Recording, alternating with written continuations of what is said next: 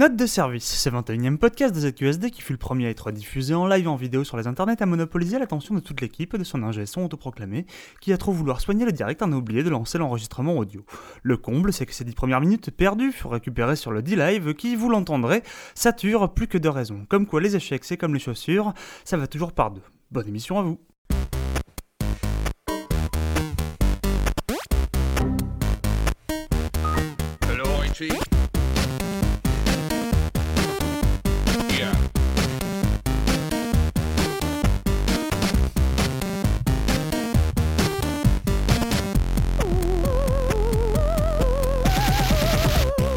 Bonsoir à tous et bienvenue dans ce numéro 21 du podcast de ZQSD, une émission qui s'annonce passionnante puisque nous avons le plaisir de recevoir comme invité Jean-Maxime Maurice. Bonsoir Jean-Maxime, tu es le, cofondateur du studio Dontnod. Bonsoir. Merci, euh, merci en tout cas d'avoir répondu à notre, à notre invitation euh, malgré, je pense, les, tous les tous les tous les avertissements qu'on t'a qu'on t'a envoyés sur cette affreuse émission, n'est-ce pas? Euh, Je suis tout seul, je me sens seul. euh, Non, non, non, non, t'es pas mec. Alors donc, je rappelle quand même, je suis Don't Don't Note qui vient de sortir euh, très récemment, donc le premier épisode de Life is Strange. Euh, votre premier jeu, c'était Remember Me en 2012 Très- 13, 2013, j'y étais Putain, presque. c'est foutu, on recommence. on commence.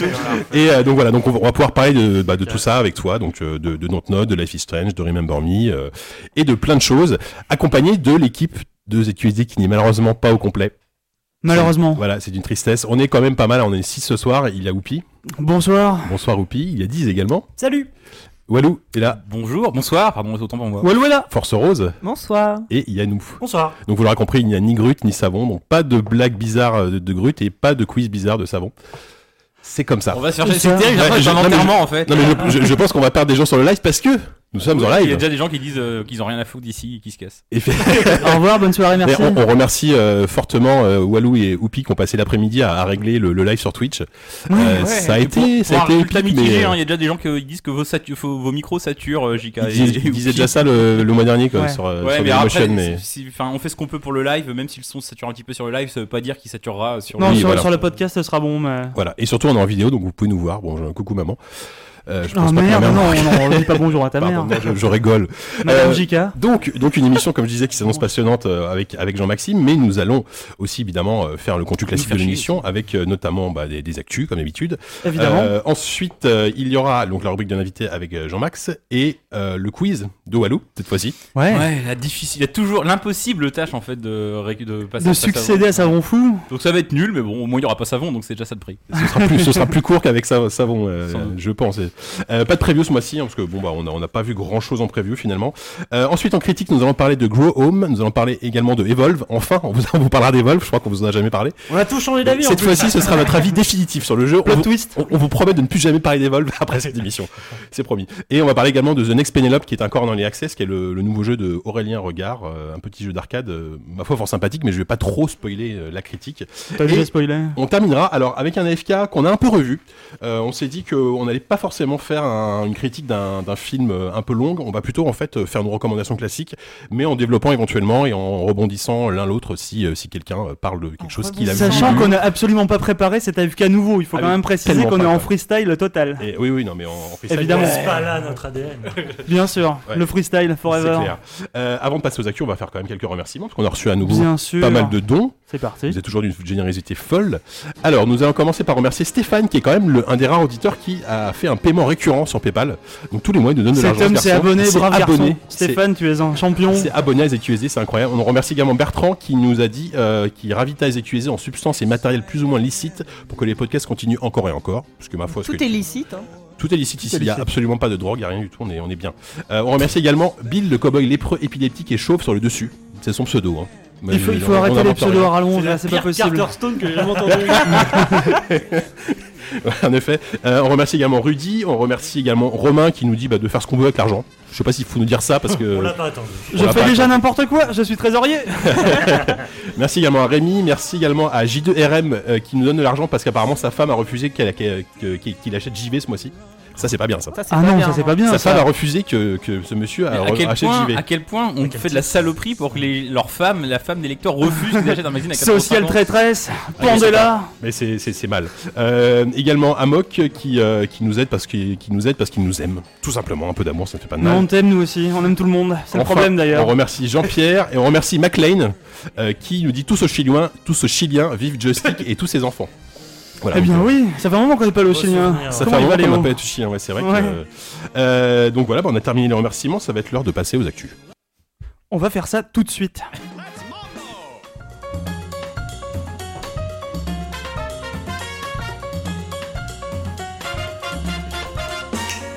Alors on va passer aux actus. Je, euh, je précise, Jean- Jean-Max, tu es ici chez toi. Si tu veux intervenir sur ce qu'on dit, si on dit des bêtises, si, si- si on t'énerve par rapport à nos propos, n'hésite pas à hurler dans le micro pour, euh, pour nous dire qu'on dit de la merde. hein. N'hésite pas à parler dans le micro en tout cas.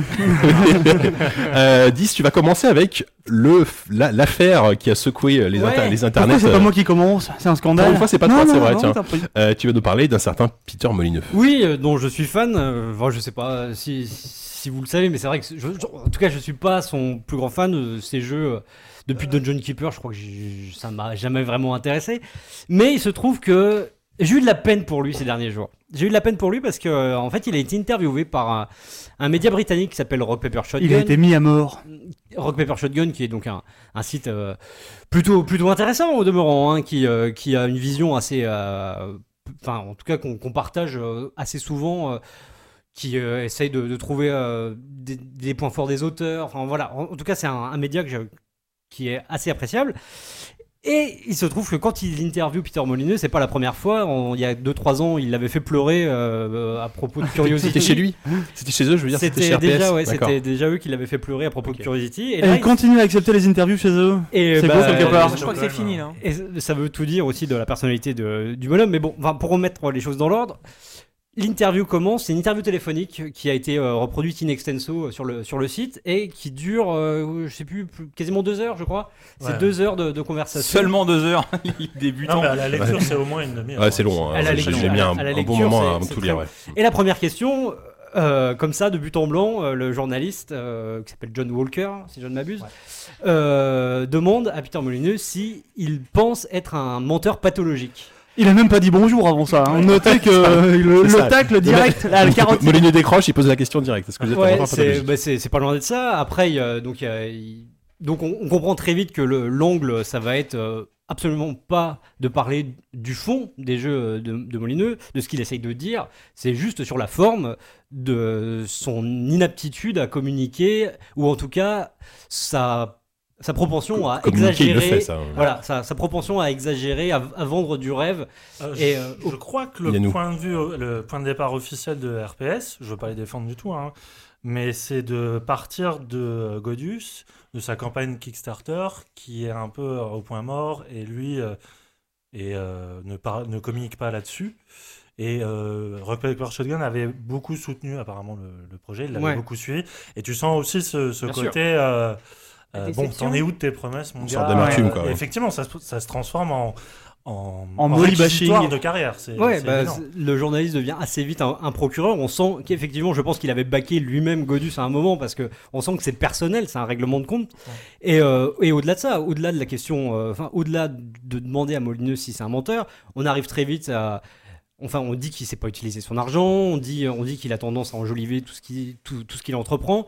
On lui reproche presque d'être une feignasse qui préfère passer du bon temps euh, dans, les, dans les grands palaces euh, Oui, américains ça, et, ridicule, ça, plutôt que, que de bosser sur ces jeux. On lui reproche beaucoup de choses. On lui reproche que le, le- le gagnant de Curiosity, celui qui a cassé le dernier cube, eh ben, il, il voit rien venir vraiment. Enfin, fondamentalement en termes de récompense. euh, il Alors qu'on lui avait promis normalement une recette sur le Voilà. sur Godus, une Alors que des recette. dieux, comme il devait dit. être- Voilà. Ça veut quand même dire qu'il a perdu des heures de sa vie à casser des cubes sur Curiosity. Ouais. Comme- comme- comme- alors, tout le monde a cassé fait. 15, c'était le dernier. Voilà, il est arrivé à la fin, peut-être. on sait Alors que ça devait, ouais peut-être, ouais, mais ça, ça devait, d'après la promesse initiale, changer sa vie de, de casser le dernier cube. Je suis Bah, pas il- sûr que pour l'instant soit une vraiment Une bouleversé. des hein. questions de John Walker, c'était explique-moi comment le- la vie de ce monsieur a changé? Ouais. Il dit, bah, euh, mm, merde. et, et, euh, Enfin, Il ce- va ce- être le- harcelé le- jusqu'au bout de sa vie par des journalistes. euh. Ouais, enfin, Ça, c'est possible. Il a gagné un truc déjà. Il va être euh, héros d'un d'un jeu. De quel jeu C'est pas Not Soul, mais- Not a Hero. Il va être le héros de Not a Hero. Enfin, un des personnages C'est assez jouables dans logique, finalement. En fait, il devait être le dieu des dieux dans Godus C'est ça. pour l'éternité, sauf que ça a été revu à 6 mois, un an, je crois. Donc bon, enfin Ouais, voilà, ouais. c'est- c'est c'est du molineux. euh, Et je crois qu'il a même participé au développement de, Godus à un moment, puisqu'il avait C'est touché à la- peut-être de sa l'alpha. Ah non, non, mais il a jamais eu. Non, il a Non. jamais eu de réponse, le mec. hein. Le C'est mec. pas ce il- qu'a dit Molineux euh, Je crois moment, pas, il enfin, était euh, venu un peu regarder euh, la version Non je... pas. confonds avec Il Ok, c'est visiter pas les studios. Non, justement, au contraire, s'il C'est avait. plus une connerie près. Non, c'est- Mais vraiment, quand, Tu es quand bien magnifique, même le, le, euh, voilà, enfin, donc ça c'est l'anecdote, c'est donc deux heures euh, quand même assez violentes qui se terminent par Molineux en train de dire, mais euh, moi, euh, euh, vous vous êtes, il- je crois qu'il dit texto, vous êtes vraiment méchant. Euh, moi, tout ce que je veux, c'est faire des bons jeux, quoi. Et, euh, et c'est à ce moment-là que on a beau être journaliste, on a beau euh, vouloir une sorte de pugnacité, de, en avoir marre de, de- du côté consensuel des questions où on a déjà les réponses avant même de les poser. Euh, voir cet exercice-là avec Molineux qui est un- vraiment lui euh, un bon client. Il a beau dire- enfin, on peut lui reprocher de dire des conneries, on peut lui, lui reprocher de, de- mentir. Je pense même pas que ce soit, il fasse ça exprès. Mais s'acharner sur lui, moi j'ai trouvé ça assez détestable et surtout que c'est c'est devenu un acharnement sur la fin. Et, euh, et j'ai trouvé ça déjà contre, contre-productif pour, pour, le, pour l'ensemble de la profession parce que pour une fois qu'on a quelqu'un qui répond à des questions, donner cette image-là, ça va pas encourager d'autres développeurs à, à ouvrir un peu les vannes et à sortir d'un discours complètement marketé. On l'a vu d'ailleurs après sur Twitter, il y a eu beaucoup de, de, de développeurs qui se sont assez euh, indignés. Il y a eu Notch, il y a Tim, eu. Tim euh, Schaffer qui a fait un message de soutien euh, sur Kickstarter. Ouais, euh, il y a eu, il y a eu putain, Notch, il y a eu. Il a quand même euh, dit que sa réaction avait été disproportionnée. Il a, euh, Schaffer avait dit ça de Moïno. Ouais. mais enfin, bref.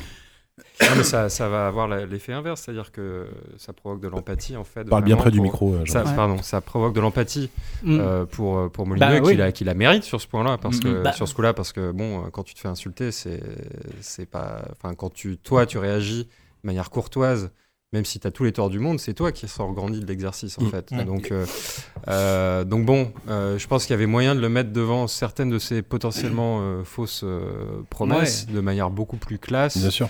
et, et, et d'avoir en plus je pense une vraie réponse parce que je pense pas forcément Bah, ce genre que- de qui se questions appelle- parce ouais. que après c'est c'est soit voilà c'est les fameuses prophéties autoréalisatrices c'est-à-dire que à force de dire qu'on peut pas poser les questions aux gens on finit par ne plus les poser donc là il accepte d'y répondre donc autant en profiter Bah oui, oui. pour avoir des vraies réponses Mhm. plutôt que de faire du court terme et de la news à clic Euh, bon c'est dommage Et puis l'impression que ça donnait aussi, c'est que euh, d'un point de vue journalistique, on a eu l'impression que Molineux payait un peu pour les autres, quoi. Que le, le journaliste s'est dit, tiens, j'en tiens enfin là. D'habitude, on répond jamais à mes questions. Il y en a Là, un là- sans RPDA, sans attaché de presse. voilà, il n'y a pas d'attaché de presse. Celui-là, je vais me le faire. Sauf que bah, c'est Molineux, quoi. Molineux, quoi. Voilà, enfin Molineux, il y a, il y a 15 ans, quand il, quand il parlait de- des premiers fables, ou euh, même il y a, il y a 10 ans, quand euh, Kinect, euh, enfin, il n'y a pas 10 ans, mais il y a. Milo. Voilà, quand Mmh. il y avait Milo, ouais.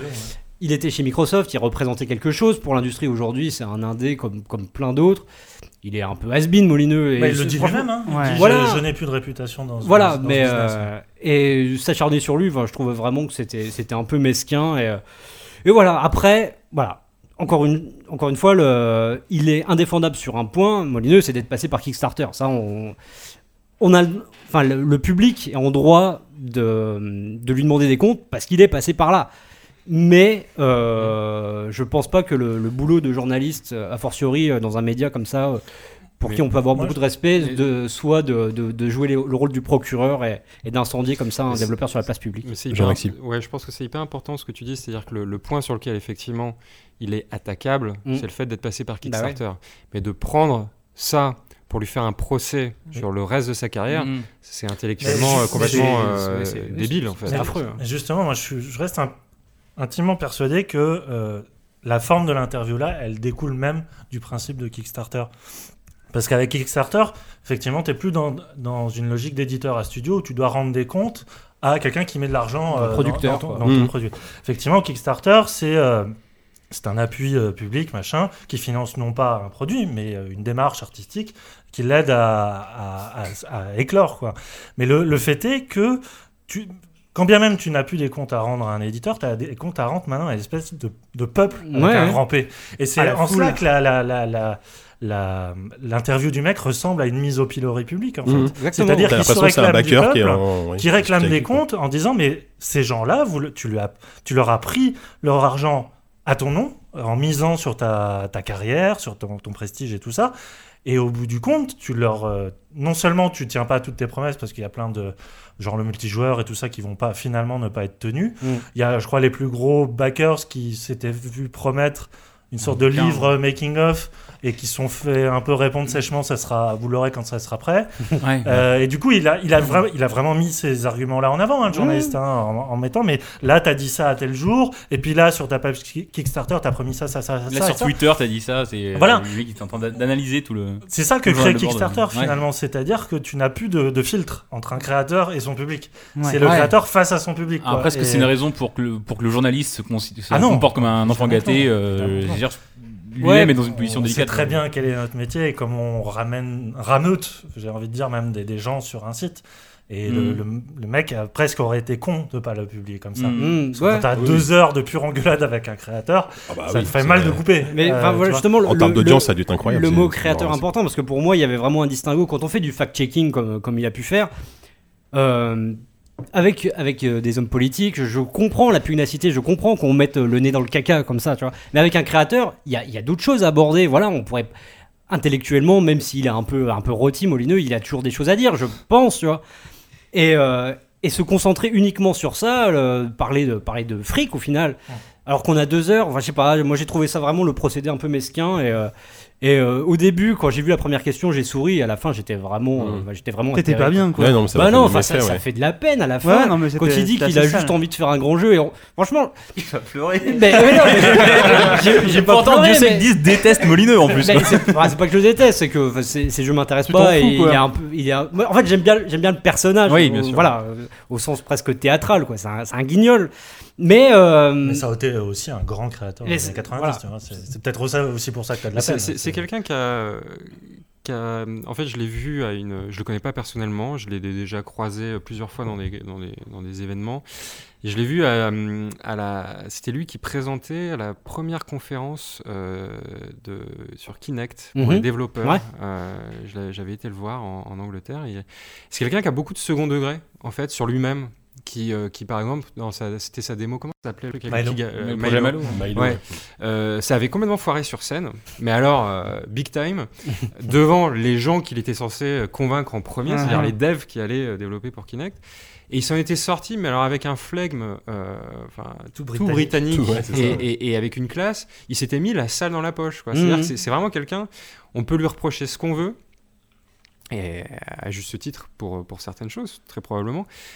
Mais, euh, mais attaquer l'être humain, entre guillemets, enfin, j'ai pas lu hein, l'interview, mais j'entends est-ce que t'es un menteur pathologique Moi, je suis désolé, mais je. Ouais, c'est la première je- question. Je serais C'est pas la je serais C'est la resté première-. C'est d'une est, très ce qui est longue admirable, c'est c'est que. Molineux est resté super calme pendant c'est- toute c'est- l'interview. c'est- c'est Il aurait pu péter un plomb et l'insulter, mais C'est- il est resté c'est- super C'est zen. tout à son honneur. Et, encore une fois, le, journaliste, pour moi, rate le coche dans le sens où s'il il voulait dire des choses qui ont à être dites, il, s'est congré de, de, de façon de le faire. Voilà. Si je vous crois, si ça se trouve, vous êtes en train de- on est, on est plutôt d'accord. On, est du- ouais, c'est ça. on- on est du côté des développeurs. Des pathologiques. Vous me vendez peut-être une histoire qui s'est jamais passée et je vais avoir des problèmes avec Molineux là. C'est le piège. C'est le pitch du prochain Molineux en fait. Le truc, c'est. euh, Yannou, vas-y, après on Euh, conclut parce qu'on va Il y, a- pas- il y a on vraiment une évolution. euh, je, trouve en ce moment, enfin, il y a des, des signes annonciateurs d'une évolution dans les médias et tout ça. euh, je voulais juste faire une aparté, j'avais une actu, mais là, si on revient aussi, guerre. ouais, bah, ça l'est déjà un peu. C'est une guerre larvée quand on voit ça et. euh, si on prend l'exemple de The Order là dernièrement, Mhm. euh, vo- voilà le jeu de Sony euh, que moi personnellement j'aime pas beaucoup, mais euh, qui est pas non plus le désastre annoncé. Mais ce que j'ai trouvé intéressant, c'est que si on revient sur la jeunesse du truc, c'est que euh, une semaine avant sa sortie, euh, il y aurait une vidéo, un, un walkthrough, euh, même carrément entier, euh, qui serait paru une semaine avant Mhm. euh, Ouais. d'un youtubeur euh, qui est resté anonyme, hein, c'est ça, et, euh, et qui aurait provoqué cette espèce de, de scandale sur la durée de vie du jeu, comme quoi en ligne droite il ferait entre 5 et 6 heures. Et ce que j'ai trouvé intéressant, c'est que comme effet pervers ou, ou bénéfique, j'en sais rien, la, la presse, c'est un petit peu, a un petit peu, euh, comment dire, caressé la sortie du jeu dans le sens du poil, c'est-à-dire qu'elle l'a pas, euh, du, elle l'a pas du tout défoncé. Et t'avais Ils l'impression. sont non, allés chercher d'autres arguments. Ils ont... non, non, mais euh, Ah, quand même, je, Ils je- l'ont- je- je serais à leur honnêtement. place, je, je serais pas super. euh, honnêtement, ils, l'ont, ils, ils ont été. Certains médias ont été super gentils. Et t'as Ah vraiment l'impression que t'as un côté résistance. C'est-à-dire que les médias, il y avait un problème. qu'on- Résistance face aux youtubeurs. Voilà, Bah c'est ouais. ça. C'est parce que les, les médias, eux, avaient déjà joué au jeu et étaient bloqués par un putain de NDA euh, qui les bloquait jusqu'à la veille de la sortie du jeu. Ouais. Et, là, c'est là où je trouve qu'on est en train se- se- de se creuser une espèce de, de fossé idéologique dans la presse, dans les médias, pardon, euh, autour du jeu vidéo. C'est-à-dire que euh, on est, euh, la, la presse est vraiment positionnée sur. euh, on va pas écrire dans le sens euh, putain on a bouffé un produit de 5 heures. On va essayer de mettre en avant le côté artistique, esthétique et tout ça. Et c'est vrai que le jeu a ce, a ce, ce côté, cette euh, appeal euh, de ce côté-là, quoi. Il est, il est assez séduisant là-dessus. Mais je trouve que voilà, euh, j'espère que ce phénomène-là va permettre de reconsidérer la place de- des youtubeurs et, des- et de la presse surtout par rapport aux éditeurs. Parce que je pense que Sony maintenant, ils réfléchiront à deux fois avant d'envoyer un, un exemplaire aux youtubeurs avant la presse. C'est possible, ouais. C'est fort possible. T'es en train de clasher du youtubeur là ou- Directement.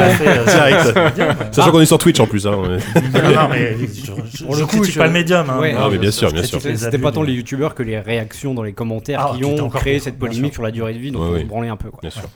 D'accord, mais écoutez, merci pour le- ce, ce débat qui a un, un petit peu dévié, mais c'était fort intéressant. Euh, et Walou, tu- je sais, il y a des réactions sur, euh, sur Twitter. euh, Oui, alors, Ouais, on- mais on- aucun on- intérêt. On, vous a- Alors, on- on- on vous- on- on l'a pas précisé, mais vous pouvez réagir à l'émission euh, donc dans le chat sur Twitch, mais euh, idéalement sur euh, Twitter avec le hashtag ZQSD Live. Donc, si Tu vous pourras des- arrêter de tripoter ce truc-là. Oui, hein. ça me. Ouais, c'est parfaitement Je- pervers. Surtout qu'on a envie. cette ouais. clé USB. Merci. Ah, merde, vapoter. Oupi, tu voulais nous parler de Magic Amy? Magic Amy? Magic Qu'est-ce Amy. donc que Parce qu'il y Magic avait, il y avait des réactions intéressantes. Non, vas-y, Walou. ouais. Non, mais c'est non, non, mais je vois, en fait, je vois notamment euh, Barberousse qui me disait en fait, je comprends mieux pourquoi vous avez pas fait un, un Kickstarter et plutôt vous avez préféré un système de dons parce que ça vous permet d'éviter de vous faire taper dessus quand Grut vient pas. Parce que finalement, les gens donnent de l'argent juste pour écouter Grut. Ah oui, oui. Donc, euh, Et pour Savon, évidemment. On On, le, sait- a on le perdu sait nos bien deux stars. pour les quiz de savon, effectivement. Euh, Oupi, Ouais, Magic Amy. Alors Magic Amy, c'est une, euh, c'est une joueuse sud-coréenne de Hearthstone qui est, euh, qui est dans le top mondial. Je veux pas dire de conneries, mais je pense qu'elle est dans genre le top 30 ou un truc comme ça. Donc c'est une, c'est une nana qui est plutôt très bien classée, qui a, qui, qui envoie pas mal. Et euh, en fait, le truc, c'est que là, récemment, elle s'est qualifiée pour, euh, pour l'ESL, donc les, les séries légendes sur, euh, sur Hearthstone. Euh, donc c'était un tournoi qui se passait sur, sur Internet, avec, contre plein d'autres gens, dont euh, des grosses têtes de série. Il y avait de très gros joueurs, d'ailleurs, à la sortie de Trump, j'en suis désespéré. bon, ça, ça reste une autre histoire. Et... en fait, cette fille-là, donc qui s'est qualifiée pour la finale, devait se rendre aux États-Unis pour aller disputer la dite finale.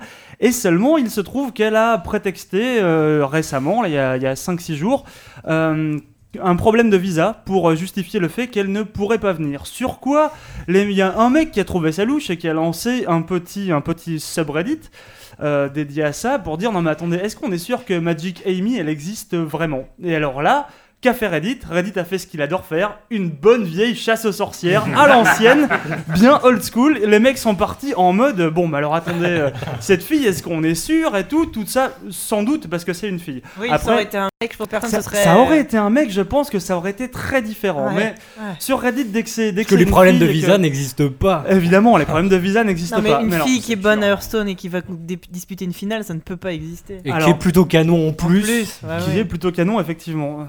Bon, je sais pas si elle nous écoute. Écoute, euh, Magic Amy, peut-être que tout Reddit te déteste. Moi, je t'aime bien. Euh, et derrière, donc, il se trouve que ces mecs-là sont allés sont allés fouiller euh, au fin fond de tout, parce que bon, c'est un peu ce que ces gens-là aiment faire. Et donc, il s'est avéré que eh ben, Magic Amy, c'était une fille qui, finalement, on la voyait assez peu. On l'a jamais vue sur aucun tournoi. Là, elle sort de nulle part à la sortie des mecs énormes de la scène Hearthstone. On l'a jamais vu même disputer, ne serait-ce que, bon, au-delà des tournois internationaux, on l'a jamais vu même disputer des tournois en Corée, alors que bon, il y a quand même beaucoup de joueurs de Hearthstone en Corée. Et, euh, et en fait, c'est une fille qui a une existence, on va dire, médiatique quasi, euh, quasi nulle. Bah, Genre, on l'a vu, on l'a vu twitcher de très rares fois. Et, euh, et vraiment, c'est- plus rare que les éclipses de lune. C'est pense que- probablement aussi lié au fait que c'est une fille. Et Ah non, si, mais bien sûr si t'as une lié. existence médiatique, bah tu te fais défoncer. Nous donc, sommes euh, bien d'accord. Mais malgré tout, euh, alors donc les mecs de, de Reddit, qu'est-ce qu'ils lui reprochent en, en gros, surtout, c'est d'avoir euh, pendant certaines parties, il y a un moment où tu vois les cartes qui sont en train de bouger et tu vois la nana qui est en train de se remettre les cheveux. Donc genre elle a pas la main sur la souris alors que les cartes sont en train de bouger. Complotiste. Alors ça, ils sont partis en mode complot à mort, alors que bon, je veux dire, un, un décalage de webcam, elle est en Corée, putain, ça peut Ou arriver, tu vois. un, un- un pied un peu agile peut-être. très simplement. Et euh, donc là, les mecs sont partis, ils ont commencé à chercher tout plein de trucs, et alors il y a des mecs qui ont commencé à faire des révélations sorties de nulle part, genre ah oui, alors moi, euh, je suis son ancien petit ami et tout, alors effectivement, c'est une fille qui est louche. Euh, ils ont commencé, il y a quelques mecs comme ça qui ont commencé à balancer des trucs, et il se trouve que les sources à peu près, à peu près fiables, ou du moins ce qui a l'air de se dessiner, tout ça à prendre au conditionnel avec des pincettes lunaires, un, un truc gigantesque, euh, ce serait que il y aurait un garçon nommé William Blaney, Blaney, on sait bien, pas, bien un- prononcé. un Coréen. C'est ça, Un, un- Coréen, sans doute. un- non, un Canadien, effectivement, qui, avec qui elle serait sortie à une époque, et que en fait, Magic Amy serait une entité internet euh, regroupant deux personnes, à savoir Oh, ce garçon qui est classé top 15 mondial, si je dis pas de conneries, et qui est, je crois, numéro 1 au Canada, et cette fille, donc, qui, elle, a, eh ben, alors, d'après ce que disent les mecs de Reddit, hein, toujours, je reporte, et surtout sur, sur, sur quoi on les accuse, c'est d'avoir un physique avantageux qui permettrait à ce garçon de, de pouvoir faire de belles parties et d'être en plus suivi sur Twitch. Alors déjà, les mecs partent là-dessus, c'est déjà complètement con dans la mesure où on se dit que cette fille-là ne Twitch jamais. Donc au bout d'un moment, Oui, si elle, faisait ça, si elle faisait ça pour gagner de l'audience, c'est quand même relativement raté dans la mesure où elle ne joue pas. Soyez au bout d'un moment, essayez de, essayez de remettre un peu les trucs en perspective. Toujours est-il que euh, suite à ça, elle a fait, elle a bossé pendant un certain temps avec euh, un site qui s'appelle Tempostorm, qui est un site euh, énorme sur Hearthstone qui fait des tonnes de, de deck building et des, des tonnes de- de- d'études méta du jeu, en fait, très très documentées. Elle a fait d'excellents articles là-dessus. Alors toujours quand je dis elle, je parle de Magic Amy l'entité. On sait pas vraiment qui c'est qui a écrit ça. Euh, c'est peut-être elle, c'est peut-être, euh, on sait rien, peut-être mon voisin. Qu'est-ce qu'on sait au point où on en est Et donc ces mecs-là, si vous voulez, ont un peu couvert, euh, couvert cette fille en disant, bah écoutez, nous on l'a déjà rencontrée, c'était une fille euh, tout à fait compétente, euh, avec qui on a pu parler vraiment, et puis on n'a jamais eu à se plaindre du travail qu'elle nous a, qu'elle nous a rendu. Et malgré le fait qu'elle qu'elle ait été couverte par cette équipe, elle a décidé le lendemain de quitter Tempostorm. Et alors là, tout d'un coup, elle s'est tout repris dans la gueule parce qu'évidemment, la seule personne qui les défendait, eh ben, elle, a- elle leur a claqué la porte au, au nez. Quoi. Et donc, Magic Amy, le ça. C'était la non, chute. ah, mais, non, mais c'est pas marrant du tout. Ah, Au, au- au final, elle existe ou pas? Elle arrive, Ah, elle est mais là, elle est autour de cette table. Alors, tin, tin, tin, le jingle, non, C'est ce euh, que Jean-Pierre Foucault. dire. Soirée. J'ai une annonce Et, à euh, vous faire. Non. Je suis Magic Amy. T'as le scoop. Et, euh, Ah. Donc non, on, on sait pas du tout, euh, on sait pas du tout ce qu'il en est. Euh, les mecs avaient visiblement c'est une enquête. Alors parce qu'il y a vraiment plein, plein de mecs qui ont fait des, des révélations, des mecs complètement foireux, des mecs peut-être fiables, on sait pas, de gens qui disent comme quoi il lui aurait commandé du boulot qu'elle aurait pas fait, mais pour lequel elle aurait déjà encaissé du pognon. Elle était censée venir à la BlizzCon en tant que traductrice. Mais qui dit ça? C'est des mecs anonymes, c'est des mecs qui postent sous le nom de non, non, non, Gros Balou non, 72. c'est- des mecs qui ont, c'est des mecs qui ont un Twitter et tout. J'ai pas noté tous les Ouais, noms ouais. parce que bon, sinon on se perd dans un Ils luxe. ont un Twitter, c'est dire. La caution. Comme Damien Croze, comme Damien Croze un peu. Mais- Butagika aussi, elle a un Twitter. Non, non, mais Oh. c'est- des noms qui ont, qui ont des Twitter c'est et vrai, euh, c'est vrai. qui, ont, euh, qui ont un nom et une existence sur la scène. Mais bon, après, on se perdrait dans un luxe de détails complètement superflu ici. Tout ça pour dire que putain, mais au bout d'un moment, on s'en fout finalement. Cette fille-là a été a abandonné le SL, elle va pas, elle va pas. Rassurez-vous, dormez tranquille cette nuit, elle n'ira pas gagner le SL malgré toutes vos suspicions, vu que de toute façon, bah, elle a pas de visa. Donc euh, au bout d'un moment, on va, on va arrêter. Et, euh, mais ça montre surtout à quel point euh, Reddit est pr- enfin, prompt à s'enflammer dès qu'on parle d'une fille en fait qui a du succès sur un jeu. Et ça c'est vraiment euh, c'est vraiment navrant parce que c'est vraiment pas l'objet de ça ça devrait pas être l'objet du débat. Et pourtant c'est vraiment là-dessus que ça tourne. Et pourtant le mec qui a lancé ce truc là a dit alors no witch hunting on commence Mm. pas le truc. Tous les posts c'était que ça quoi. Les mecs étaient ouais non, c'est bon j'ai son numéro de téléphone et tout. Mais arrêtez les mecs quoi. Vous allez pas commencer Et enfin, après, bon. après, on va encore nous dire c'est oui, bah, s'il n'y a pas beaucoup de filles qui font de l'e-sport, euh, c'est parce qu'elles n'ont pas le niveau, ou c'est parce que ça les intéresse pas, ou c'est. Enfin, on va toujours trouver d'autres raisons. C'est juste que quand tu le fais, bah, tu te fais emmerder, donc bah finalement tu le fais pas. Après, bon, c'est bizarre en étant coréen ou coréenne d'avoir besoin d'un visa pour aller aux États-Unis euh, moins de 30 jours. hein, 90 L'enquête continue. Ah, je, veux, ah, Non, je non. veux- je veux pas. On est, Je Que la raison soit la vraie ou pas, enfin ou peu importe. Mais je enfin, sais. tu vois, on, est d'accord que c'est très sûr. curieux. On est d'accord que c'est que c'est très curieux aussi qu'elle soit pas allée à un seul event euh, coréen alors que des tournois il y en a plein. Enfin, il y a plein de trucs qui Ah, sont mais- contre elle, mais il y a plein de trucs aussi. euh, Sur c'est même lequel pas il faut contre elle, elle a arrêter le de droit, d'être super douée à quelque chose et elle a juste pas envie d'y aller, Envie d'y aller, d'avoir une raison de merde pour pas Bah, y aller. euh. Bien sûr. Ce qui est bien, c'est que quand t'es dans ce genre de cas, de toute façon, elle y serait allée, euh, elle se serait fait euh, emmerder, elle aurait perdu, elle se serait fait humilier, elle aurait gagné, ça aurait été affreux, elle y va pas, de Mm. toute façon, enfin, Non, dans tous elle les était- cas, elle est perdante. Elle était perdante, c'est Mm. sûr, dans tous les Mm. cas. Enfin, C'est clair. voilà, donc, euh, Et ben voilà, on va tous finir l'émission là-dessus. Merci, c'était ZQSD 21. Désolé Jean-Maxime, hein, ça va la prochaine fois. Non, non, mais c'est. ouais, sur le fait d'être une fille. je suis- abattu. Les gens en peuvent et- plus. Est-ce qu'on m'entend si je On t'entend très très Vous bien. m'entendez bien là On Moi je t'entend vais très bien. éviter de parler tout près. Si tu- si- oui, bah alors commence par ne pas le faire déjà. Blague. Est-ce que toi tu pouvais parler un tout petit peu plus proche quand Ah, tu parles, pardon, Voilà, Jean-Max, on va proportionnellement. Moi je m'éloigne, toi tu te rapproches. On va J'ai faire du ça. mal.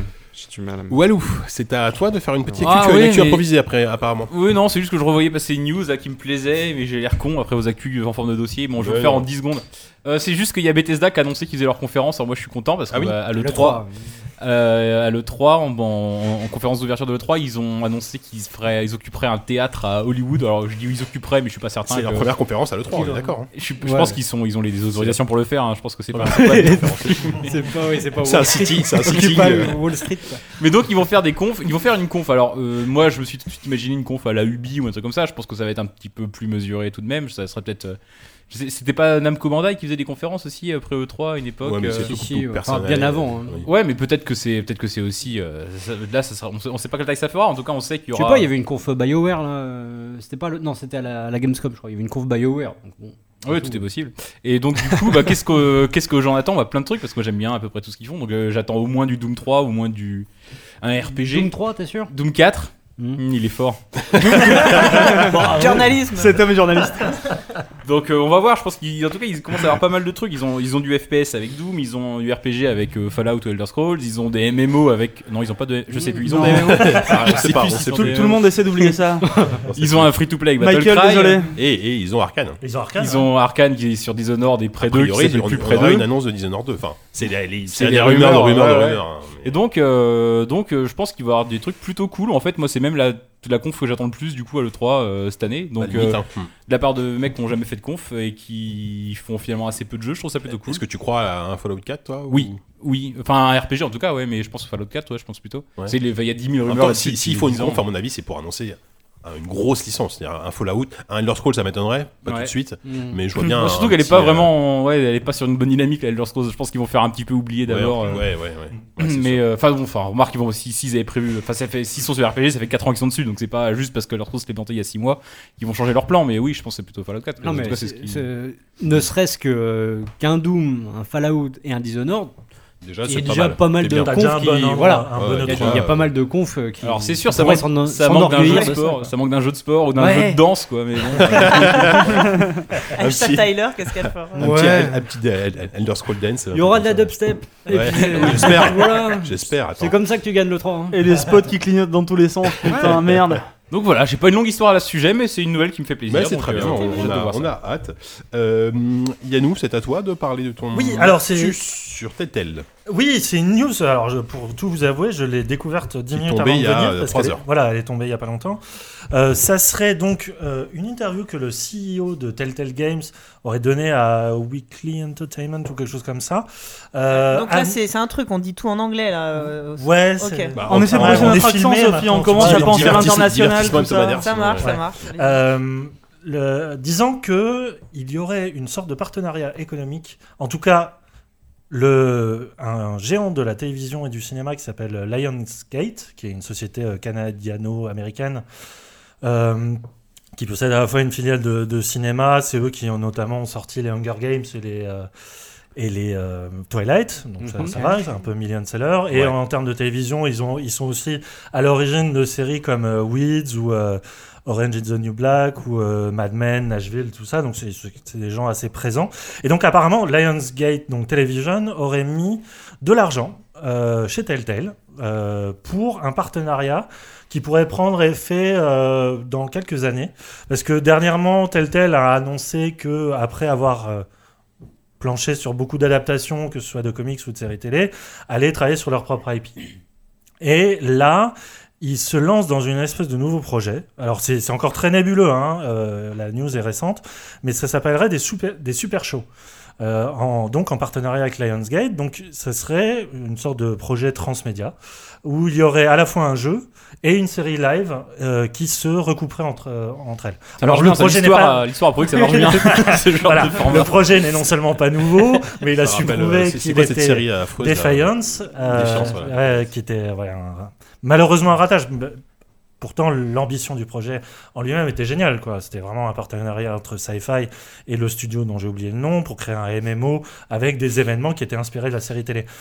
Ça a duré combien de temps ça? Oh, Ça je crois pas- que ça n'a ouais. même pas tenu six Ouais, mois. ça Je crois il y, a- mois. il y a eu deux saisons la série, je crois, non? Ouais, la série déjà était pas géniale. Une espèce de comète concept, un truc qui s'est Ouais. écrasé direct. Quoi. Et c'était dommage parce qu'en plus, pour revenir à Defiance, c'était quand même. euh, ça venait de euh, l'esprit de ceux qui avaient fait Battlestar euh, Galactica. Galactica. quoi, qui était quand même une, Quand même une référence en termes de c'est série. presque un chef-d'œuvre hein, Ouais. de la série télé. Et euh, bon, bref, euh, l'histoire a prouvé que c'était pas forcément un concept qui pouvait bien marcher. Après, le vent en poupe qu'a Telltale et surtout cette espèce de maîtrise narrative qu'ils ont un peu, ils ont un peu, voilà, posé, euh, imposé sur les années. Euh, Et récemment, euh, laissé filer à Dontnod. ouais. Je sais pas le dire. Ça y est, le, le point pub, on y est. Ça fait 20 ans que ça commence. Euh, voilà, je... on verra ce que ça donne euh, par la suite, mais c'est c'est intéressant quand même que voilà, ce tout petit studio créé par des anciens de LucasArts en soit maintenant à donner des idées à l'industrie de la série télé. Et Mm. pas, pas n'importe laquelle quand même. Ils sont 400, hein, je crois, un truc comme ça. Maintenant, ouais. Aujourd'hui, ah, j'ai c'est- été plus un complètement, petit studio, ouais, j'ai ouais. été Ah oui, étonné, mais temps, il y a tellement de projets euh, 400, ouais. simultanés. Oui, Ouais, c'est ça, ils sont sur quatre trucs officiels, plus, euh, plus Minecraft euh, qui a été annoncé, plus Bah, une nouvelle IP. Malgré tout, euh, c'est vrai que ça fait beaucoup de personnes parce que, euh, à part, à- on- ils ont besoin d'auteurs, mais euh, ça, en surtout, termes de ouais. moteur, c'est Après, après, on sait chose. pas, il y a peut-être 100 personnes qui bossent sur le, le Ouais, moteur next-gen. artistes, euh, de- Ouais, ouais, ils, doivent, préparer d'autres moteurs, tu vois, les mecs, Ouais, forcément. ouais. ils sont ils sont pas- puis se- sur c'est les artistes, Euh, je pense que Ouais, il y a du volume, sur, hein, quand euh, même. Ouais, ouais. Ouais, ça peut, ça Non, mais moi je suis surtout curieux de, de les voir sur des productions originales pour le coup, Oui. parce que euh, Mm. on, on sait qu'ils sont capables de, s'adapter à un univers connu, mais d'en créer ça va être une autre histoire, donc euh, ouais, c'est intéressant. C'est marrant de bosser avec des mecs de série, alors que j'ai l'impression que les séries, au contraire, elles- elles- c'est- de moins en moins développent des univers originaux. C'est beaucoup des adaptations de comics, c'est beaucoup des adaptations de. Bah, si on prend l'exemple de Lion Gates, non, hein, c'est que, de, Mm. que des, Mm. créations originales. Donc Mm. euh, oui, peut-être. Et Je sais pas. Personne ne sait. Toi, Jean-Maxime, ce- cette espèce de rapprochement entre une industrie euh, cinéma, série et jeux vidéo, tu vois ça d'un œil comment? C'est c'est quelque chose que tu essayes de dissocier ou? Non, je pense que c'est euh, que c'est justement euh, indissociable. Euh, c'est un peu bateau ce que je vais dire, mais euh, ça m'étonne que ça arrive si tard en fait. Ouais. Plus. Mm.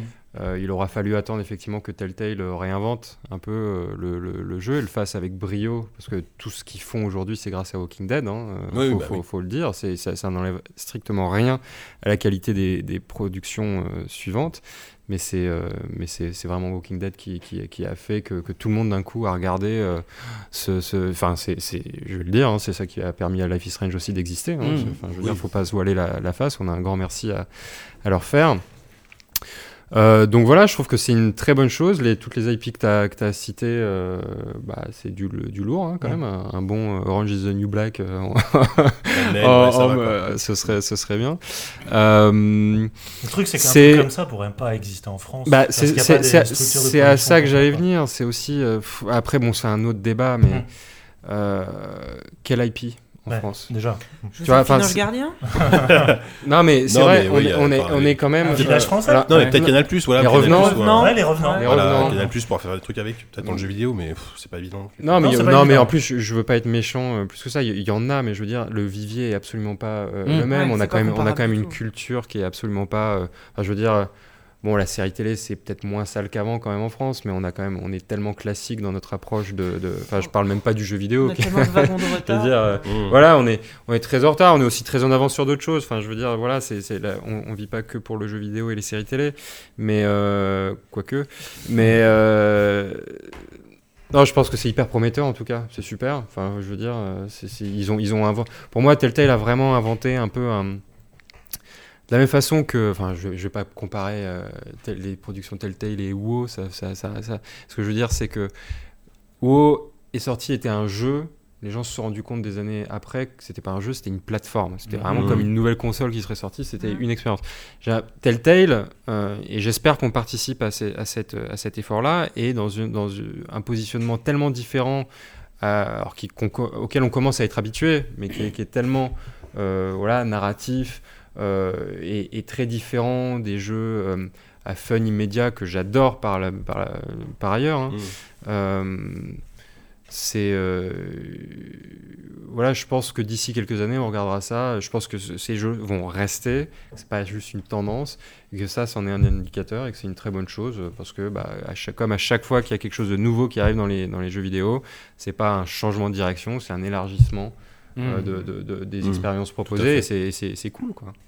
D'accord. C'est cool. Ben oui, Yannou, tu as C'est terminé sur J'ai euh, cette terminé. actu. Ok, bah rapidement, je vais terminer parce qu'on a mine de rien, on a passé un peu de temps sur ces actus. Ouais. Euh, les amis, ça bouge du côté de chez Valve. Oh. Enfin Non, alors attention, j'ai j'ai pas encore, pro- j'ai pas encore prononcé le mot réalité virtuelle. Cette petite tendance avec les amis, prononcé. c'était incroyable.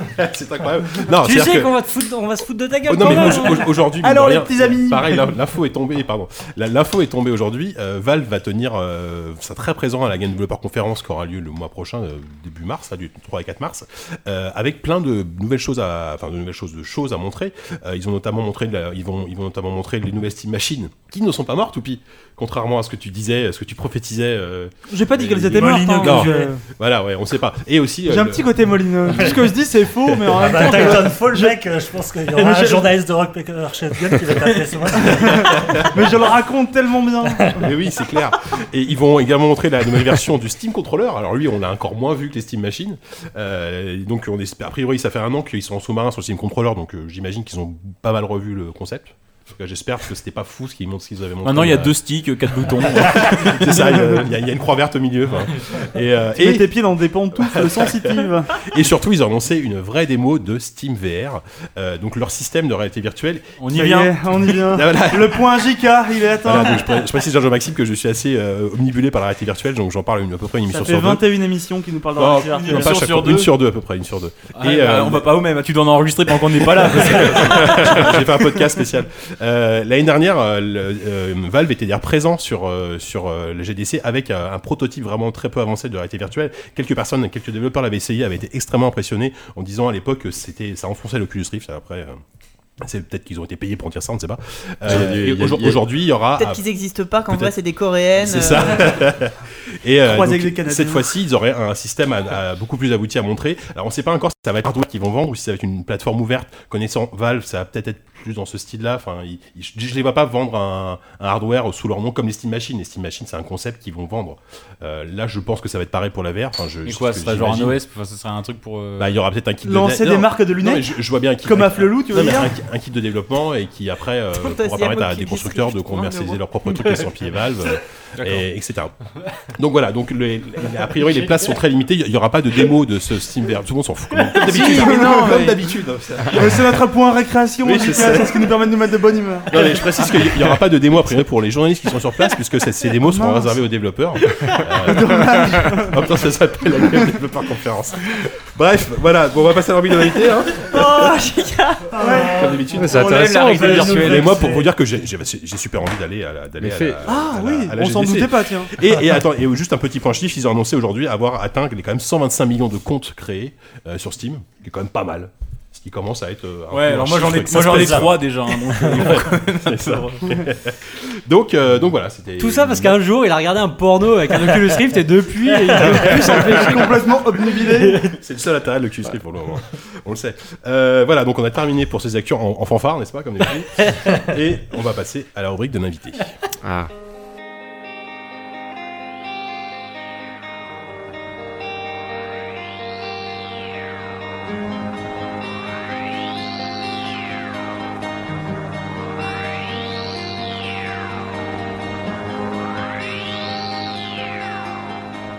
Je, je laisse tourner cette musique qui est quand même euh, assez, assez magnifique. C'est donc le, le générique, enfin le- l'une des, l'une des musiques de Life is Strange euh, par Sid Matters, euh, si je ne me trompe pas, c'est ça. Euh, donc Jean-Maxime, bonsoir, euh, rebonsoir. Bonsoir. Merci encore euh, une fois de ta présence, et vraiment ça nous fait très plaisir. Donc comme je le disais, tu es euh, un des cofondateurs du studio Dontnod. Euh, alors déjà, de- de- on peut commencer classiquement. Est-ce que tu peux nous, nous dire un peu Est-ce que je suis un menteur pathologique Alors on, on- on- va la garder, c'est 10 qui va être posé. C'est 10 qui va être posé. Maintenant, Eh hein. bien oui. Est-ce que tu peux un peu nous, nous, exposer rapidement hein, ton, ton, parcours initial avant notre node Qu'est- Qu'est-ce qui t'a amené à, créer ce, studio et qu'est-ce que tu as fait avant dans les grandes lignes? Alors dans les grandes lignes, euh, dans les grandes lignes, j'ai un parcours un petit peu euh, particulier. Enfin bon, il y a dans le jeu vidéo, il y a beaucoup beaucoup de, parcours différents. hein. C'est un, c'est un milieu quand même qui allie euh, euh, des gens très créatifs et des gens très techniques. Les gens techniques ayant une sensibilité créative, les gens créatifs ayant une sensibilité technique. Vous êtes toujours euh, Mhm. avec moi. Donc il y a vraiment des gens qui viennent de tous les, euh, de tous les, tous les horizons. Euh, moi, j'y suis venu un peu par des chemins de, De de traverse. traverse. C'est-à-dire que j'étais de ces gens qui, qui ont mis beaucoup de temps à savoir ce qu'ils voulaient faire. Hein, je pense qu'il y en a peut-être euh, aussi autour de cette Moi, je table. sais toujours pas. hein. Euh, Toi, tu sais toujours pas. voilà. euh, et du coup, euh, j'ai commencé. En fait, je suis sorti d'une école de commerce. Voilà, je fais partie Ah. de ces méchants. Euh, On dira rien, il y en a plein qui nous écoutent, je pense. Ouais, ouais, mais je m'en fous, je revendique, j'en ai rien à te taper. C'est, et, euh, Anarchie. et, euh, et, euh, et donc, j'ai commencé au marketing chez, chez Ubisoft. Voilà, j'ai fait des stages là-bas. J'ai, euh, et ensuite, je suis, parti, euh, je suis parti en Asie. J'étais chef de produit pour le marché chinois pendant deux ans et demi. Chez Ubisoft, j'ai lancé une trentaine de jeux euh, sur le marché continental chinois. Donc à peu près euh, 30 boîtes de chaque euh, titre, le Mm. reste étant de la Ouais, for- contrefaçon. Ouais. Euh, non mais c'est, c'est, c'était- c'est- je, je caricature, mais non mais c'est- c'était, euh, c'était assez, euh, assez fandard. Pardon, je, Ouais, j'ai- ouais, j'ai- c'est c'est, c'est- c'est- euh, non mais c'est hyper live, intimidant. Oui, non mais Non, non, c'est- mais c'est c'est- c'est c'est- très, c'est très très simple. Tu C'est pas intimidant, c'est juste un micro, il est gentil. Non mais vous, vous avez des micros là de, de, de rappeurs. Moi j'ai, j'ai- j'ai ce truc. euh, Tiens, j'avais même pas vu que tu t'étais payé une bonnette, mon whoopi, là. C'est ça que tu fais avec, nos- avec les sous Bien sûr que c'est ça que je fais. C'est le seul à avoir une bonnette, putain. C'est pas Ah moi j'en ai aussi. Oh, mais on les voit, les deux J'ai nantis, là. aussi, Sophie. On interroge mais- Jean-Max. Non, voilà, euh, je vais non pour accélérer un petit peu, j'ai commencé en Chine. De là, j'allais passer à la prod en fait euh, parce que euh, voilà, le- l'idée c'était d'être dans le jeu vidéo. Je savais pas encore très bien ce que je voulais faire. J'ai commencé par le marketing parce que c'était l'option que je pouvais le faire le plus facilement. J'ai très vite côtoyé euh, le dev euh, au premier jour. euh, ça devait être en 2004. euh, j'ai su que c'était ça que je voulais faire et puis autre chose. Le marketing Euh, te plaisait pas? Euh, si, alors euh, je pense que le marketing est un. C'est le, c'est bien évidemment euh, mal aimé des devs, mal aimé des journalistes, mal aimé de tout le monde. Euh, et, et, et je comprends pourquoi, mais c'est c'est une discipline qui est remplie de gens euh, qui comprennent très bien, euh, enfin qui ont, qui un peu comme Molineux, qui, qui savent très bien, qui sont pas forcément les plus aimés, mais qui, qui s'en foutent parce qu'ils sont là par passion aussi et qui font le job. Et, euh, et c'est pas que des mecs euh, qui, euh, qui, qui comptent les bifetons euh, euh, avec le gros cigare. Euh, pas du tout. Euh, Il y a beaucoup. Et Ça, c'est les c'est. dessus ça en général. c'est- voilà. dans le marketing, généralement, c'est que des stagiaires de 24 ans. hein, donc, euh, C'est beaucoup, beaucoup de stagiaires. Euh, non, mais c'est. euh, bon, bref, c'est voilà, c'est un métier euh, quand même euh, très intéressant. J'avais même commencé, moi, en stage euh, à Paris, à Montreuil. Là, je me suis retrouvé dans les crédits de, de, de jeux GBA obscurs. Des noms, des noms, des noms. Euh, de Megaman Battle Network, euh, je sais plus combien, Breath of Fire non, euh, je crois. 4, machin. Euh, et, euh, et donc j'étais à Shanghai. euh, je devais passer, alors pour la petite anecdote, je vais passer à l'approche, je vais bosser sur N-War, Mhm. euh, le jeu, euh, là, le, le RTS Oui, console. rappelle euh, qui se commandait à la voix. c'est commandé à la voix, à euh, dont le directeur créatif était euh, Michael Deplatter, qui, euh, qui très récemment est le directeur créatif de Shadows of Mordor. Ouais. Donc, Ah oui. euh, voilà. Euh, et, à la, Moi aussi, je crois. et à la base de Rome Total War, enfin bref, un mec, euh, voilà, quand on le rencontre, ça, ça, ça, ça inspire, comme diraient nos amis euh, euh, anglo-saxon. Et, euh, et donc, euh, et puis au dernier moment, j'ai eu une offre pour revenir à Paris, euh, chez Ubisoft toujours, et j'avais un peu envie de, de revenir à Paris. Est-ce que Ça t'avais le spleen du pays un peu ou non? Comment- J'avais un peu le spleen du pays. Euh, non, pas le spleen du pays, mais, euh, mais j'avais fait un peu le tour de, de ce que j'avais envie de faire à, à Shanghai. Euh, voilà, c'est une expérience- c'était une expérience très, très fait tous intense. les bars, c'est fini. Voilà. Les restos et tous les bars, ouais. c'est, c'est impossible de faire tous les bars Ouais, de Shanghai. tu, euh. tu- tu te lèves tous les matins, il y en a deux nouveaux euh, dans ton champ de vision. Non, mais c'est, Je pense qu'il y a des expatriés des 90 ans qui sont encore celui-là, je ne connais pas. Non mais je déconne pas, tu te lèves, t'as des matins, tu te lèves, bon t'habites dans une tour de, de 30, euh, 35 étages, tu te lèves et euh, t'as littéralement euh, des nouveaux étages qui se sont construits pendant la nuit, enfin c'est c'est ha- hallucinant, c'est hallucinant. Ah ouais. Bref, euh, je suis revenu à Paris pour bosser à la prod externe sur, euh, sur un jeu euh, qui, je n'en doute pas, est dans votre top 5 à tous. Attention. Haze. Ah J'adore. Des souvenirs incroyables Ah oui, non, non, mais tu- on a d'ex- d'excellents souvenirs de Dex Oui. parce qu'on on, on- on avait, enfin moi, on- à l'époque, on, tra- on travaillait ensemble, moi, je testais le jeu et on s'est poilé. On- on s'est- non mais on s'est poilé, c'était très drôle. Oui, c'est vrai que ça- reste un bon souvenir avec Voilà. Hein. Voilà. Le jeu était mauvais, hein, de- pas d'ambiguïté, hein, mais, euh, mais, Non. mais on, a, on a beaucoup ri. Donc voilà, j'étais à la prod là-dessus. Je me suis occupé euh, globalement. euh, et là, vous allez pouvoir m'assassiner, mais de, de, de, de la Ah bah prod non. créative euh, sur le jeu. Ah bah c'était pas l'aspect le moins réussi du jeu. Non, mais c'était, euh, disons qu'il y avait un désaccord fondamental à la base sur ce que devait être le jeu entre euh, entre diverses personnes. Ouais. Je fasse attention à ce que je dis. Euh, et grosso modo, mon boulot, Les noms s'affichent en euh, bas de votre écran. un, Pour un- un indice pour les chez vous. donateurs, hein, juste pour les donateurs. Un indice chez vous. Bonne technique. Euh, et euh, mon boulot, c'était grosso modo d'accoucher, de faire tout, accoucher d'une vision à peu près commune euh, de ce qu'allait être le jeu. Je sais que c'est un mauvais jeu. Euh, c'est pas un mauvais jeu. Non, non. Non, c'est pas un mauvais jeu. C'est un, c'est un jeu euh, très. Non, c'est un jeu très perfectible. Non, mais on n'a pas le même regard quand on est sûr, développeur Non mais ça c'est sûr. quand- et qu'on en chie sur un truc Bien sûr. comme Ça- celui-là, que les mecs euh, en chient pour faire, euh, euh, pour faire leur tech PS3, que, que, Mm. que, que c'est la merde, qu'il y a une pression de ouf, que tout le monde les attend comme le Messi parce que c'est Time Splitters, etc. Ça avait été survendu à Euh, une époque. ça a été aussi. complètement survendu Crysis- à, à un moment donné. moi, euh, comparo d'images. ouais, euh, entre. Crysis et Haze. Crysis, c'est lequel le plus beau Ah, il y a match et tout. mais euh, ouais. Voilà. Non, non, mais bon, je vais pas. de Haze, là. Non, non, mais euh, Haze, euh, Haze, euh, la raison pour laquelle j'ai monté une boîte derrière, parce que j'ai, si tu veux, pendant. euh, maintenant, je m'adresse qu'à toi, non? Salopard Re- Regarde-moi dans les yeux, je te Ah parle bah le que- c'est moi qui ai fait le test à l'époque, hein. c'est pas, c'est C'est pas vrai, ça. c'est Je sais plus comment j'avais mis, mais je crois que j'ai mis 12, non, c'est pas si, c'est pas une si C'est mauvaise faux, note. t'avais mis 8. Dans la Le mémoire. problème, c'est que le test c'est plus en ligne depuis, donc c'est pour un site- sur un site qui existe plus. Arrêtez de euh, sortir les dossiers là. Bref. Et euh, non, non, mais à- à- au bout de deux ans, si tu veux, bon, j'ai rencontré plein de gens super. J'ai vu aussi euh, beaucoup de choses que, euh, que j'aurais souhaité faire très différemment.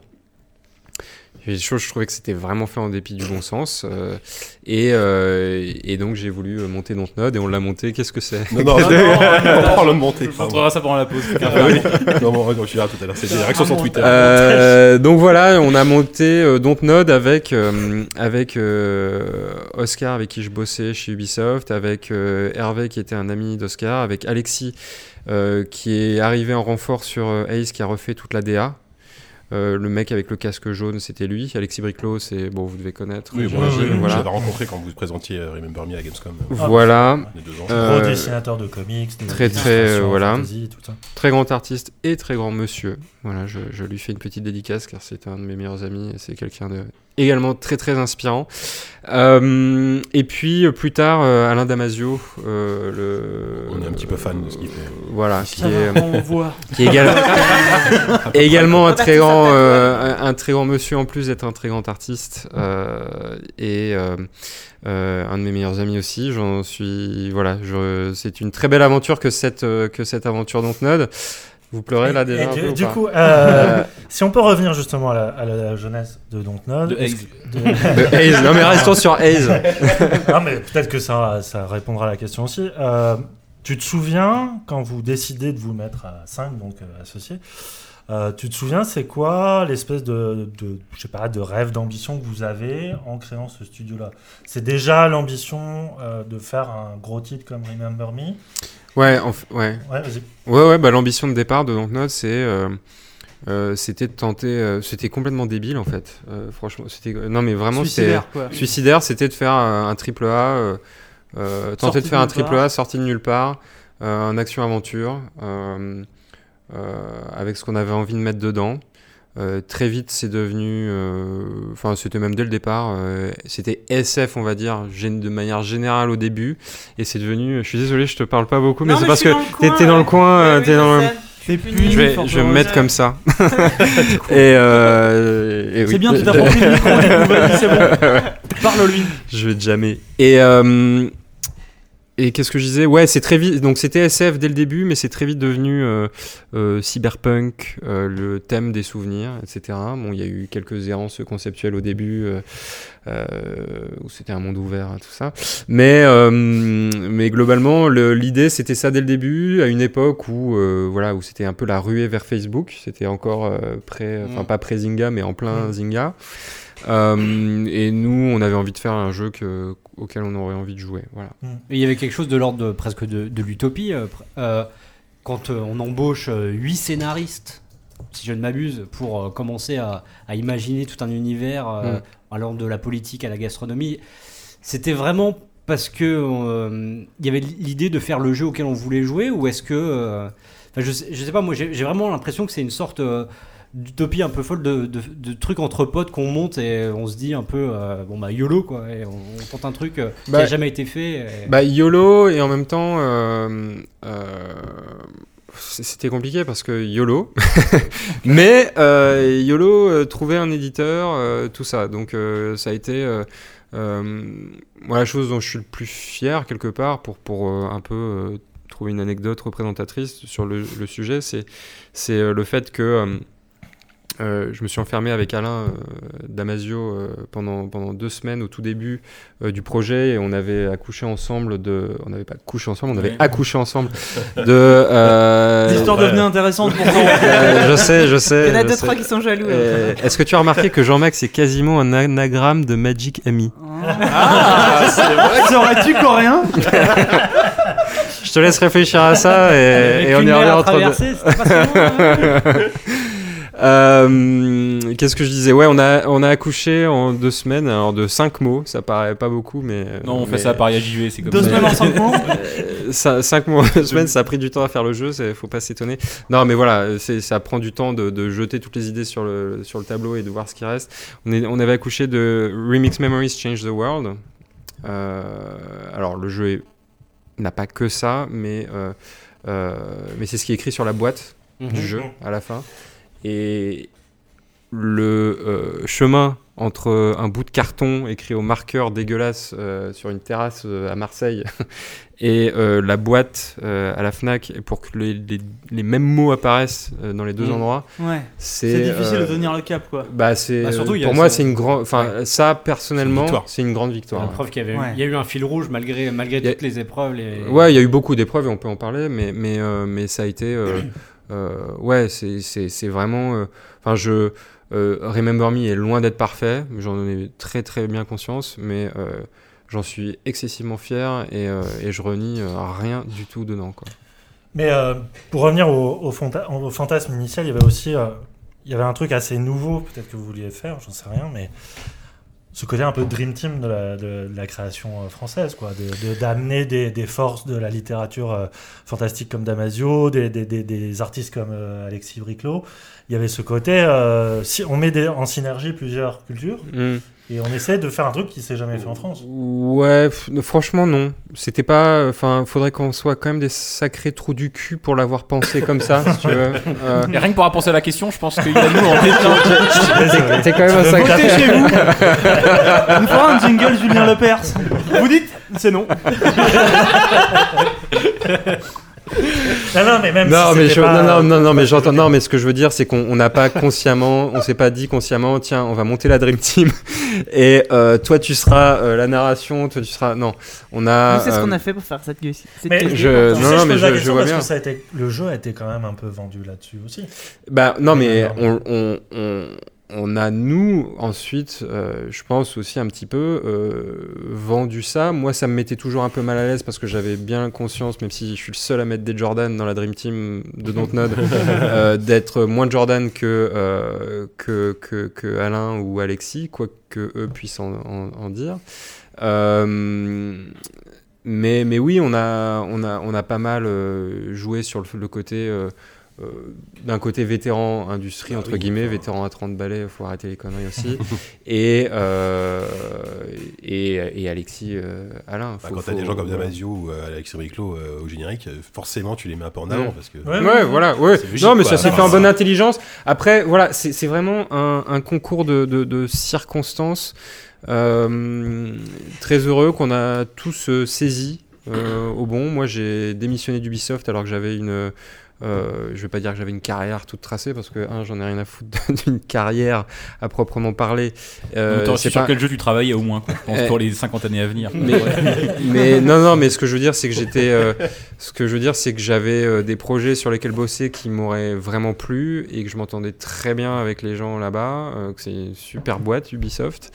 Euh, non, mais T'es pas après. obligé, ils nous écoutent pas. hein. Je non mais moi je les non moi je, je, je vous livre euh, après on peut en dire euh, moi je vous parle pas de leur politique de NDA ou je sais pas quoi je vous parle de mon expérience y ayant travaillé Euh, c'est une super boîte voilà je, le- je, le- pense je le dis Euh, mais euh, mais je l'ai fait parce que euh, parce que on a eu cette envie euh, commune de euh, ouais de monter le truc. Moi j'avais euh, 27 ans quand j'ai commencé à le faire et je me suis dit ouais c'est voilà si, si je le fais pas maintenant je le ferai jamais. C'est le bon moment. et euh, ouais c'est le bon moment euh, YOLO Ouais, pour le, pour le coup, YOLO. voilà. Et pour, pour revenir un petit peu à Life is Strange, justement, cette volonté de faire Life is Strange, elle est, elle est venue euh, comment Elle est venue après Remember Me, parce que c'était une envie de respirer après la SF, euh, faire un projet peut-être plus, plus modeste euh, en termes de budget et de moyens. euh. Pourquoi t'es mort de rire toi c'est pas le regard que t'as que t'as lancé à T'avais une question encore euh, Non, pas du tout. Non, non, vraiment. D'accord. C'est euh, c'est venu. Alors, euh, c'est venu de manière d'une manière excessivement différente de euh, Remember Me. C'est-à-dire que Remember Me, c'est un jeu qui s'est euh, qui s'est monté à partir d'une idée, Ouais. qui était l'idée de faire. euh, en fait, on est, on est parti du postulat de la numérisation des souvenirs, de l'envie de faire un jeu avec un certain scope, de, bon, de, de- avec de fortes ambitions narratives, blablabla.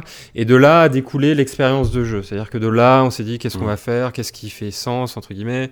Euh, de là sont arrivées les notions de Memory Hunter, de, euh, euh, de devoir se battre pour récupérer euh, ses souvenirs, euh, d'où le Combo Lab, euh, le, le- le Memory Remix en, gui- en guise de, de- voilà, de, de, de biscuits, euh, on va dire, innovants, euh, du moins je le pense. Euh, donc, bref, on, on- on est descendu. C'est c'est ce que- c'est une conception top-down, euh, comme, comme disent les, les, les Peter Molineux euh, euh, en herbe. Euh, et, euh, et Life is Strange, c'est l'inverse. Life is Strange, c'est c'est parti de. euh, donc, euh, c'est bottom-up, c'est-à-dire que c'est parti d'un cahier des charges excessivement simple qui a été, euh, vers la fin de Remember Me, il y a eu une petite équipe euh, chez Dontnod de conception qui a été euh, un peu mise en incubation et à, à laquelle il a été donné un brief euh, très clair qui était se resservir du rewind. Et euh, parce qu'on avait le sentiment de ne pas avoir fait suffisamment de choses euh, avec, enfin non Oui. pas qu'on n'avait pas fait suffisamment de choses, mais qu'on du moins on n'avait pas fini de faire des choses avec et que c'était intéressant de peu poursuivre. ce qui a ressorti des critiques sur Remember Me, c'est que la Remember Remix, il n'y en avait pas assez en fait. Enfin, les, gens Ouais. ont beaucoup aimé le concept, mais c'était frustrant de ouais, d'en ouais. avoir que tout- Ouais, 400 ouais, bah ça, on pourrait, euh, on pourrait en Bon. parler euh, longuement. Mm. Euh, C'est euh, un Memory Mix, c'est énormément de contraintes Oui. euh, narratives, c'est euh, excessivement cher en mocap, euh, en, Mm. en design, en, en polish, en, en, QA, en- enfin bref, c'est- c'est c'est un- c'est- c'est l'horreur absolue. Enfin, je veux dire, le Memory Remix ça a été le, le- le- le monstre rampant au milieu des, des bureaux pendant, pendant des mois, des années. Euh, mais je suis, enfin, les quatre qu'on a fait au final. Euh, voilà, moi je- j'en suis euh, très content. Enfin, le, et, de, et de la contrainte est née la création aussi. C'est-à-dire que le quatrième, enfin je spoil là, on s'en fout. euh, le quatrième Enfin, qui, est, qui, est, qui est dans la voiture là à la fin. Tu, tu spoil ton propre jeu, il n'y a pas de souci. T'as le droit, t'as le droit de faire ça.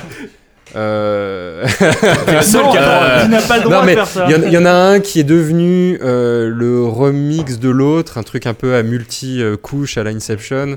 Euh, euh, du fait de la contrainte technique et, et budgétaire, parce que c'est, c'est- c'est- ça a coûté excessivement cher euh, à faire. Bref, je, je- je- je- je peux t'interrompre juste un Je instant. t'en prie. Je pense être le, le seul à pas avoir fait Remember Me autour de la table. Je sais pas ce que c'est que les, les Memory Ah, Remix. tu réexplique euh, Bah, Je bien un c'est mot. le créateur. euh, c'est- Ce sera jamais la 70e fois que tu l'expliques.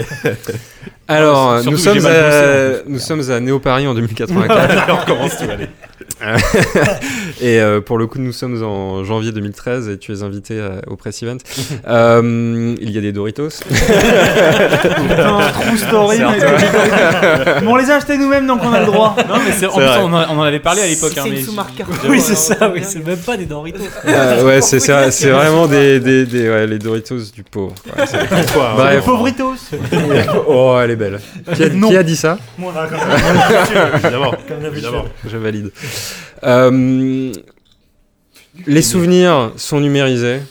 Hmm. D'accord, on se les échange, il y a un implant neuronal, blablabla.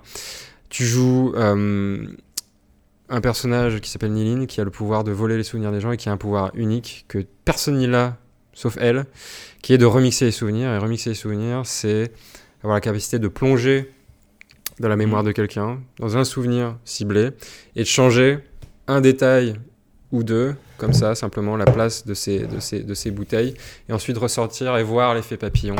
Euh, je check niveau molineux ou pas le Euh, moment, tu restes Est-ce que ça va changer ma vie Si ça va changer ma vie, euh, oui, c'est molineux. ça. Et donc, ce détail, par effet papillon, euh, va changer complètement la perception qu'a le, le, le, le, le per- le personnage remixé de lui-même.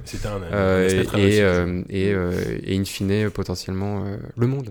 D'accord. Voilà, Voilà, je, suis- c'est- je suis au niveau là, maintenant. on est dans le molineux. Je peux, je peux continuer à suivre cette interview alors, maintenant. Voilà. Euh, Donc, donc j'ai un Kickstarter euh, sur, la- sur de nouveaux Memory Remix. euh, Euh, ouais. Donc on, on en venait du coup à du coup Life is Strange. de ça a découlé Life is Strange. Life is Strange, le rewind et, euh, et l'épisodique. Voilà. Et de là- le, le, le, le fait que le setting soit complètement différent, c'est Ça, c'est une volonté. euh, C'est c'est une. c'est vraiment ouais, volontaire ou c'est- c'est non, c'est c'est pas. Euh, ça s'est fait naturellement. Mhm. Euh, on avait fait euh, Néo Paris, euh, la mégapole euh, franco-française euh, dans le futur. Bon, on est parti à Small Town America. À l'opposé total. Je pense qu'après 5 ans passés sur, sur un jeu, on avait juste besoin de, euh, de faire autre chose. Ouais. Euh, voilà, ouais, ça s'est ça s'est goupillé Et comme pourquoi ça. l'épisodique dès le début? Euh, pareil, par envie. alors à la base, pas du tout par. Par, euh, comment dirais-je, euh, envie, euh, je m'empêche de rôter dans le, dans le- dans le micro. Vas-y, vas-y, c'est Euh, le ça va. C'est très noble de. Ouais. Euh, C'était euh, une envie, donc pas business, genre on va faire comme Telltale, on va faire comme Ouais. machin. C'était une envie pareil, euh, après s'être rompu à la, à la tragédie grecque, fleuve triple A, euh, damasienne euh, et beauvergienne, parce que, Mm. parce que Stéphane Beauverger était le lead writer sur, sur le jeu, faut le rappeler. Euh, on a eu envie de faire quelque chose qui soit euh, formellement différent. Et euh, l'occasion a fait le larron, c'est-à-dire qu'on a regardé un peu ce qui, ce- Mm. ce qu'est- ce qu'on pourrait avoir envie de faire. Et, et le- le- tu sais, c'est, ça, ça part euh, d'une bière, d'un- d'un- d'une idée, et puis d'un coup, tout le monde dit Ah ouais, ce serait cool de le faire. Et voilà, on a, on a voulu le faire comme ça. Du coup, dans l'écriture ou même dans la production, qu'est-ce que ça change le fait que ça soit en épisode? Ça change euh, beaucoup de choses. Parce que Euh, c'est pas un tout qui est fait dès le début et qu'on non, découpe. Ça, Non, ça pourrait, euh, ça, ça pourrait l'être, hein, mais mais c'est pas le, le, le- Faudrait que, je pense que sur des, des, des, des IP très installés, on pourrait commencer à le voir, c'est-à-dire que l'éditeur, euh, bon, le- voilà, hein, les, les, les contrats d'édite- d'éditeurs, c'est des contrats avec des milestones, on valide euh, Mhm. au fur et à mesure. Bon, si le succès d'un euh, d'un projet est totalement sûr et certain, je pense qu'on pourrait commencer à avoir des, des, des sorties qui, des, qui, qui euh, à la Netflix, voilà, où tout est disponible d'un coup. ouais.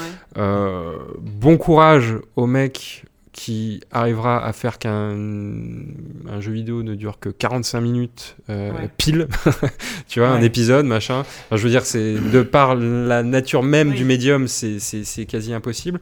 Mais bon, voilà, au final, si tu as tout disponible en même temps, bah, qu'est-ce qui le différencie? Enfin, je veux dire, même Remember Me hein, était divisé en épisodes. On les avait appelés des épisodes, les Ouais. trucs. Et à la base, on avait aussi eu, euh, alors, on l'avait laissé tomber assez vite, mais on avait eu l'idée d'en faire de l'épisodique. Mm. Euh, J'avais oublié qu'il y avait des gens par là-bas. Non, mais- Euh, et euh, non mais j'entends, j'ai le retour. euh, très, joli, Je l'ai oublié moi aussi. très joli, a très joli murmure. Euh, et le reste de ta Mais question, dans c'était. l'écriture, forcément, Oui, dans l'écriture, bah on a, oui, non, ça s'écrit pas pareil. Ça se, pro- ça, se prononce. ça se pas pareil. euh, euh, J'imagine, ouais, voilà, le fait que ça, ça, ça- il- enfin, c'est le genre de décision qui est prise au début. ou Ouais, tout, non, mais on avait, on avait en fait dans la team de scénaristes dont tu parlais euh, tout à l'heure, euh, il y avait un, un- un scénariste de série télé. Mhm. Euh, donc dès, dès- dès le début, dès le début, ça, ça, hum, voilà, ça a orienté, on va dire, les débats sur un terrain qui n'était pas absolument inconnu. Qu'on, voilà, on, on avait quelqu'un qui s'y, hum, qui s'y connaissait, et, euh, et derrière, on a très vite euh, rencontré un lead writer qu'on voulait être américain Mhm. parce que pour ce projet c'était vraiment euh, Ouais. nécessaire et, euh, et il s'est trouvé que cette personne qu'on a trouvé avec qui on a eu qui s'appelle alors il a le nom le plus euh, fantastique YOLO de, de l'histoire du jeu du monde Ça- il Moi, il s'appelle- YOLO, je lui dis waouh. il s'appelle Jean-Pierre Yolo, bonjour. Il y a un mec dans Diablo, euh, en Baldur's Gate qui s'appelle YOLO, je crois. il Pardon, s'appelle il s'appelle Christian Divine Ah, Oh, génial, oh là là. C'est un petit légèrement biblique, quoi. c'est- c'est Ça c'est- pète. Est-ce qu'il a des cartes de visite qui brillent Qui font, qui poussent des petits cris, tu vois c'est C'est c'est un un- vol avec des petites ailes. Tellement génial. C'est voilà. Euh, et qui lui aussi, euh, bon, a, a, a bossé. euh, euh, bon, alors, pour l'anecdote, il était sur le premier Deus Ex, sur Daikatana. Ah. et bon, voilà, c'est tout le monde a son. Plot twist, tout il a le- 70 ans. Tout le monde a, tout, tout le monde a son. Haze. Euh, Tout le monde est passé par là, c'est une très bonne école, Ace, finalement. Euh, Ace Katana, ça serait un bon, un bon spin-off. Ah oui. Euh, et, euh, et depuis, il s'est reconverti dans, dans, dans le, Dans bon film indépendant et, le, et, le, et, le, et, le, et la web series. Donc, euh, donc voilà, lui aussi avait une, une appétence euh, prononcée pour le, pour le format. Je fais juste une toute petite parenthèse. euh, on, vous le faites déjà, mais sur le hashtag ZQSD Live, n'hésitez pas à poser des questions à Jean-Maxime. On, en ira- d'ailleurs- on en ira quelques-unes tout à l'heure. Bah, il y en a une- Yannou, il y en a- il y en a une ah, qui il y a- il y qui a- est en il y a- train- Yannou. Bon, Comme tu veux. Tu veux.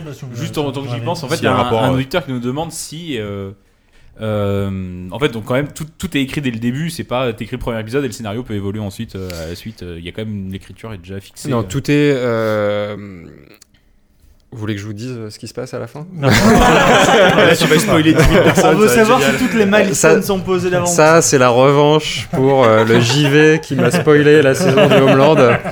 Et donc, dans Life is Strange, il se passe ça. Euh, non, euh, bien, oui, tout est écrit dès le début. Voilà. Euh, mais, euh, mais la prod s'invite dans les débats et on peut pas tout faire et donc il faut constamment réécrire. C'est-à-dire que tu as un fil Ouais, rouge, tu sais, ce qui, tu, sais ce qui va se passer, tu sais euh, ton point A, ton point B, ton point C, mais entre, entre tout ça, il y a des scènes qui vont euh, sauter, qui vont être réécrites, qui vont, euh, voilà, qui, euh, où on va, on va considérer des ellipses, là où il devait y avoir euh, euh, 3000 personnages dans le champ. Euh, c'est vraiment un, process, euh, un processus organique. Comme, euh, comme une série télé finalement. Oui, bah, comme tout, hein, réécrire co- co- aussi, co- hein, comme tout. Le... Après, voilà, c'est cinq épisodes, donc c'est cinq soumissions aux, aux first parties. Donc vous savez que cha- chaque, euh, Mm. jeu qui est produit passe dans les mains éditoriales de, de- de Microsoft, Sony, Nintendo, éditorial et en termes de, de test qualité sur les bugs. Ouais. Euh, donc faire 5 de ces soumissions, c'est beaucoup plus de boulot que d'en faire Bah oui. qu'une. Ouais. Qui sont les Et- plus relous niveau exigence Euh, Pardon, c'est complètement pas la question, mais. Non, mais si, c'est intéressant. Magic Ami, qui, est, qui est un éditeur de jeux vidéo coréen. Euh, j'arrête ces questions. voilà, tu- Euh, Ami comme dans 20th Century Boy. Ah oui. Est-ce qu'on n'aurait pas une... euh, Il y a peut- ah, il y a peut-être un complot là, ouais, ouais, effectivement. Bon, non, mais il y a, y a pas, c'est relou, c'est, euh, c'est, euh, c'est, moi ça me fait toujours un peu enrager quand je vois les, euh, bien sûr, euh, que, que la nudité dans Papers Please euh, est enlevée, qu'elle est remise au dernier moment, Ah, parce que Apple, c'est les pires, hein, je pense. hein. Ouais, mais pff, ça. Il y, y a mon côté euh, freedom of speech qui est, euh, qui, est, qui, est, qui est ulcéré et en même temps c'est leur plateforme, c'est à eux, c'est Oui, ah là qu'ils vendent, ils ont le droit de vendre ce qu'ils veulent chez eux, Ils font ce qu'ils veulent. ils font ce qu'ils veulent. euh, Mm. Donc voilà, c'est. Euh, il n'y a pas de plus relou, il y a des trucs, enfin, on, on- on- on revient de loin. hein. Il y, a- il y a une époque, euh, il fallait que le jeu se comporte de telle façon si le joueur avait euh, débranché euh, sept fois le câble HDMI, deux fois le câble Ethernet, euh, et qu'il avait. euh, C'est quoi, c'est un Konami et qu'il envoyait. euh, Non, non, mais non, mais il y avait des trucs. Enfin, j'exagère à peine. Ouais, C'était des trucs de fou furieux. Technique hyper chiant. Euh, voilà, bon déjà avec le digital, on n'a plus besoin de faire les tests. Où on- Alors si le joueur en plein milieu de sa partie euh, Éjecte le CD. éjecte le CD, mais pourquoi il ferait ça Mais qui, mais, mais qui, mais, mais qu'il meurt S'il porte un bonnet Pikachu en jouant à God of War. Voilà. Donc euh, non, non, euh, c'est euh, c'est chiant, mais c'est normal. euh, voilà. Et puis euh, je veux dire sur sur tout ce qui est test qualité, euh, c'est c'est la moindre des choses. Quoi. Ouais. Yannou, t'avais une question il y a un peu moins un quart d'heure. Pour, euh, oui, non mais euh, c'était pour, Remember Me. Euh, pour revenir euh, de la transition justement de Remember Me à, à Life is Strange, ce que je trouve intéressant, euh, votre studio est super jeune, il y a que deux heures, mais on peut déjà déceler quand même euh, quelque chose d'assez euh, commun. Euh, comme tu as dit tout à l'heure, c'est euh, ce côté euh, concept temporel et recherche d'identité. Mhm. Et finalement, qui irrigue les deux œuvres. Mhm. Et ce qui est intéressant, c'est que de Remember Me à Life is Strange, on assiste à une espèce de- de- d'assèchement du, du gameplay. Vous êtes allé vers un truc complètement euh, simplifié et tout ça. Mhm. Et on a l'impression que vous faites les choses un peu euh, de manière... euh, À l'envers. À l'envers, quoi. Et c'est intéressant parce que, je me souviens, on avait parlé de Remember Me et tu, sur les regrets que tu pouvais avoir en Mhm. termes de gameplay, tu regrettais que justement le, le système de combo était pas n'avait pas été compris par, les, par la Mhm. plupart des joueurs. Je précise, c'est de ma faute. hein. Non, non, mais que euh, ça avait été, euh, c'était à la fois hyper intelligent, mais qu'en même temps, là, beaucoup de joueurs ne l'avaient pas compris. parce Bah, étaient frustrés par je- le je côté. complète. euh, Est-ce que, vous, est-ce que vous auriez souhaité faire peut-être Remember Me après Life ouais, is c'est ça, ma- la fin de ma question, effectivement. Oh là là, c'est beau. Connexion. Euh, non, non, non, il n'y a pas de. Enfin, c'est bon, c'est- très intéressant d'analyser les choses euh, a posteriori, et c'est pour ça que je suis là. Euh, mais il y a beaucoup de choses qui se passent euh, et on réfléchit après. Par exemple, le, le rapprochement que tu fais sur le sur l'identité, il est réel. La première fois que euh, qu'on me l'a posé, j'ai fait ah bah ouais merde. Euh, oui, euh, il y a un thème commun, c'est l'identité. Il y a la version numérique et il y a la version euh, analogique avec d'un côté euh, les, les souvenirs euh, numérisés euh, avec le Sensen et puis euh, les Polaroids euh, de Max. Et, euh, et il a fallu que quelqu'un de l'extérieur me mette le point dessus, tu vois. Enfin vraiment, il y a, il y a des choses. C'est un peu de l'explication de texte, quoi. tu sais. De quoi? Et c'était lui. C'était euh, non, pas c'était pas. sûr, je Alors pas, avec tout avec tout le respect que Non, j'ai pour euh, pour Yannou, je, je l'appelle Yannou. Euh, Ça a l'air ridicule quand tu le dis comme ça, en mettant la main sur les on, va, on va arrêter les pseudos en fait finalement. D'habitude, on Eh, respecte ce oh, garçon. oh, ouais, mais je le respecte c'est énormément. poli quand même. Euh, de quoi je parlais déjà? De, de, Non, sur mon De respect? de- La première, la première fois qu'on t'a parlé de. Ouais. le rapprochement entre les deux Ouais, ouais. euh, euh, il, est, euh, il est évident ce rapprochement.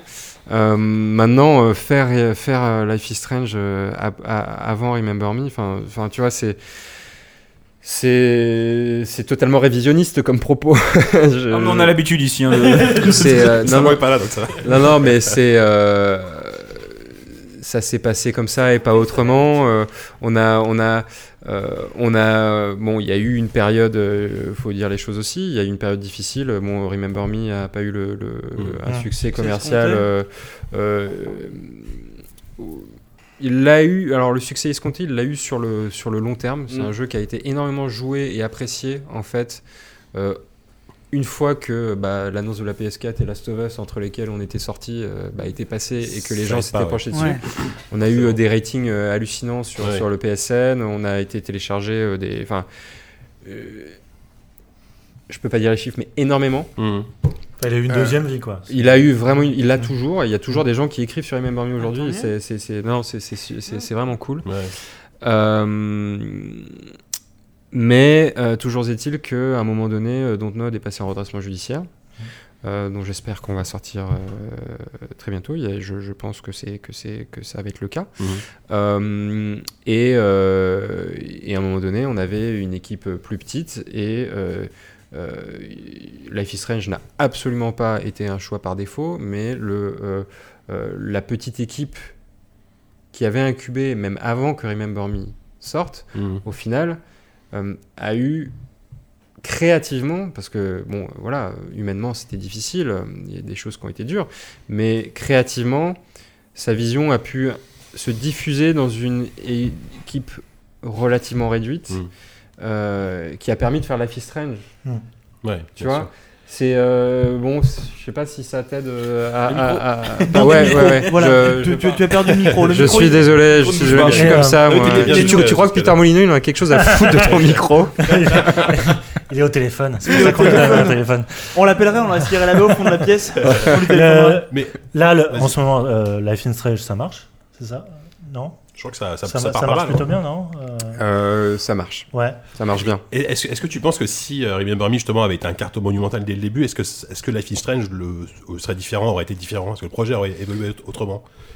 Est-ce Je- que les contrats financiers ont fait que Life is Strange est ce qu'il est aujourd'hui? Oui.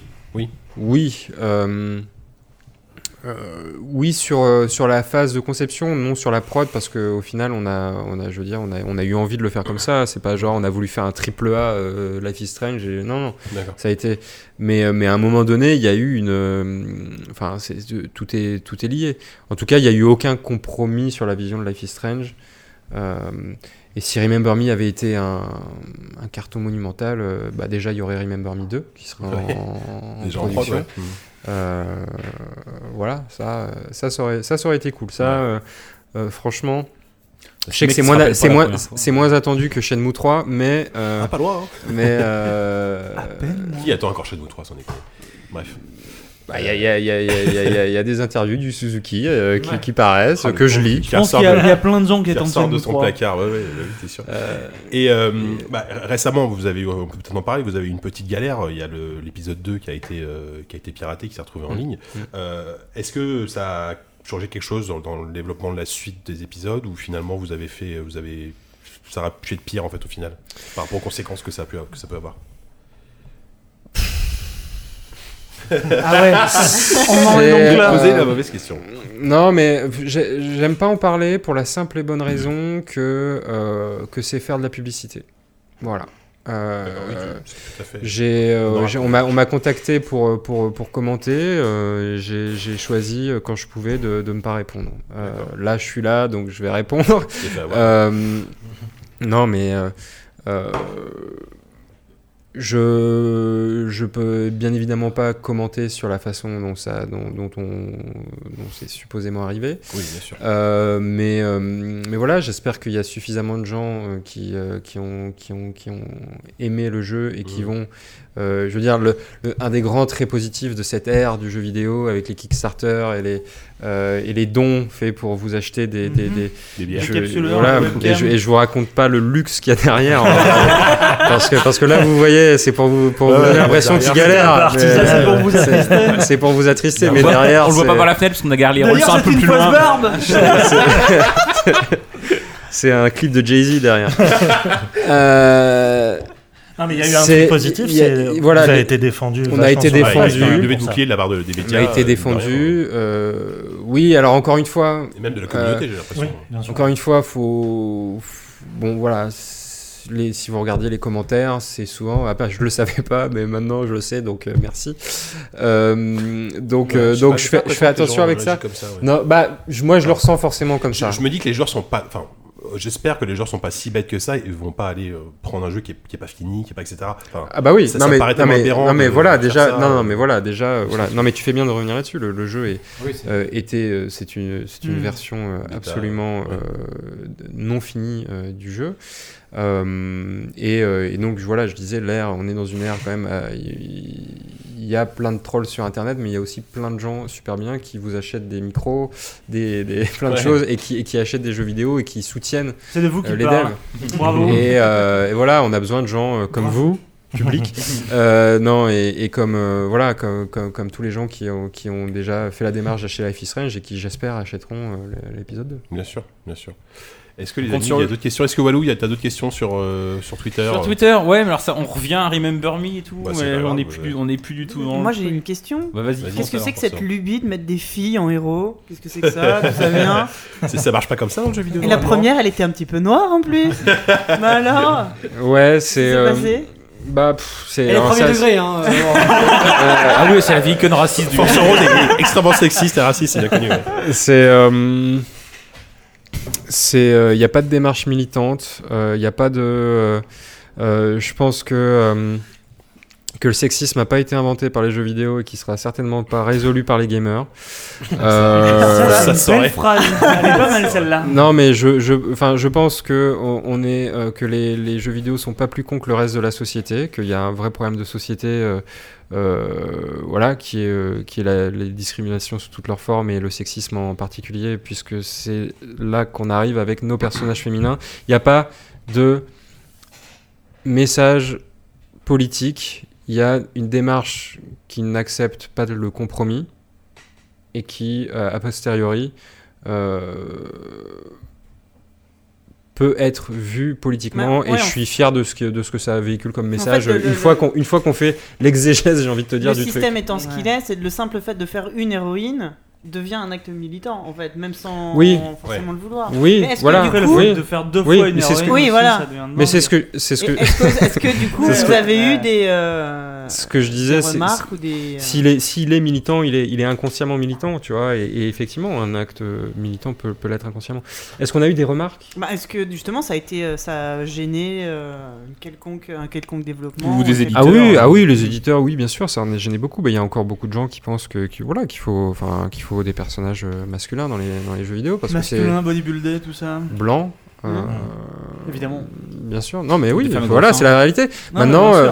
Maintenant, il y a aussi beaucoup de gens qui sont pas comme ça. Euh, La majorité, à vrai dire. La majorité. Non, mais il suffit, tu sais, c'est- la majorité. hein. Il suffit de trois décisions. Non, mais ce que je veux dire dans, dans l'industrie du jeu vidéo, il suffit que, que- Enfin, je veux dire, tu peux avoir 97%. 97 per- sur 100 personnes, tu as 97 personnes qui n'en ont rien à foutre, qui Hein veulent ça, mais si les trois décisionnaires, Hein tu Ouais, vois, c'est bien sûr, hein. ceux, euh, voilà. Bon, euh, voilà, c'est il y a des goulots d'étranglement, des goulets, je sais plus. Euh, Des goulus. On, on préfère les goulots, nous. ouais, les goulots. Quoi qu'il en soit, on et- préfère les goulots. Si je peux avoir un goulot, s'il vous plaît.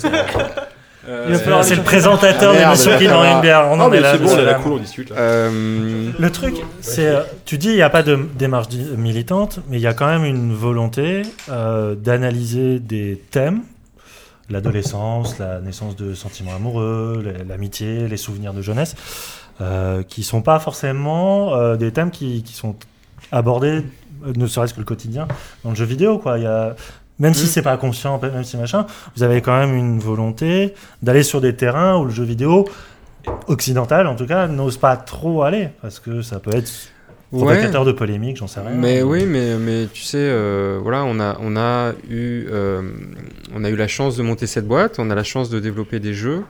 euh, et moi, j'ai œuvré constamment à préserver les intentions Hmm. qui étaient les nôtres, qui étaient celles des gens dans l'équipe, et à faire en sorte que, euh, encore une fois, les projets naissent avec le moins de compromis possible. Il y a des choses sur lesquelles il y a des choses sur lesquelles il n'y a pas de compromis. Il y a des choses sur lesquelles je préfère euh, faire autre chose que me compromettre. Euh, voilà. Et on a eu la chance jusqu'à présent de pouvoir, euh, de pouvoir mener cette barque-là. Ça, il y a eu beaucoup, beaucoup de discussions, beaucoup de débats, beaucoup de voilà. Je, je- ça a été énormément de travail, mais ça, ça vaut le coup. Justement, en termes de, en termes de compromis, euh, on sait que pour, euh, pour deux jeux, et peut-être qu'on va en parler euh, pour euh, Vampire euh, qui arrive, donc il y a quatre éditeurs au final qui sont succédés Sony, Capcom, Square et, Et Focus. C'est ma collection. Et, euh, voilà. et, euh, et justement, enfin, tu parlais de Tableau de compromis. chat. Est-ce qu'il y, a- est-ce qu'il y a vraiment des, des différences euh, bah, justement avec- dans les relations avec le marketing que tu as pu avoir Est-ce qu'il y a des visions du jeu vidéo qui se sont opposées euh, C'est euh, le jour et la nuit, C'est le jour et la nuit. ouais. C'est le jour et la nuit d'un éditeur y a- y a- entre les éditeurs, euh, Bah, au- japonais, au final, vous avez, vous avez bossé avec beaucoup de japonais, parce que entre Capcom et Mm. Square, bon, même si Square, c'est c'est très. Même Ouais. Capcom aujourd'hui, c'est vachement euh, occidentalisé, mais il y a quand même un état d'esprit japonais. J'imagine qu'entre entre Focus et eux, c'est. Ouais, mais même avec Sony, je pense que c'était plus Oui. avec la branche euh, Mais tu sais, américaine européenne. Ouais, voilà. C'est-à-dire que euh, déjà, dans les éditeurs euh, japonais, euh, t'as ceux qui opèrent depuis le Japon, Mm. t'as ceux qui euh, opèrent euh, depuis les États-Unis, ceux qui opèrent depuis l'Europe, ceux qui ont des divisions qui, qui opèrent depuis le Japon, depuis le- l'Europe, mais qui reportent tous les soirs au Japon. Enfin, tu vois, c'est- des boîtes, c'est des multinationales. Tout dépend de leur organisation euh, interne. Enfin, je veux dire, c'est un occidental qui à la tête de Sony aujourd'hui, Ouais. si je me si je me trompe pas. Tu vois, enfin, je veux dire, c'est c'est des, c'est des, c'est des boîtes qui sont tellement énormes que, que leur nationalité a, a au final. Bah, elle, elle peut avoir beaucoup de sens. Dans le sens où quand tu es en direct avec le Japon sur ton jeu, tu sais que t'es pas en direct avec euh, avec euh, la Suisse. Je veux Ça, dire, c'est ou euh, avec tout le respect que j'ai pour la Suisse, euh, Bien sûr. très La euh, Suisse dans le jeu vidéo, on n'est pas sûr de ça. hein. même, même Si dans- vous êtes suisse et développeur. Bah, Farming hey, Simulator. Farming Simulator. Ah merde Allons. Ah oui, Bah, c'est- pardon, c'est Suisse qui fait Ah, ça. Suisse allemand, ouais. Bon, toutes mes excuses à la Suisse. Et, euh, et euh, donc, non, pour, pour revenir sur le nœud de la question, euh, parce que je pense que, c'est, que ça c'est intéressant. euh, ouais, le, le- Enfin. Non, Ouais. Enfin, une question qui on, est. on- on- on y vient. Euh, non, non, c'est. euh, oui, c'est radicalement différent d'un, d'un éditeur à l'autre.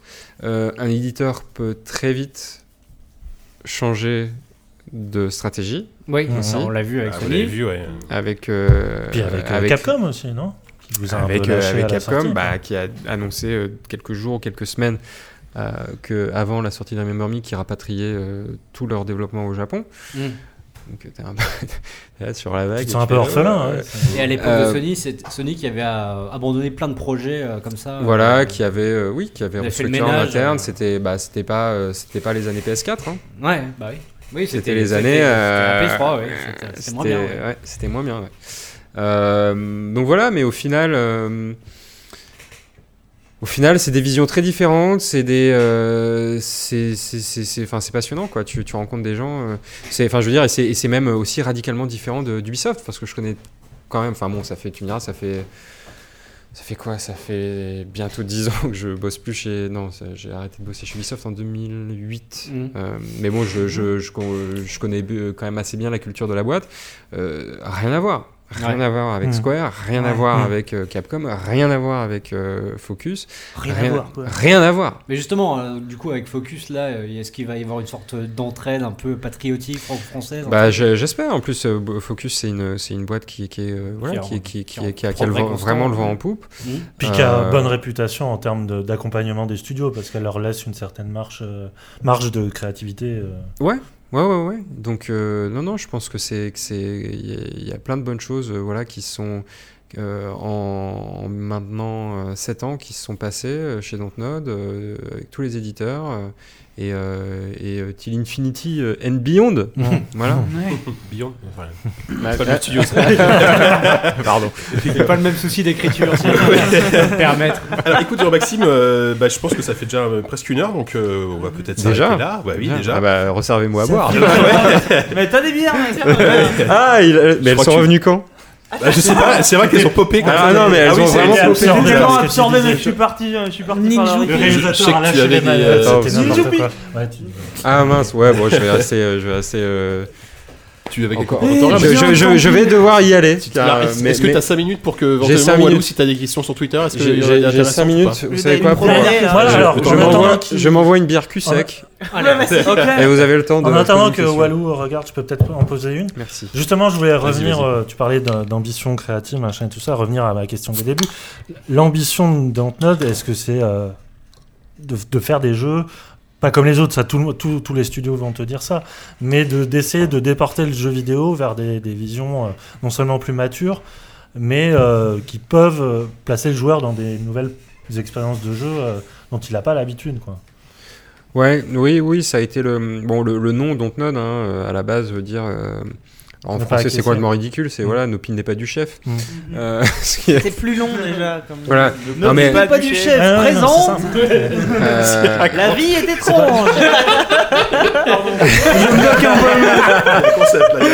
C'est Ah, pas mais- suivre les modes, quoi. euh, voilà. euh, sachez que si vous ne le savez pas, que oui oui en anglais s'appelle Nodi. Oui. Hein bon, ça se pose là quand même Ah comme oui. référence. Pas être Euh, euh, Benny Oui du- Benny, non, Benny ouais. oui, c'est Yes Man si je ne me trompe pas.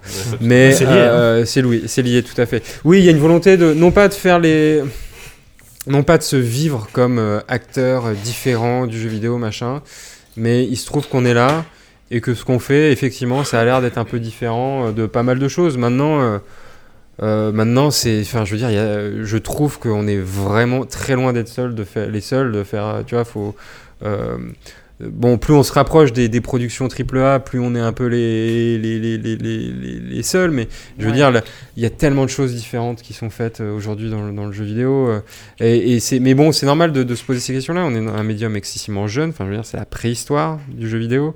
Euh, donc on commente euh, énormément euh, ce qu'on fait et vous participez à cet effort-là et c'est- et important. Euh, mais on, on- encore une fois, c'est comme tout à l'heure, est-ce qu'on on, on se vivait pas comme la Dream Team? Là, on se vit pas comme les mecs qui font euh, des, des choses différentes. Euh, et en même temps, je te dis ça, et, euh, et inconsciemment, il y a peut-être de l'acte parce que ça s'appelait Dontnod à la base.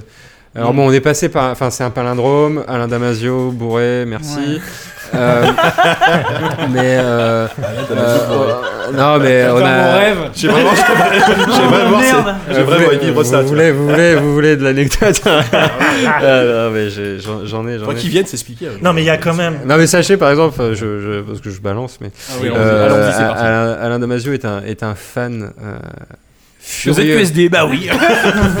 furieux de, de football, mais vraiment euh, à, à un point. euh, à Si un en plus point- il aime les Je- je chiens, pense- alors je je pense pense que que tu Kevin va lui faire l'amour. Et je me rappelle, je me rappelle que quand on, euh, quand on, quand on montait la boîte, je le connais, bon maintenant je le connais euh, beaucoup plus, euh, mais je le connaissais pas encore très bien. Et donc on était en train de, on était après le boulot, on était rue Abel à Paris, euh, on se retrouvait le soir et on devait euh, rédiger les statuts de la boîte. Enfin c'était vraiment de la paperasse et c'était chiant. Chiant. ouais. Et euh, On sait.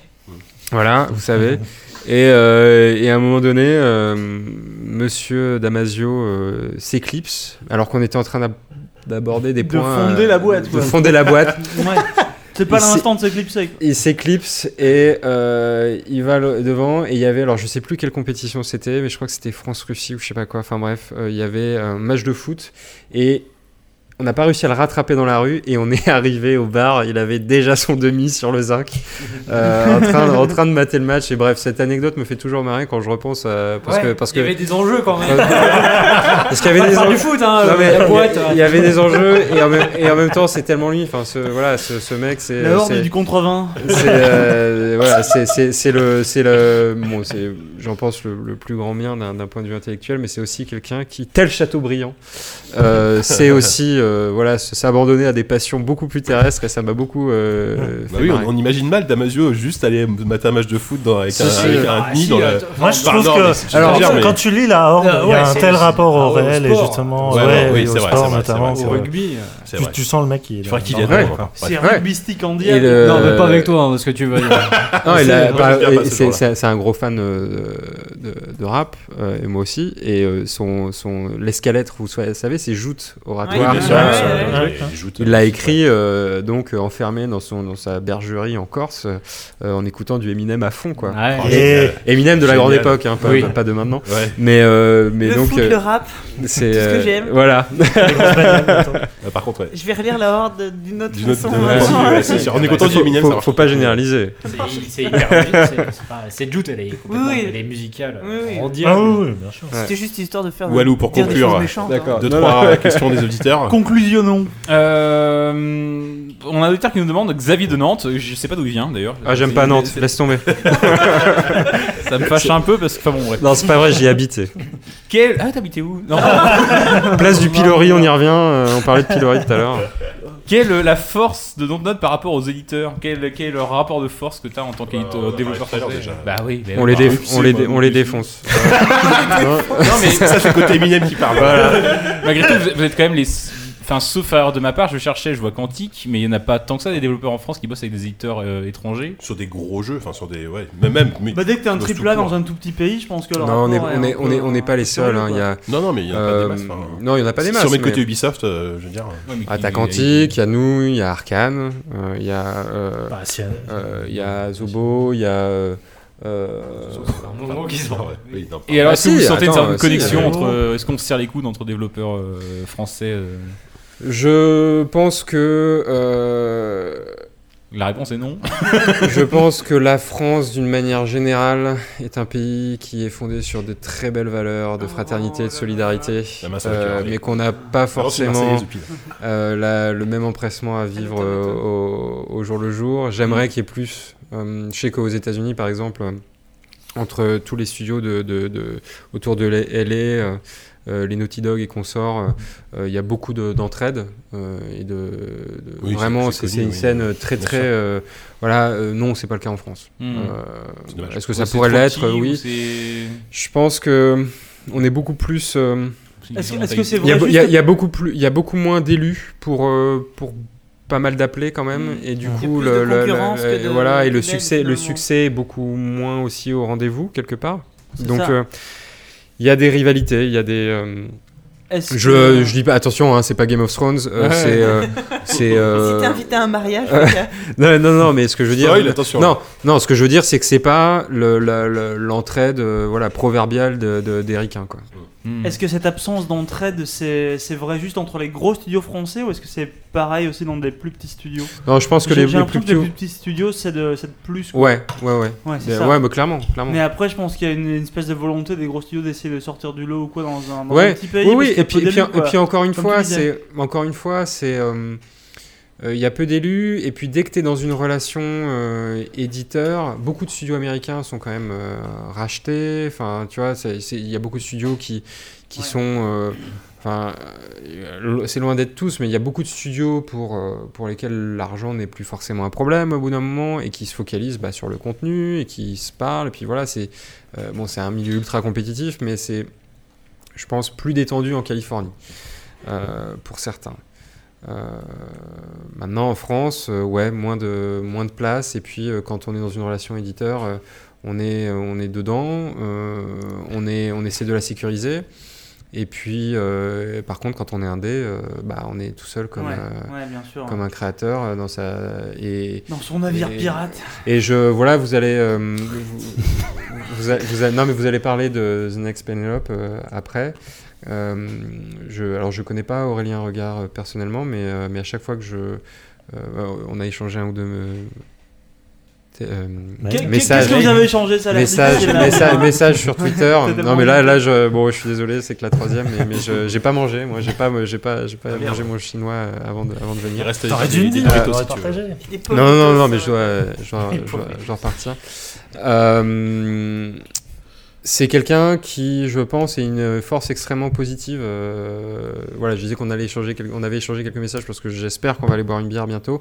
Euh, mais c'est quelqu'un qui, à chaque fois dont, à chaque fois que je le vois apparaître, euh, je pense qu'il a une, une, une aura extrêmement positive. Et, Ouais, il écoute et- le podcast donc il va te répondre. non, non, mais, possible. non, non, mais je, il, a, il a beaucoup de. Je sais qu'il est très actif pour le coup. euh, C'est, je veux dire, je sais pas comment il arrive à faire euh, son jeu et en même temps être aussi actif sur les réseaux sociaux, mais il le fait. Euh, et il a. euh, et, et ouais, c'est, c'est, super cet état d'esprit. chez les Indés en France, ouais, il y a ça. Ouais. Ok. On conclut là? Bah écoute, Concluons ici. Merci beaucoup. Concluons Euh, ici. merci infiniment, Jean-Maxime. euh, C'était c'était passionnant. Euh, bah, on te souhaite le, le meilleur Merci pour, pour la suite de tes projets. Et euh, bah, nous, on va se faire une petite pause de 5 minutes. Pause Ouais. musicale, le temps de, de- de faire une pause. quoi. Et on se retrouve tout de suite après pour le quiz euh, Walou. Le quiz Baby, you know you're the one for me. You and me and her. Ça y est, c'est l'heure du quiz. Le quiz préparé par euh, Monsieur Walou, cette fois-ci en l'absence de Savant Fou. Et qui, je sais que beaucoup, beaucoup d'auditeurs vont regretter, regretter l'absence, mais je sais que tu vas briller à sa place. Euh, et juste une parenthèse, on, remercie une fois de plus Jean- Jean-Maxime qui a dû, qui a dû s'absenter. Euh, il ne pourra pas profiter de, de ce magnifique quiz. Euh, merci encore à toi, Jean-Maxime, si tu nous écoutes en replay, on sait jamais. Je dis- vraiment n'importe quoi, c'est- incroyable. C'est parce que je suis en direct, Ikea, le roi du meuble, c'est JK. La poutre. Mais- Bref, Walou, C'est on curieux par contre, non, on est 6 autour de la table, Ouais, on a ça jamais fait bizarre. Ouais, c'est qu'on très est- intimiste. Il y a de hein. l'écho. C'est intimiste, ouais. euh, pourtant, si, c'est pas mal, mais bref.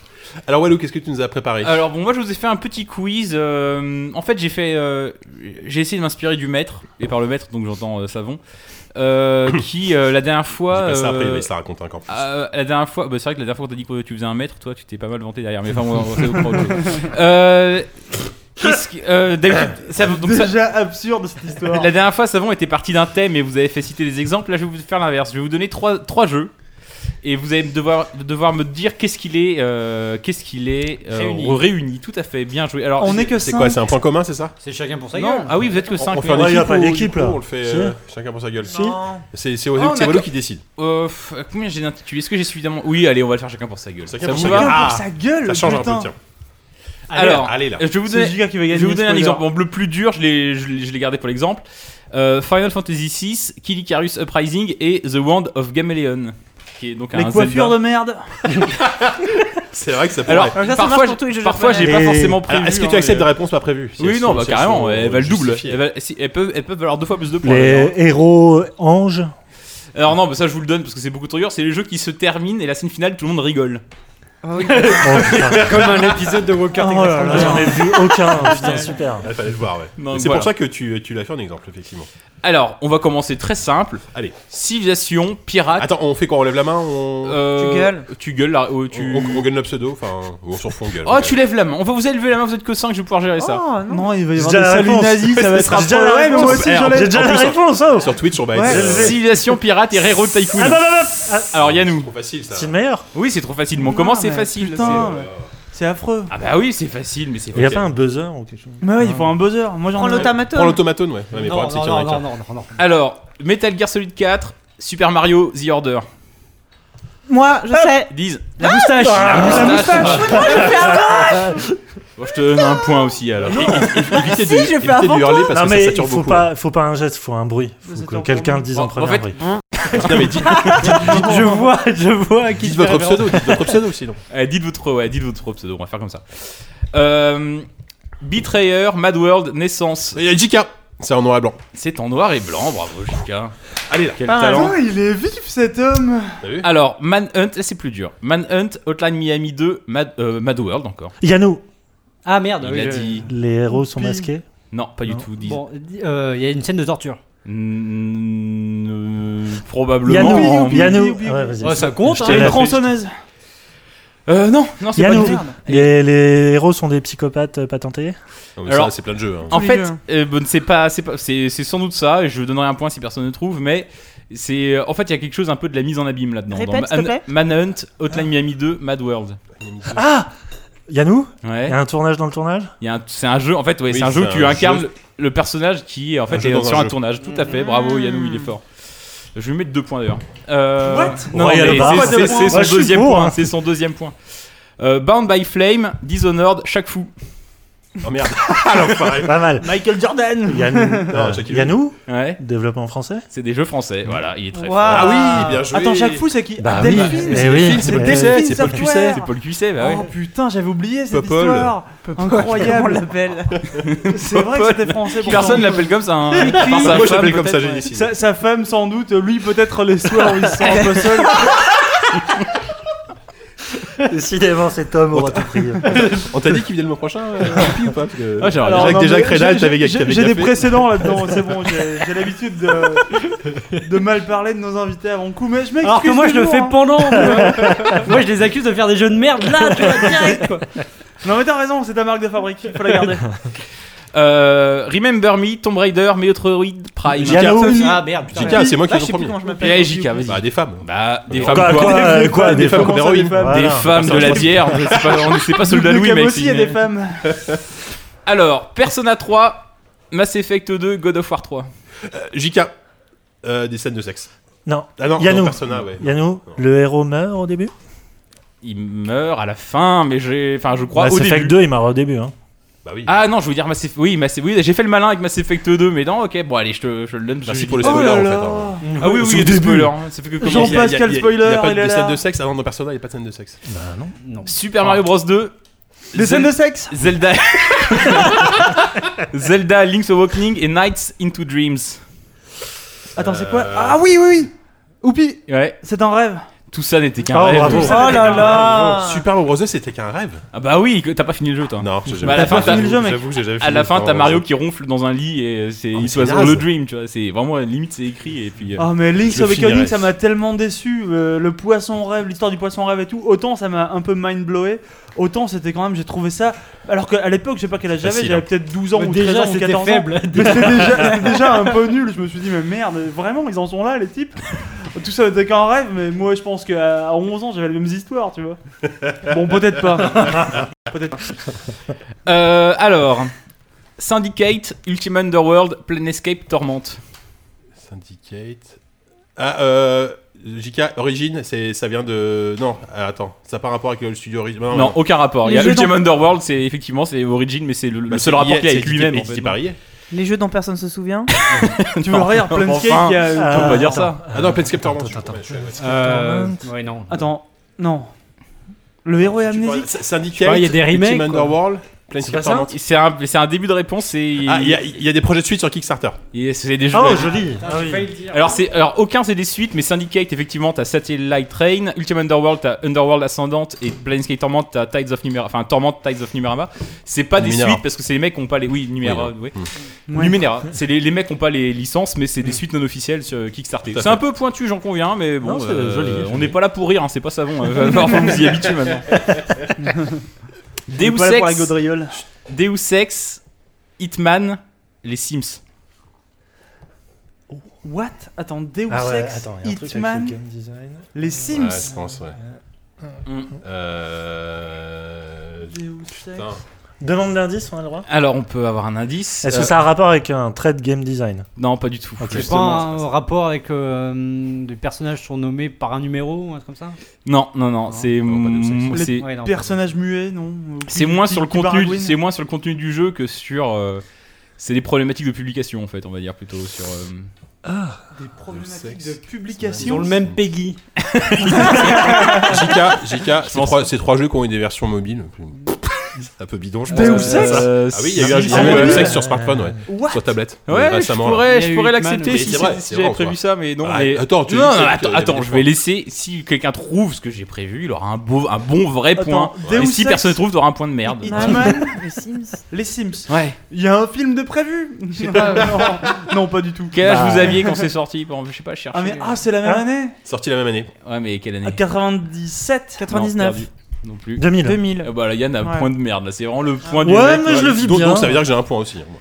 Pour ma- Non. pour ma Oh, réponse. JK, mais non, t'as pas de point. Quel Arrête. crevard, hein, c'est pas possible. Putain, mais c'est pas Je vais vrai. bouder pour- Il pour veut la je manger à parle- tous je les à la râteliers presse, monde. Alors, Team Fortress 2, Morrowind, Alan Wake. Team Fortress 2, Morrowind, What? Alan Wake. Euh, Attends, c'est le design? Non. Non. euh, Team Fortress Yannou de Morrowind. Ouais. Ça devait être à la base des jeux épisodiques. Non, non, non. Il y a des conifères. Team Fortress trois. 2. Non, Ah c'est- non, merde. non, il y en a- C'est des jeux qui ont été développés sur plus de 10 ans Euh, c'est pas 10, mais il y a un peu de ça. En tout Ah cas, merde Team Fortress 2, c'est combien d'années? C'est beaucoup d'années. Ouais, putain, Ah, c'est les des premières jeux- versions, ouais. c'était affreux. JK, c'est des jeux qui ont été annoncés euh, il y a très longtemps et qui ont été Oh. refaits 10 000 fois. euh. ouais, c'est des jeux qui sont sortis 5 ans après leur annonce. Voilà. voilà. C'est un peu collégial ce point. hein, Attends, bon. Team Fortress 2, c'est que 5 ans Mais en fait, je crois l'annonce officielle, fait que ça devait être Team Fortress 2, euh, c'est genre plus que ça, 2001, ou comme ça, non Team For- Non, mais à la base, Ouais, Team Fortress suis 2, pas ça devait, de ça ça. devait avoir un look. Moi, je t'enlève ton point, hein, j'enlève le point de JK hein, si t'insistes. Ah bah non, hein. mais Non, Alors, Alien Colonial Marines, prêt, Duke Nukem Forever. Ah bah ça c'est facile, attends. Ils ont été Attends, repoussés très longtemps et ils sont très mauvais tous les Euh, trois. Gearbox? Ah oui Gearbox. Non, oui, pas oui, prêt. Ah non, Ah, ouais. non, non, pas Ouais, prêt, non. ouais. Ah non. Ouais, Non, mais t'es sur une piste, ça dire. Euh, bah, c'est des jeux 3D Realms qui sont passés à, à un autre éditeur, chez un autre. Alien Colonial Marines? Non, pas du tout. Non, Alien Colonial ouais, c'est. Sega et qui l'a développé ça? C'est c'est des seconds couteaux quoi. Bah, c'est Gearbox.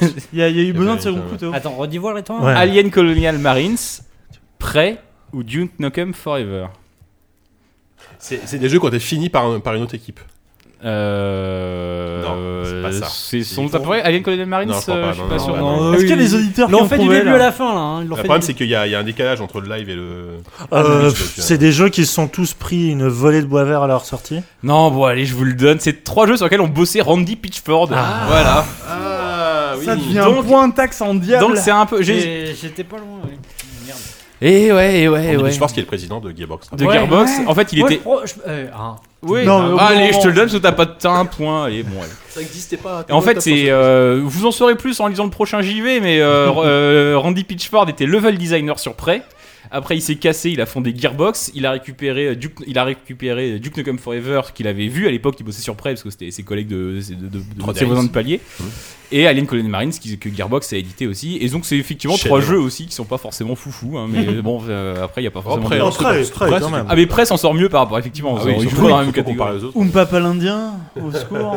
Alors, Battle Street 2, Legend of Mordor et Tom Clancy SWAT Team. Oh, c'est dur ça. Battle C'est quoi Street Tom, Tom Clancy SWAT Team Je connais même pas ce jeu quoi. Battle Street 2. Mais même Battle, Street non, 2, je attends, connais pas Battle Street, c'est quoi? Non, mais je connais même pas la moitié Je des sais jeux. pas. Si, bah, euh, Mordor, moitié- Mordor. C'est- c'est quoi le deuxième Ouais. C'est Legend of Mordor. Ah, C'est pas Legend. Shadow of Mordor Ouais, Non. c'est Legend of Legend of Mordor, c'est quoi C'est les jeux Seigneur des Anneaux c'est des faux noms c'est ce que j'allais dire C'est trois jeux qui n'existent pas. Mais le pire, c'est que c'était très crédible. quoi. Non, c'est- tu l'as très mal sorti. tu vois. Bien sûr. Alors, J'ai envie de les voir. Bravo, j'ai envie bravo, de- bravo. Battle. ah ouais. ouais, non, euh, Tom, Battle Tom Clancy SWAT Team, euh, bon, dis-moi. je pense que c'est un jeu en coop à 4. J'en sais pas forcément plus, mais euh, bon. ouais. Putain, t'es vraiment un escroc. Alors, euh, War Z, Rogue Warrior, Postal 3. Warzone. JK, Ouais. c'est des jeux qui sont, faits, qui sont faits sur le même moteur? Non. Non. Bon. Euh, Yannou, c'est des jeux qui se sont fait demander le remboursement de leurs joueurs. Ah, il mériterait, mais. euh, non, non, mais euh, effectivement, faut creuser du côté Ah. de la médiocrité de ces jeux, je pense. Il y a un truc. Ah, C'est qu'ils ont, copi- Sont pas- ils ont copié un concept de quelqu'un d'autre. Non. Euh, Redis, ouais, plaît, Ils ont des notes métacritiques. Voilà ce que euh, j'allais dire, c'est ils ah, ont le, on le même, le 50. même niveau de note métacritique. Putain, mais JK, il dit toujours la bonne réponse, mais après, le mec, il donne la bonne Non, mais réponse. justement, j'allais le dire. C'était War Z, Rogue Warrior, Postal 3. C'est trois jeux qui ont eu moins de 30 sur Metacritic. Eh oui Ouais, c'est- ok, c'est pour Rupi, d'accord. J'avais aussi noté euh, Black Sao, les zombies. Il y a pas beaucoup- j'ai- Zombies, je crois qu'on l'avait Zombies, peut-être fait. Zombies, JV1. pourtant. Ça me dit ouais. quelque chose. Rien que le nom est cool. Ouais. Euh, Ouais, Il y avait pas une sorte de truc en Zombies, coop Si, qu'on avait si. fait. euh, Non, non, c'est pas celui-là, mais on, l'a- on en a parlé. C'était. euh, Ouais. Ouais, mais. non, C'est- c'est pas ça, ouais. Ils font partie vraiment de l'aristocratie des jeux qui ont eu moins de 30. Enfin, Zombie a eu 30, mais les autres ont eu moins de 30 sur Metacritic. Donc, euh, si, vous voulez vous, si ces noms vous évoquent quelque chose, si vous êtes curieux, vous avez envie de les essayer, changez d'avis. Alors, Je vois le retour sur le live et on voit que ta feuille. on voit tellement Avec les réponses. alors En fait, il faudrait qu'on. Non, Global- c'est- très blanc. Global Gladiators, Pushover, Cool Spot. Sophie, enfin Force Rose, je sais plus comment je l'appelle, c'est des jeux sponsorisés par des marques. Oui, tout Oh à là fait. Oh Oh là. Pas mal. Ah ouais, je- Attends, Global Gladiator, C'est un jeu McDo. McDo, ça, ouais. Un Ça avait un autre nom. euh, il a eu deux noms, ce jeu-là. Ouais, ouais, euh, je Ouais, sais plus. effectivement, en le oui. cherchant, j'ai Le trouvé nom que des deux persos. C'est- C'est pas Mickey Mac, un truc comme ça. C'est Exactement. le, Mac. jeu- le jeu de plateforme là avec Ouais. les deux gamins. Ouais. euh, ouais, Je d'accord. crois que c'est c'était pas mal, Perry. d'ailleurs. Je crois que les deux c'était David Ouais, Perry. David euh, Perry, Où, ouais. où les jeux sponsorisés par des marques étaient pas mauvais en plus, quoi. C'est ça. le Il pire. avait- Cool Spot, c'était bien. Ouais, une Pushover, bonne c'était vachement bien. Mais Ouais. Pushover, je sais même pas pour quelle marque c'était. En C'était fait, une c'est- euh, marque de céréales. tu jouais une souris qui poussait des boîtes, donc il devait être des boîtes de C'était une céréales. sorte de comme ça. fourmi. euh, C'était Ouais, c'était de, des de fourmi, céréales, je veux ouais. dire, pardon. ouais. C'était génial ce pushover. Enfin, génial, j'exagère un peu. Mais... Euh, Kingpin, Half-Life 2, Dishonored. Je vous le donne, ça, c'est gratuit. Euh, Yves Antonov Ouais, euh, Antonov. Ouais. Ah bah oui, c'est vrai. Mon site, j'aime bien citer Victor euh, Antonov Victor de temps en temps. euh, voilà. Euh, et puis c'est le dernier. Allez. Et je pense qu'il va, il va tout. euh, je pense que celui qui trouve celui-là a tout trouvé. Euh, Pokémon, Europa Universalis, Virtual Valérie. Ah putain. Oh putain. Pokémon, euh, Virtual Valerie Je et Europa Universalis. Je sens l'escroquerie, C'est- la forfaiture. C'est des jeux qui, ont- qui sont extrêmement longs à finir et difficiles. C'est des jeux qui ont Comme été. Virtual Valérie, Ah, C'est Valérie. des euh, jeux qui ont été joués en Play Twitch Ouais, euh, putain, machin. c'est ça que je veux dire. Bon, peut-être, j'en sais rien. Ah. En fait, Euh, en fait, c'était, c'était whatever. C'est, il fallait, fallait que vous trouviez un rapport en fait, et je vous le donnais. C'était Oh. gratos. Donc je te le donne. Bah oui, je te le donne. Nul. Alors Mais- que c'est faux. T'as Ah, c'est faux, bah, t'as perdu. Merci, merci. C'est con, le Alors- quiz était pas mal et tu l'as ruiné. tu l'as gâché. Ah, Ah non, mais du coup, non, non, attendez. Oupi a donné une mauvaise réponse, donc du coup, tout le monde a gagné à part lui. Ah, What? Ça, ça me plaît, ça. Ah ouais, Non. c'est pas mal ça. Ah, voilà. bien ça. Vous êtes tous d'un femme connasse et je le mets au féminin parce que je suis affreux. C'est quoi tu le. vas, parce tu qu'il a vas bien de aller te faire, fu- te faire cuire le Te faire cul. futre. Me faire futre, je vais me faire futre directement. Euh, du coup, les les scores finaux, c'est quoi? Euh, bah, vous êtes tous gagnés à part Oupi, c'est tout. C'est ça le C'est score. beau, c'est beau. Ah, j'ai- Mais j'aime sinon, en vrai, c'était Yannou qui avait gagné. Ensuite, il y avait égalité entre JK et Diz. Et ensuite, il y avait égalité entre. Non, ensuite Oupi, ensuite Force Rose. Voilà, c'est- C'est beau. Mais écoute, c'était pas mal ce petit quiz. Et c'est Savon qui a perdu, on peut tous le Ouais, dire. bah voilà, voilà. Savon est grand perdant, euh, en effet. Toujours. Et ben après ce quiz qui, fut, qui était, ma foi, fort efficace, on va passer aux critiques. Critique. Fort Gouléon. Quel beau compliment.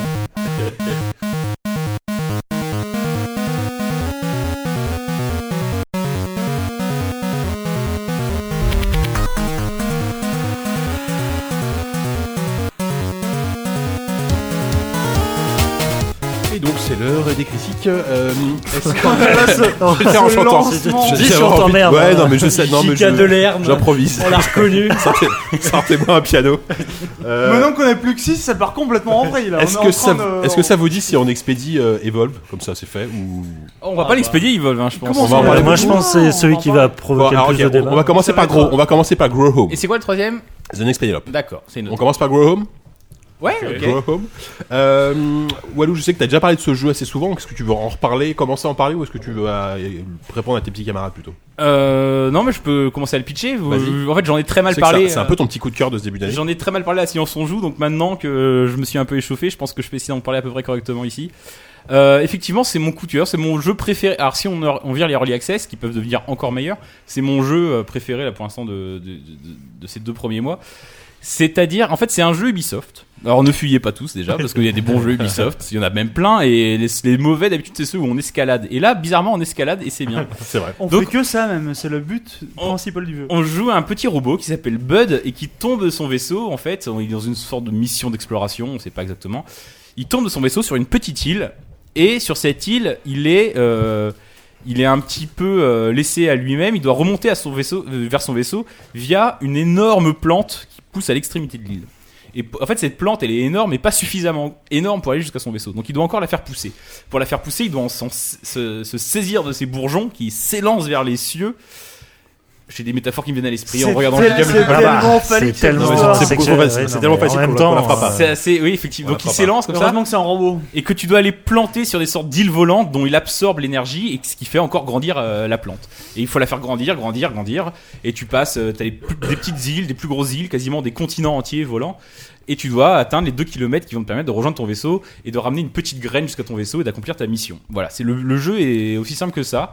Euh, ça se termine en 2h30, il coûte 8 euros. C'est vraiment un tout petit projet pour Ubisoft qui est assez étonnant. Enfin, Ubisoft qui est un studio qui normalement Ce qui est rigolo sur Twitch, c'est que du coup, on, on- voit que tes mains devant la webcam pendant que tu parles. C'est très mignon. Mais vas-y, hein. euh, Je vais mettre la webcam sur ma gueule, alors regarde, je vais faire ça, je peux faire ça. Et alors, donc du coup, tu peux. Est-ce qu'on voit bien Est-ce qu'on Ah voit bah mieux oui, c'est magnifique. Et donc du coup, euh, petit projet pour Ubisoft qui normalement est un studio qui est habitué entre deux gros projets à, à, à- à foutre ses développeurs en des placards pour qu'ils bossent sur des, des prototypes qui ne sortiront jamais. Et là, c'est assez étonnant, c'est que bah, enfin, il y a des jeux qui sortent, il y en a des Non, Child mais, of euh, Light. dire, euh, ouais, voilà, exactement. Mais là, là, on est vraiment, c'est même plus, on est à peine dans le stade du petit jeu, on est quasiment dans le stade du prototype en fait. quoi. C'est un jeu en low poly où le gameplay est hyper basique, s'inspire vaguement des jeux euh, à, à gameplay contrarié quoi, à la Octodad où tu vas, t'as l'impression de diriger un personnage bourré et euh, où tu marches, le personnage trébuche tout le temps, t'as juste Ça s'appelle ZQSD le jeu. T'as, t'as- t'as- t'as- t'as un joystick pour te diriger, t'as les gâchettes gauche et droite pour saisir ce qui passe sous ta main gauche ou ta main droite, et en fait en t'accrochant comme ça, en accrochant une paroi avec ta main gauche, puis une paroi avec ta main droite, puis en relâchant la main gauche, et en- tu, tu escalades peu à peu, assez difficilement au début, parce que tu joues un personnage assez impotent, qui en, dé- parce que en ramassant des- du stuff, des items, va débloquer de nouvelles capacités et va devenir peu à peu assez euh, capable de, euh, de vol plané, de, de se servir d'un jetpack, de machin. Et finalement, au début de ce personnage-là qui est cloué au sol et qui est complètement euh, euh, impotent car à moitié ivre, euh, tu vas continuer à avoir un personnage ivre hein, parce que ça, ça change pas. Le mec, il, comp- il, il trébuche à, à- à chaque pas, mais tu vas pouvoir te lancer dans des, gros- des, des énormes vols planés où tu vas te laisser tomber pendant 2 km de hauteur à la recherche d'un item que tu aurais raté et tout ça. Il y a un côté contemplatif qui est quand même assez superbe, même de- dans l'ascension en fait. Quand tu grimpes, euh, quand tu arrives sur une île, tant bien que mal, que tu arrives à grimper euh, en haut d'une île et que tu regardes, parce que tu as très peur de, to- de- de tomber, donc tu regardes en l'air pour essayer de voir où est le prochain téléporteur que tu vas Et pouvoir tu tombes immanquablement dans ce jeu quoi. Ouais, mais Il y a toujours des Ouais, moments où c'est tu, tellement beau. tu penses Oui, que tu vas te raccrocher et puis tu te casses la gueule. Non, quoi. mais de moins en moins au fur et à mesure que tu maîtrises et au fur et à mesure que tu comprends qu'en fait finalement c'est moins un jeu d'escalade que, que, euh, que, que de savoir utiliser les vols planés, les trucs qui te permettent de rebondir, même ton environnement, t'as des sortes de plantes qui t'éjectent au loin, enfin bref, tout Puis t'as des objets que tu peux ramasser comme des espèces de marguerites qui sont des, des Ouais. parachutes ou des, des feuilles qui Les sont feuilles des qui font des de- deltaplanes. de surf, euh, ouais. Très Ubisoft encore, hein, le, Ouais. le, le deltaplane. mais c'est hyper grisant justement quand t'arrives à la fin et que tu voles sur ton deltaplane et que tu redescends. Parce qu'en fait, donc ce qui est intéressant, c'est que le- on a l'impression que le- tous les gens qui voient le jeu demandent s'il est généré euh, aléatoirement. Parce que t'as que des îles volantes vrai, en low poly, qu'on a l'impression que c'est comme Minecraft, une sorte de Minecraft vertical quoi, qui Mm. pourrait être généré aléatoirement. Mais non, le monde est euh, est ciselé dans sa, dans, sa, dans sa petite ambition. Je crois que la, la team c'est 8 mecs et je sais pas combien de temps le développement a duré. Le monde est malgré tout hyper précis, hyper ciselé. Dans- que c'est développé par réflexion. euh, sur- Ouais, Ubisoft Réflexion. Driver, euh, notamment, notamment. Et, euh, et, et que, mais par contre, il y a un truc qui change à chaque fois, c'est cette plante que tu fais pousser, et donc tu fais pousser les tiges, les ramifications. qui est- là, c'est en fait c'est ta plateforme principale, quoi. C'est le cœur du jeu, c'est l'architecture, c'est même euh, la colonne vertébrale du jeu, c'est littéralement. Et ça, euh, d'une partie, en fait, tu la, tu la sculptes vraiment à ton image. Et il y a un côté quand tu commences à escalader un truc que tu as toi-même construit, qui est malgré tout, qui est, qui est assez satisfaisant, je trouve. Et euh, il y a une vraie poésie dans ce jeu parce que le monde est tout petit. Il est, enfin, sur un, un- il doit faire, je sais pas, 500 mètres carrés, mais il est très haut en revanche. Et euh, quand tu t'arrives tout en haut et que tu regardes le, parcours- le, le chemin accompli, que tu arrives à moitié dans l'espace, ou même quand tu es en bas et que tu regardes en l'air en disant putain, il reste encore tout ça à grimper, Et que comment tu je vais vois ton faire vaisseau tout en le haut, mais vertige très, des très loin, hauteurs. ouais. Je vais en avoir pour des heures. Qu'en fait, non, le jeu, moi, je l'ai bouclé en, en deux heures et demie. Plus le double pour tout, euh, pour tout débloquer à 100% derrière. Donc 5, 4, 5 heures. Et euh, vraiment, j'ai trouvé que c'était une expérience euh, extrêmement plaisante, même si pourtant son contrat au niveau gameplay est pas d'une ambition. et pas dans une ambition folle quoi. mais avec quelques ingrédients ils arrivent à créer un truc vraiment poétique qui moi m'a beaucoup je me suis enfin voilà je me suis perdu pendant 5 heures et c'était génial Est-ce que Yannou, tu veux rebondir là-dessus?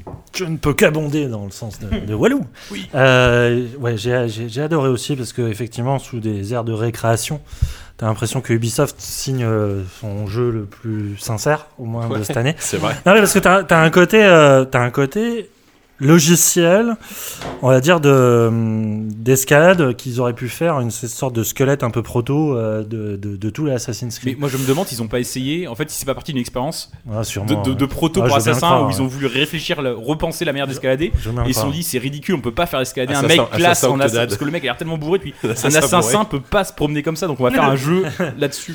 Ouais, et, et en même temps, je trouve qu'ils arrivent enfin à donner à l'escalade ce qu'elle aurait dû être dans les Assassin's Creed. Je trouve que tu as une récompense de l'effort. Et tu as dit, le vertige, c'est ça, c'est t'as vraiment peur de tomber. Clairement. Et euh, moi, je, ça m'a marqué parce qu'en ce moment, je, je fais un peu d'escalade de manière personnelle.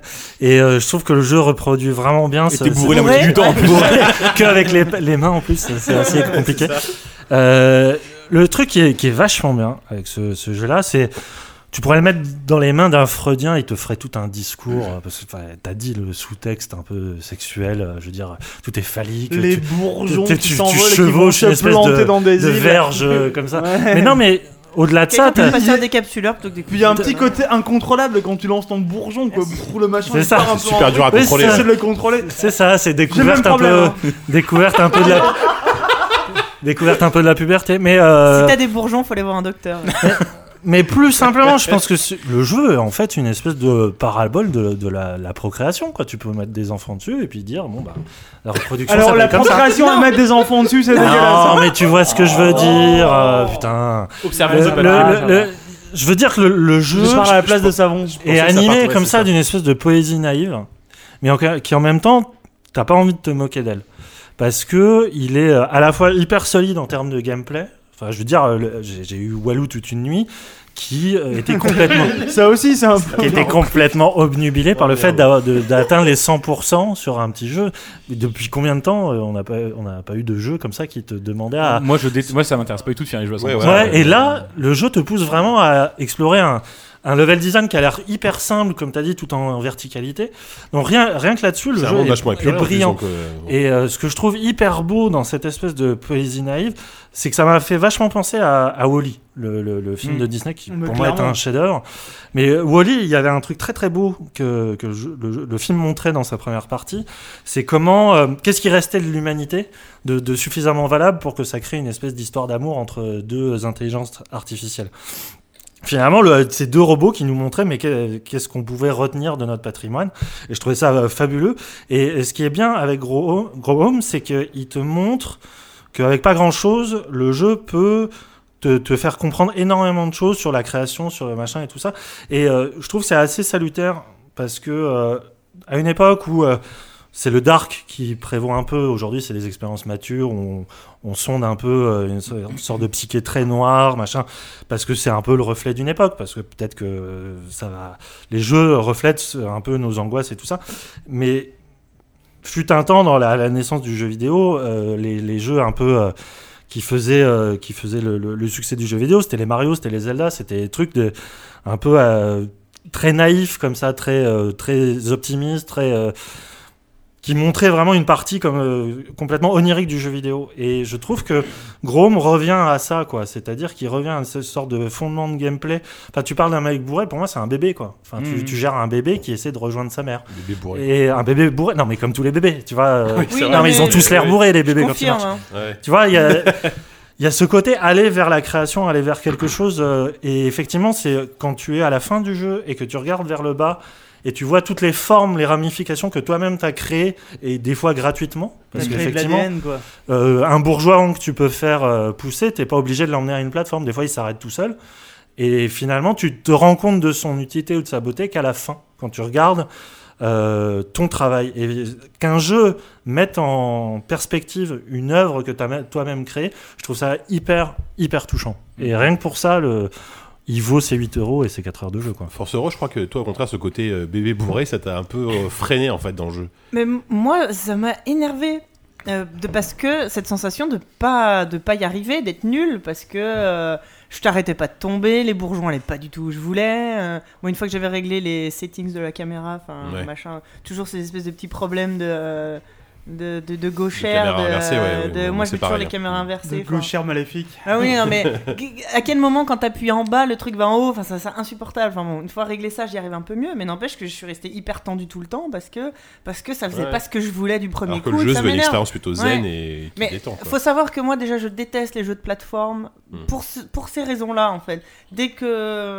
euh, j'arrive pas à faire ce que je veux euh, du premier coup, ça m'énerve. Après, euh, bon bah voilà. Oui. Par contre, j'ai trouvé le jeu d'une beauté, enfin vraiment, euh, la direction artistique est géniale, même la, la direction sonore est super. Ouais, ouais, ouais. Et sur quelqu'un d'autre que moi, je pense que oui, je comprends tout à fait euh, que vous euh, ayez euh, adoré. Euh, moi, il faudrait vraiment que je me fasse violence pour essayer d'y rejouer et d- Mm. d'essayer de prendre du plaisir. Pour l'instant, moi, ça m'énerve plus qu'autre chose. En fait, il a ce côté-là des jeux à la Octodad justement qui sont énervants Ouais. exprès. Et, Oui, de la contrainte. Mais, c'est beaucoup moins. Par exemple, Octodad, c'est des. ou- Octodad, c'est vraiment ou- compliqué, Ou, enfin. Girp, qui est un des jeux de mec, du mec qui a fait. Qui a fait Coop. Coop, ouais. Et euh, Girp, c'est un. euh, c'est un- Girp et Coop, c'est non. C'était un jeu c'était un d'escalade en fait. C'était un jeu d'escalade, mais où les prises avaient chacune le nom d'une touche de ton clavier. Et donc tu te retrouvais très vite Génial. à, À à faire faire, à faire des gymnastiques Comment s'appelle ce jeu là Tu Mais sais, c'est- Twister. Ouais, c'était que- les mecs que dans la vraie vie, c'est comme ça aussi quand on fait de l'escalade. C'est-à-dire qu'au bout d'un moment, tu ne sais plus dissocier tes membres. Et, et tu, tu- c'est ça quand- que j'aime bien dans Gros Home, c'est qu'à un moment, euh, le, le- entre le cerveau et le mouvement, il y a quelque chose qui coince. Et je trouve que le jeu le reproduit bien. Et c'est pas si évident que de, de mettre un bras devant l'autre et une jambe devant l'autre. Surtout sur Non, mais au bout d'un moment, il y a un côté un peu. Tu commences à te lancer dans des manœuvres un peu. Tu te jettes un peu en avant, tu sautes. Tu, au fur et à mesure, tu as des nouveaux accessoires.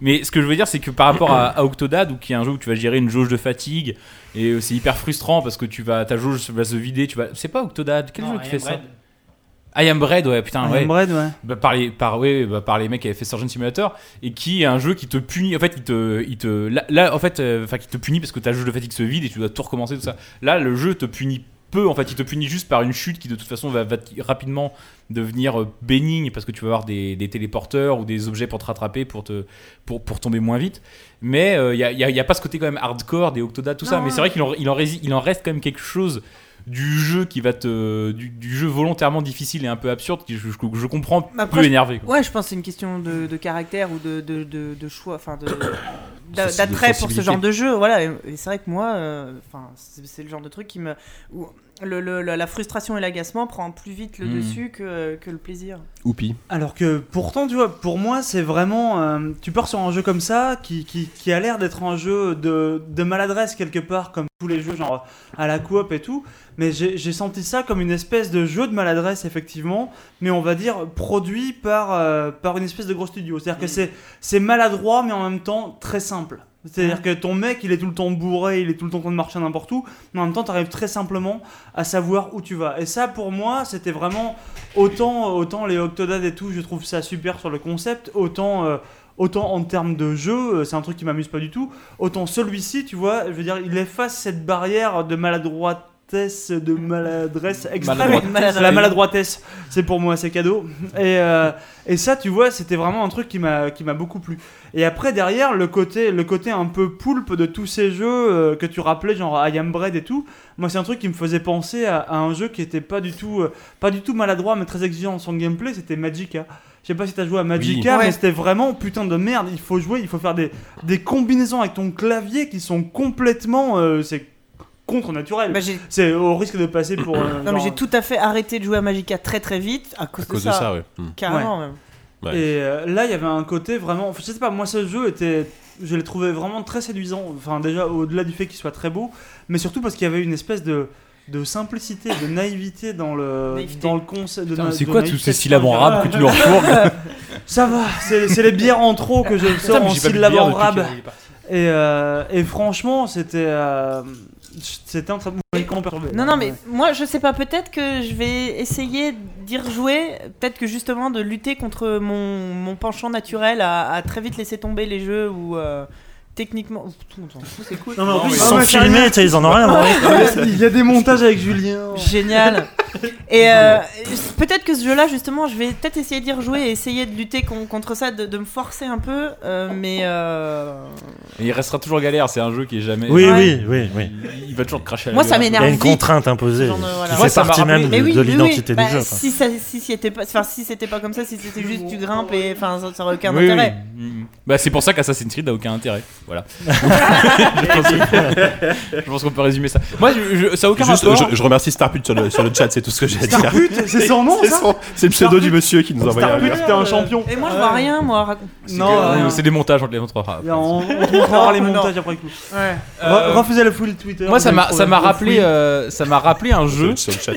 Et ça n'a aucun intérêt, mais je le rappelle parce que c'est vrai qu'ils s'en foutent en fait. quoi. Si, si, s'en fout, non mais ça va. ça Non mais arrête j'écoute. Starput maintenant parce que il- t'es relou T'es en là. train de plomber la mission. C'est les aléas du direct. Ah bah oui, non, non, direct, moi, ça, ça se voit. Un, les gens comprennent pourquoi on faisait pas de direct avant. c'est un, un jeu qui n'apporte rien au, dé- au débat, une réflexion qui n'apporte rien au débat, mais je vais le dire juste pour dire que je me rappelle de ce jeu et je veux voir si vous vous en rappelez, si vous en rappelez aussi. C'est un jeu de Cryo qui s'appelait Dreams to Reality. Non. Personne. n'a C'était un jeu où pas. tu jouais un mec en pantacourt et torse nu avec une queue de cheval et qui se chute. C'est qui 10 se- ça. qui se- C'est 10 l'été. C'est 10 l'été. Ça, et tu te jetais dans le vide et tu pouvais voler et c'était incroyable. C'était- Et ça rate les vacances. euh. Non, mais c'était une sorte de, de Tomb Raider un peu avant l'âge et euh, je crois avant l'âge et où tu pouvais voler mais c'est comme quand tu voles dans un rêve, je sais pas comment vous rêvez vous mais c'est ces rêves où tu essaies de voler mais en fait tu voles à 2 cm du sol et puis au moment tu t'écrases comme une merde. Moi j'ai- je fais toujours, toujours. Ouais, j'ai l'impression que c'est- pas nouveau chez toi. hein. Non, c'est pas nouveau. Et bah là, dans Dream, et et dans Dreams to Reality, t'avais ce côté-là, comme ça, tu te jetais dans le vide et t'essayais d'atteindre une plateforme au loin et souvent tu te gaufrais. et et- et j'ai retrouvé ça dans ce, dans des- parfois dans ces grands vols planés que je faisais euh, sur ma fleur ou mon delta plane euh, dans ce jeu, où tu te lances vers le jeu, tu te lances vers. C'est un pari en fait, chaque saut est un pari, quoi. Tu te lances vers, euh, vers le prochain bourgeon et parfois tu sais jamais Ouais. si tu vas vraiment y arriver. Mm. Et, et dans les 2-3 petites secondes en suspension où tu te dis est-ce que je vais y arriver, est-ce que je vais pas y arriver, bah tu repenses à Dream to Reality et, et à 10 euh, en bas de la course. Bon, je pense qu'on à peut conclure sur là-dessus, Ouais. là, sur 10 ans Pentacourt. Euh, Est-ce qu'on on, on garde Evolve pour le dernier On passe à The Next Penelope, ça vous va Ouais, ok. Alors The Next Penelope, euh, donc euh, bah, on en parlait tout à l'heure, euh, Jean-Maxime en parlait, le, le prochain jeu d'Aurélien Regard qui, fait, qui développe en solo après, après la fin d'Arcado. Euh, on est sur un, un jeu d'arcade, un jeu de course qui, euh, qui s'inspire clairement de, de l'ère 16 bits. hein. On est- on- Il y a un petit côté F0 euh, dans, dans- dans le gameplay. F0, Micro Machine Micro pour le fait voilà. que tes vaisseaux sont Bah, écoute, en accélération continue Explique-nous le concept. et dont rapidement. tu ne diriges finalement que l'orientation. Et euh, tu accumules, euh, selon le niveau thématique, euh, tu accumules à chaque fois une nouvelle arme. Voilà. Donc c'est du de la course à 4. Pour l'instant, c'est en early access. Pour le moment, c'est du solo. hein. Oui, c'est ça. voilà. Mais tu affrontes 4 Tu affrontes qu'il y a du- du- euh, concurrents qui, ont, qui partent toujours avec un, un temps d'avance sur toi, notamment le fait aussi qu'est- est que tu ne peux pas utiliser tes objets le premier tour. Donc tu es vraiment dans un... C'est F0 encore. C'est F0 sur GameCube. Quoi. C'est- exactement le, même- le même, euh, le même rythme en fait. Ouais. Tu es vraiment dans une, euh, un- une recherche d'équilibre en fait entre adresse, vitesse et ce côté à la Mario Kart de euh, d'être assez malin avec les, les items qu'on t'offre. Et euh, comme tu as dit, c'est euh, donc Aurélien Regard qui avait euh, qui avait été le directeur artistique sur euh. Hélier, voilà. Donc il y a ce style assez coloré euh, euh, qui emprunte à la fois à Ulysse 31 pour non seulement le background, Ouais. mais aussi les cutscenes côté qu'on très raconte- manga. on, on- on incarne Pénélope qui part à la oui, recherche oui, voilà, c'est une, un projection futuriste de, l'Odyssée. Sauf que voilà, sauf que cette fois-ci tu incarnes la femme d'Ulysse, donc qui part à la recherche de l'Odysseus dans un vaisseau spatial et du, du coup elle est obligée euh, chaque euh, circuit, on va dire, est un boss qui est- n'est autre qu'une des créatures de l'Odyssée. Euh, euh, T'as les sirènes et tout ça, le cyclope et tout ça. Et, euh, et ben c'est c'est un jeu qui est, qui est assez difficile finalement à, à décrire ou à, ou à débattre dessus parce que je pense que le, on est tous C'est un pur peu jeu d'arcade. hein. Voilà, déjà c'est Oui, un pur jeu d'arcade ouais. et c'est un jeu euh, extrêmement réussi malgré la modestie de ses moyens parce qu'à la fois il convoque euh, toute un, une science du gameplay euh, comme tu as dit de l'air 16 bits euh, tu, sens tu sens un regard qui est alimenté par toutes ces œuvres de jeunesse et en même temps tu as ce côté moderne déjà par la difficulté et par le- le- l'espèce de, perversité que peut, que peut avoir le jeu sur certains, certains circuits. Et ce que j'ai fortement apprécié, c'est euh, que Regard te laisse, enfin, le- ouais, Regard te laisse le, le choix euh, du, du circuit. C'est-à-dire que tu arrives dans une espèce de hub, hein, qui est la galaxie, et euh, tu es plus ou moins orienté par Ouais. rapport à la description le des choix avoir le choix parce que la, la difficulté euh, est telle sur certains trucs que tu sais que tu, tu n'arriveras pas à les faire tout C'est ça, et euh, tu, à chaque circuit, tu gagnes l'objet. Euh, Oui, voilà. Du coup, de. ça, des fois, ça te force à prendre un circuit pour pouvoir l'utiliser en course parce que vraiment, il t'apporte une. euh, Ouais. Donc, tu as un vrai côté tactique qui est plutôt bien pensé. Et euh, le fait est que, normalement, il a prévu la sortie officielle pour mai, si je dis pas de conneries. Et ouais, sortie ouais, définitive, en tout cas. mai, ouais, je Ouais. crois. Et il Ouais, y aura un mode multi. c'est là où moi, je, je, Bah, ça. je m'avoue très impatient de voir ça parce que c'est vraiment un jeu pour moi jeu qui est fait pour le pensé pour le multi. Moi, c'est un truc qui me chiffonne un peu dans le jeu. euh, c'est que. euh, alors, je, je l'adore pour ce qu'il est. Il est vraiment euh, super prenant, super beau, euh, super fun. Bande son très bonne. La bande son est Ouais. excellente. Et mais en fait, quand tu arrives au bout, je me dis, j'aurais voulu que ça commence vraiment maintenant en fait. Parce qu'en fait, tu débloques des armes au fur et à mesure. Et quand t'as quand as fini, t'as débloqué toutes les armes. En fait, t'es au bout de l'aventure parce que pour l'instant, c'est une aventure Mm. avec différentes planètes à, à, à- à- à- à visiter, avec à chaque fois trois niveaux. En fait, un niveau où tu explores un peu le gameplay de la nouvelle arme, une course et un boss. Je crois que c'est ça. Oui. euh, c'est peut-être pas toujours à chaque fois ça, mais c'est plus ou moins ça. Et en fait, j'aurais voulu qu'une fois que j'ai tous mes items, et ben je me lance en fait à- dans la vraie aventure. Mais en fait, je pense que la vraie aventure, ce sera le multi. Ce sera qu'une fois que tu auras maîtrisé toutes tes armes, là, tu auras peut-être. Il a, il a quand même euh, avancé le fait que le jeu serait aussi alimenté euh, par la suite euh, sur. Oui, oui, sur mais, la longueur de nouvelles courses, Oui, c'est pour ça que c'est qu'un early access aussi pour l'instant. C'est qu'il va, y- après, il va y avoir des défis qui seront plus durs, ça, parce qu'il y a des joueurs. Et je, je le suivais sur Twitter, euh, Aurélien, qui disait que. Il était très surpris des retours des joueurs qui disaient qu'ils trouvaient le jeu trop. Enfin, des joueurs. De quelques joueurs qui trouvaient le jeu trop facile, alors que c'est déjà un gros défi. Alors hein, que moi, euh, c'est Ouais, ouais, c'est des mecs qui frame, ouais. ça c'est pas vrai. Je trouve le jeu, euh, même le- il y aura jeu des- mal équilibrés parce qu'il y a Voilà, des c'est moments ça. où je suis souffre un peu d'un équilibrage, c'est tout. Il mériterait un rééquilibrage de certaines euh, difficultés. Ouais, moi, ça, enfin, moi en tout cas, bah, je me la pète un peu, moi ça va, je trouve ça allait. Mais bon, après, skill, apparemment, toi, t'auras des, t'auras des. Il va rajouter encore des défis qui sont vachement plus durs, tout ça, machin, des nouveaux niveaux. voilà, Ouais, ça. Mais je pense que c'est vraiment le. Voilà, c'est l'apprentissage de ces armes-là, de cette euh, façon de jouer qui effectivement rappelle Micro Machine, qui, enfin, qui rappelle F0, mais qui, qui rappelle aussi tellement Micro Machine. Et Micro Machine, c'est tellement un jeu parfait pour le multi. Le, c'est vraiment le jeu parfait des soirées euh, machin, entre potes que tu te dis, voilà, j'ai envie de maintenant que j'ai maîtrisé ça, je veux faire des soirées entre Mmh, potes. faut- et, On veut brancher 4 manettes et y aller, quoi. Et ce que je trouve génial, et là pour le coup c'est totalement F0, c'est que le jeu, euh, tu as une barre d'énergie Ouais. qui est en même temps ta barre de, bo- de boost et de, euh, d'utilisation des, euh, des items. Des items, ouais. Et si euh, tu viens à bout de ça, t'exploses.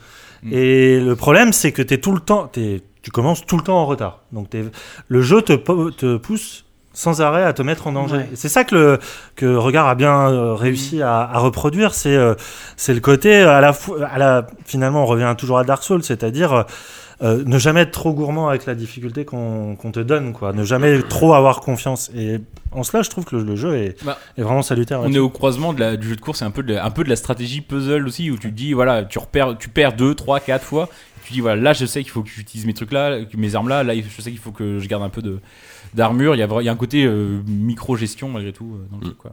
Donc euh, voilà. Donc bah, pour, pour le moment, bon, le, le- enfin, on espère que le contenu sera peut-être un peu étoffé d'ici la sortie. On en parlera peut-être avec Aurélien, un de ces quatre, on, on espère. Ce serait pas mal. Ce serait pas mal.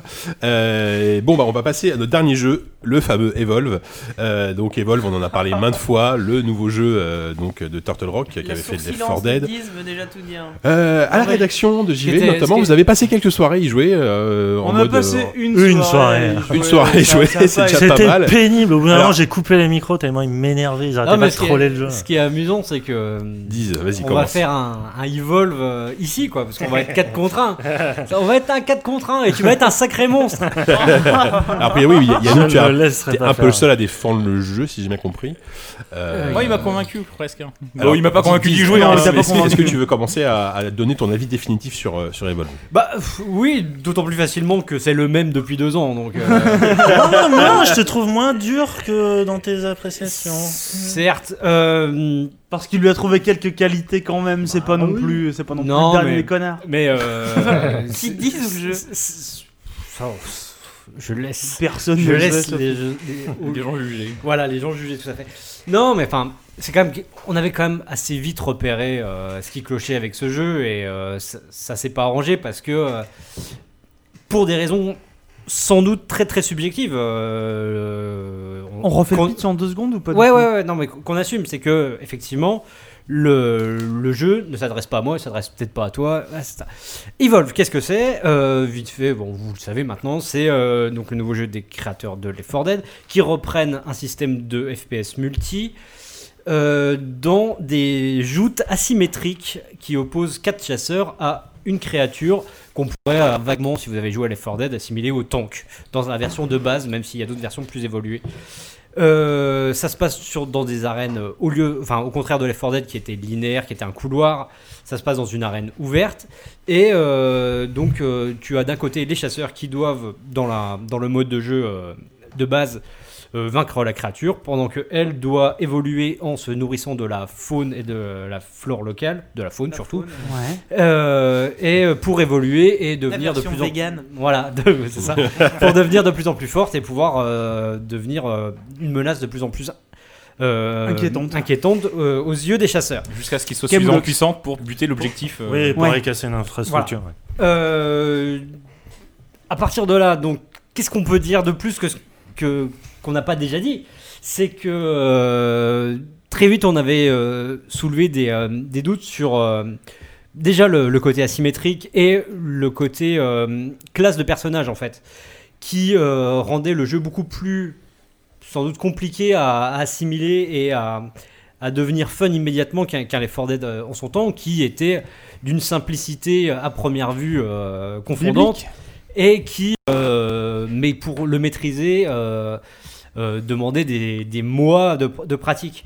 Là, c'est sans doute le cas, et je remets pas en cause euh, cet état de fait, c'est juste que quand tu arrives dans ce jeu-là, il y a un truc qui ne fonctionne pas, c'est que tu te fais chier. Et c'est très simplement. C'est un même- peu ennuyeux dans le jeu vidéo. hein. C'est le principe d'un jeu vidéo, c'est s'amuser. c'est quoi. quand même assez dramatique, c'est que euh, tu n'as pas ce, ce côté, c'est- cet appel d'offres que tu, euh, que tu voudrais avoir euh, d'emblée. C'est-à-dire que moi, je me rappellerai toujours ma première partie de 4 Dead. Euh, c'était, c'était fou, c'était, c'était c'était une expérience incroyable.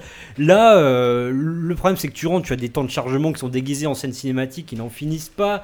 Tu as la phase de track qui, je veux bien le croire, peut devenir passionnante si tu joues avec des mecs qui sont très forts, si tu sais exactement ce que tu fais. Mais quand tu débutes, par définition, tu ne sais pas ce que tu fais.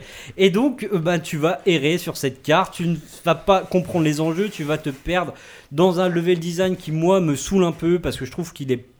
Il est C'est un- peut-être bien optimisé C'est par. un jeu élitiste en fait. Voilà, je pense qu'on peut assez vite résumer euh, ça parce que ça veut tout dire. C'est un jeu élitiste, c'est un jeu de niche qui est vendu comme un, comme un triple A grand public, ce- ce qui n'est absolument pas. Ouais. C'est que, et je, et je pense qu'il faut vraiment euh, assimiler ça, c'est que ce jeu-là n'est pas fait pour tout le monde. C'est pas, c'est pas le nouveau Call of Duty. C'est vraiment un jeu qui est de niche et qui va plaire, je pense, à des gens qui vont y jouer pendant 10 ans peut-être. Sauf que On dirait que tu vas lui mettre une tarte là. Non, je vais pas lui mettre une... la main. Je lève la main, je vais pas lui mettre une tarte. Je, Bon, peux- bah, je peux vas-y. faire un point, un point stat deux secondes vite fait là Ouais. Vas-y, ouais, ouais, parce que c'est important ça. Euh, le jeu est sorti il y a deux semaines jour pour jour aujourd'hui. Le nombre de joueurs divisé par 4 a été divisé par 4 déjà depuis le, le lancement. Voilà, c'est le point stat. Bah non, mais enfin, c'est- c'est cruel et en même temps, je, je peux le comprendre parce que. Et, et ça, et voilà, c'est un dernier truc que je, je veux dire avant de, de laisser la, parole, c'est que je, je suis peut-être un, un peu, un peu mesquin, un peu méchant avec le jeu, mais je pense vraiment qu'il faut euh, faire le distinguo entre l'édition et le développement pour ce jeu-là. Il n'y a rien, bon, quasiment rien à reprocher aux développeurs qui ont fait le jeu qui et il est super bien équilibré. Voilà, ils ont fait le jeu qu'ils voulaient. il est super bien équilibré, Bien il est bien pensé. Ils sont allés au bout du concept. Le problème, c'est que le jeu a été survendu et sans doute et euh, a une politique de DLC qui est En discutable. même temps, c'est tout tu vois. Les mecs, ils vont pas forcément, ils vont forcément le survendre. Je Enfin, sais, mais on un en, on ça en reste- ça reste parlait, un triple on A. en- on en parlait ce, ce midi avec Jika, c'est que le, le, le, le, le- le- il y a des pubs pour le jeu. Tu parles les- de lui à la troisième personne en lui parlant. C'est fou Ouais, cette bah, histoire. non, Les pubs au cinéma. C'est ouais, tellement il y a des pubs au cinéma. Enfin, voilà. il faut vraiment, il faut vraiment comprendre que ce jeu-là, en fait, il a presque eu un budget trop important pour ce qu'il voulait faire. Bien sûr. Si ça avait été un, un- un jeu qui aurait été moins beau, qui aurait été euh, voilà, qui aurait été une petite production, on aurait été, euh, on, on aurait su à quoi s'attendre. Là, je pense qu'il est survendu et euh, et je, je suis vraiment pas étonné que les gens s'en désintéressent très vite. Mais effectivement, ce, ce serait sorti comme un, un petit projet indé d'un studio de 20 mecs, tout le monde aurait crié au chef-d'œuvre. Il aura pas eu la même gueule. J'exagère. hein. non, mais la d'accord, gueule, mais mais- tout le monde aurait crié en Non, disant mais c'est après tout, on s'en fout de la gueule qu'il a parce que Oui, oui. euh, le problème c'est qu'il est pas fun. quoi. Mais est-ce que les gens s'attendent pas justement à un nouveau Left 4 Dead? Ouais, mais de long, bien Bah, sûr. Ouais, mais c'est ce que temps, gens ils- auraient été cons de, de Non, mais pas la le dire. communication de mais- Touquet dès le début, c'est ça, le nouveau jeu des créateurs de Left 4 Dead. Ouais, Mais du coup, bah euh, la Ouais, mais- comparaison est. Bon, qui, qui parle en premier? Est-ce que je peux- non, je- non, alors, oui, rap- Ah, je suis désolé, je vais jusqu'au Vas-y, vas-y, rapidement. vas-y, Comme- vas-y. Parce que tu dis survendu, en fait, le drame de ce jeu, c'est qu'il est vendu, en fait, pour l'instant, quoi. C'est-à-dire que c'est- Non, mais c'est. Ah c'est- oui, mais- non, mais je vois c'est- ce que tu veux dire. C'est c'est- Ça devrait c'est être un jeu qui, Bien sûr. qui, euh, qui mériterait. euh, En fait, la courbe d'apprentissage est tellement grande que je vois le mec qui débourse 60 euros pour en chier pendant 10 ou 15 heures pour commencer à, à maîtriser un peu le truc. Ça me fait chier pour lui. Un, un- un- un free-to-play où le mec. Euh, serait sur une sorte de base de volontariat qui vraiment il accrocherait et continuerait ça me gênerait moins d'autant que le jeu s'y prête tellement bien qu'il y a tellement de DLC ouais. que je vois tellement d'hypothèses de, de microtransactions euh, Mmh. à la place, c'est un jeu qui, qui- qui serait parfait en free-to-play. Et là, personne pourrait lui reprocher d'être trop difficile au début parce qu'il il est gratuit au début. Il sera gratuit euh, Alors, tout le temps. Mais bon, Oupi, bref. et après la le parole est à la défense. Alors. Oh, pff, arrêtez, Pour de- moi- arrêtez de me à ça. Pour moi, Evolve, c'est très simple. Si tu prends le concept des quatre chasseurs contre un monstre qui est a priori faible au début, du moins, euh, et qui peut devenir une menace à la fin pour les quatre chasseurs, c'est Pac-Man. C'est-à-dire que tu joues à Evolve, Evolve c'est un Pac-Man, c'est vraiment, euh, t'as le côté, t'as quatre mecs qui coursent un gros type, mais seulement euh, dans Pac-Man, il y a ce côté, tu sais à tout moment où sont les autres gens. Or, Evolve, le problème qu'il a, c'est que quel que tu joues le, enfin quand tu joues les chasseurs justement, tu sais pas forcément où est le monstre et tu passes un temps, alors que les gens appellent la traque. euh, je mets des guillemets là, mais ça se voit pas. à- Si, ça se voit. ça se- ouais, mais ça se voit pas dans, dans les micros, mais je, je mets des guillemets sur la traque parce que finalement, la traque, c'est c'est une vague flânerie. T'es là euh, très souvent quand tu sais pas, quand tu commences la partie, quand tu commences à jouer à, à Evolve. Et que tu ne sais pas trop quoi faire, eh ben t'es en train de marcher, je sais pas, tu suis ton chien, alors tu sais pas trop, des fois il est en train de suivre des pas, des fois, des fois tu sais pas s'il est en train de te suivre à toi ou quoi. Donc tout le monde marche un peu au hasard, on dirait une vague. c'est vrai qu'on suit beaucoup de chiens dans le jeu. Une espèce de vague de, de vague chasse aux champignons, tu vois, et puis d'un seul coup, brat, t'as un monstre qui tombe sur la gueule et qui défonce la team en 2-2 parce qu'il est, parce qu'il est passé à niveau 2 ou 3 et que d'un seul coup, de- sur les stats qu'ils ont sortis, dès que le monstre est niveau 3, en gros, t'as plus tellement de chances de gagner parce que le mec te défonce vraiment la gueule. Moi j'ai déjà gagné, contrairement à niveau 3. Oui, c'est vrai. Ouais, non, mais moi arrête aussi. de te la péter. Moi aussi. Non mais ça, ça arrive à plein de gens, mais C'était toi à chaque fois le monstre hein, d'ailleurs. Je Ouais. crois qu'il faut commencer à se poser non, mais, accessoirement, je suis, un, je, suis un- je suis un monstre très nul. Mais, euh, mais je veux dire, y a, pour moi, il y, y a un réel problème dans ce jeu qui est euh, que. euh, bah, ouais, comme disait Diz, tu, juste tu t'emmerdes quoi. C'est-à-dire que je veux bien croire effectivement que, que- qu'au bout d'un moment, la track t'y comprenne quelque chose, que tu sentes quand tu connais la map, que tu saches plus ou moins où va se diriger, on va dire le monstre, où, va, où est-ce que, quels sont les coins qu'il faut quadriller et tout. Mais le problème, c'est qu'avant de connaître les maps, avant de savoir qu'est-ce qu'il faut faire, bah, il y a des dizaines d'heures à rouiller et à, et à s'emmerder, juste eh ben, à suivre un putain de chien, quoi.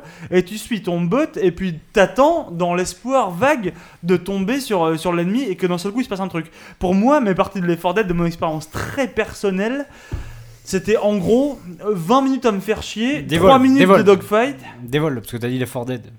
Pardon, Devolve, effectivement, non, Left 4 Dead, Attention, c'est- c'est c'est complètement l'inverse.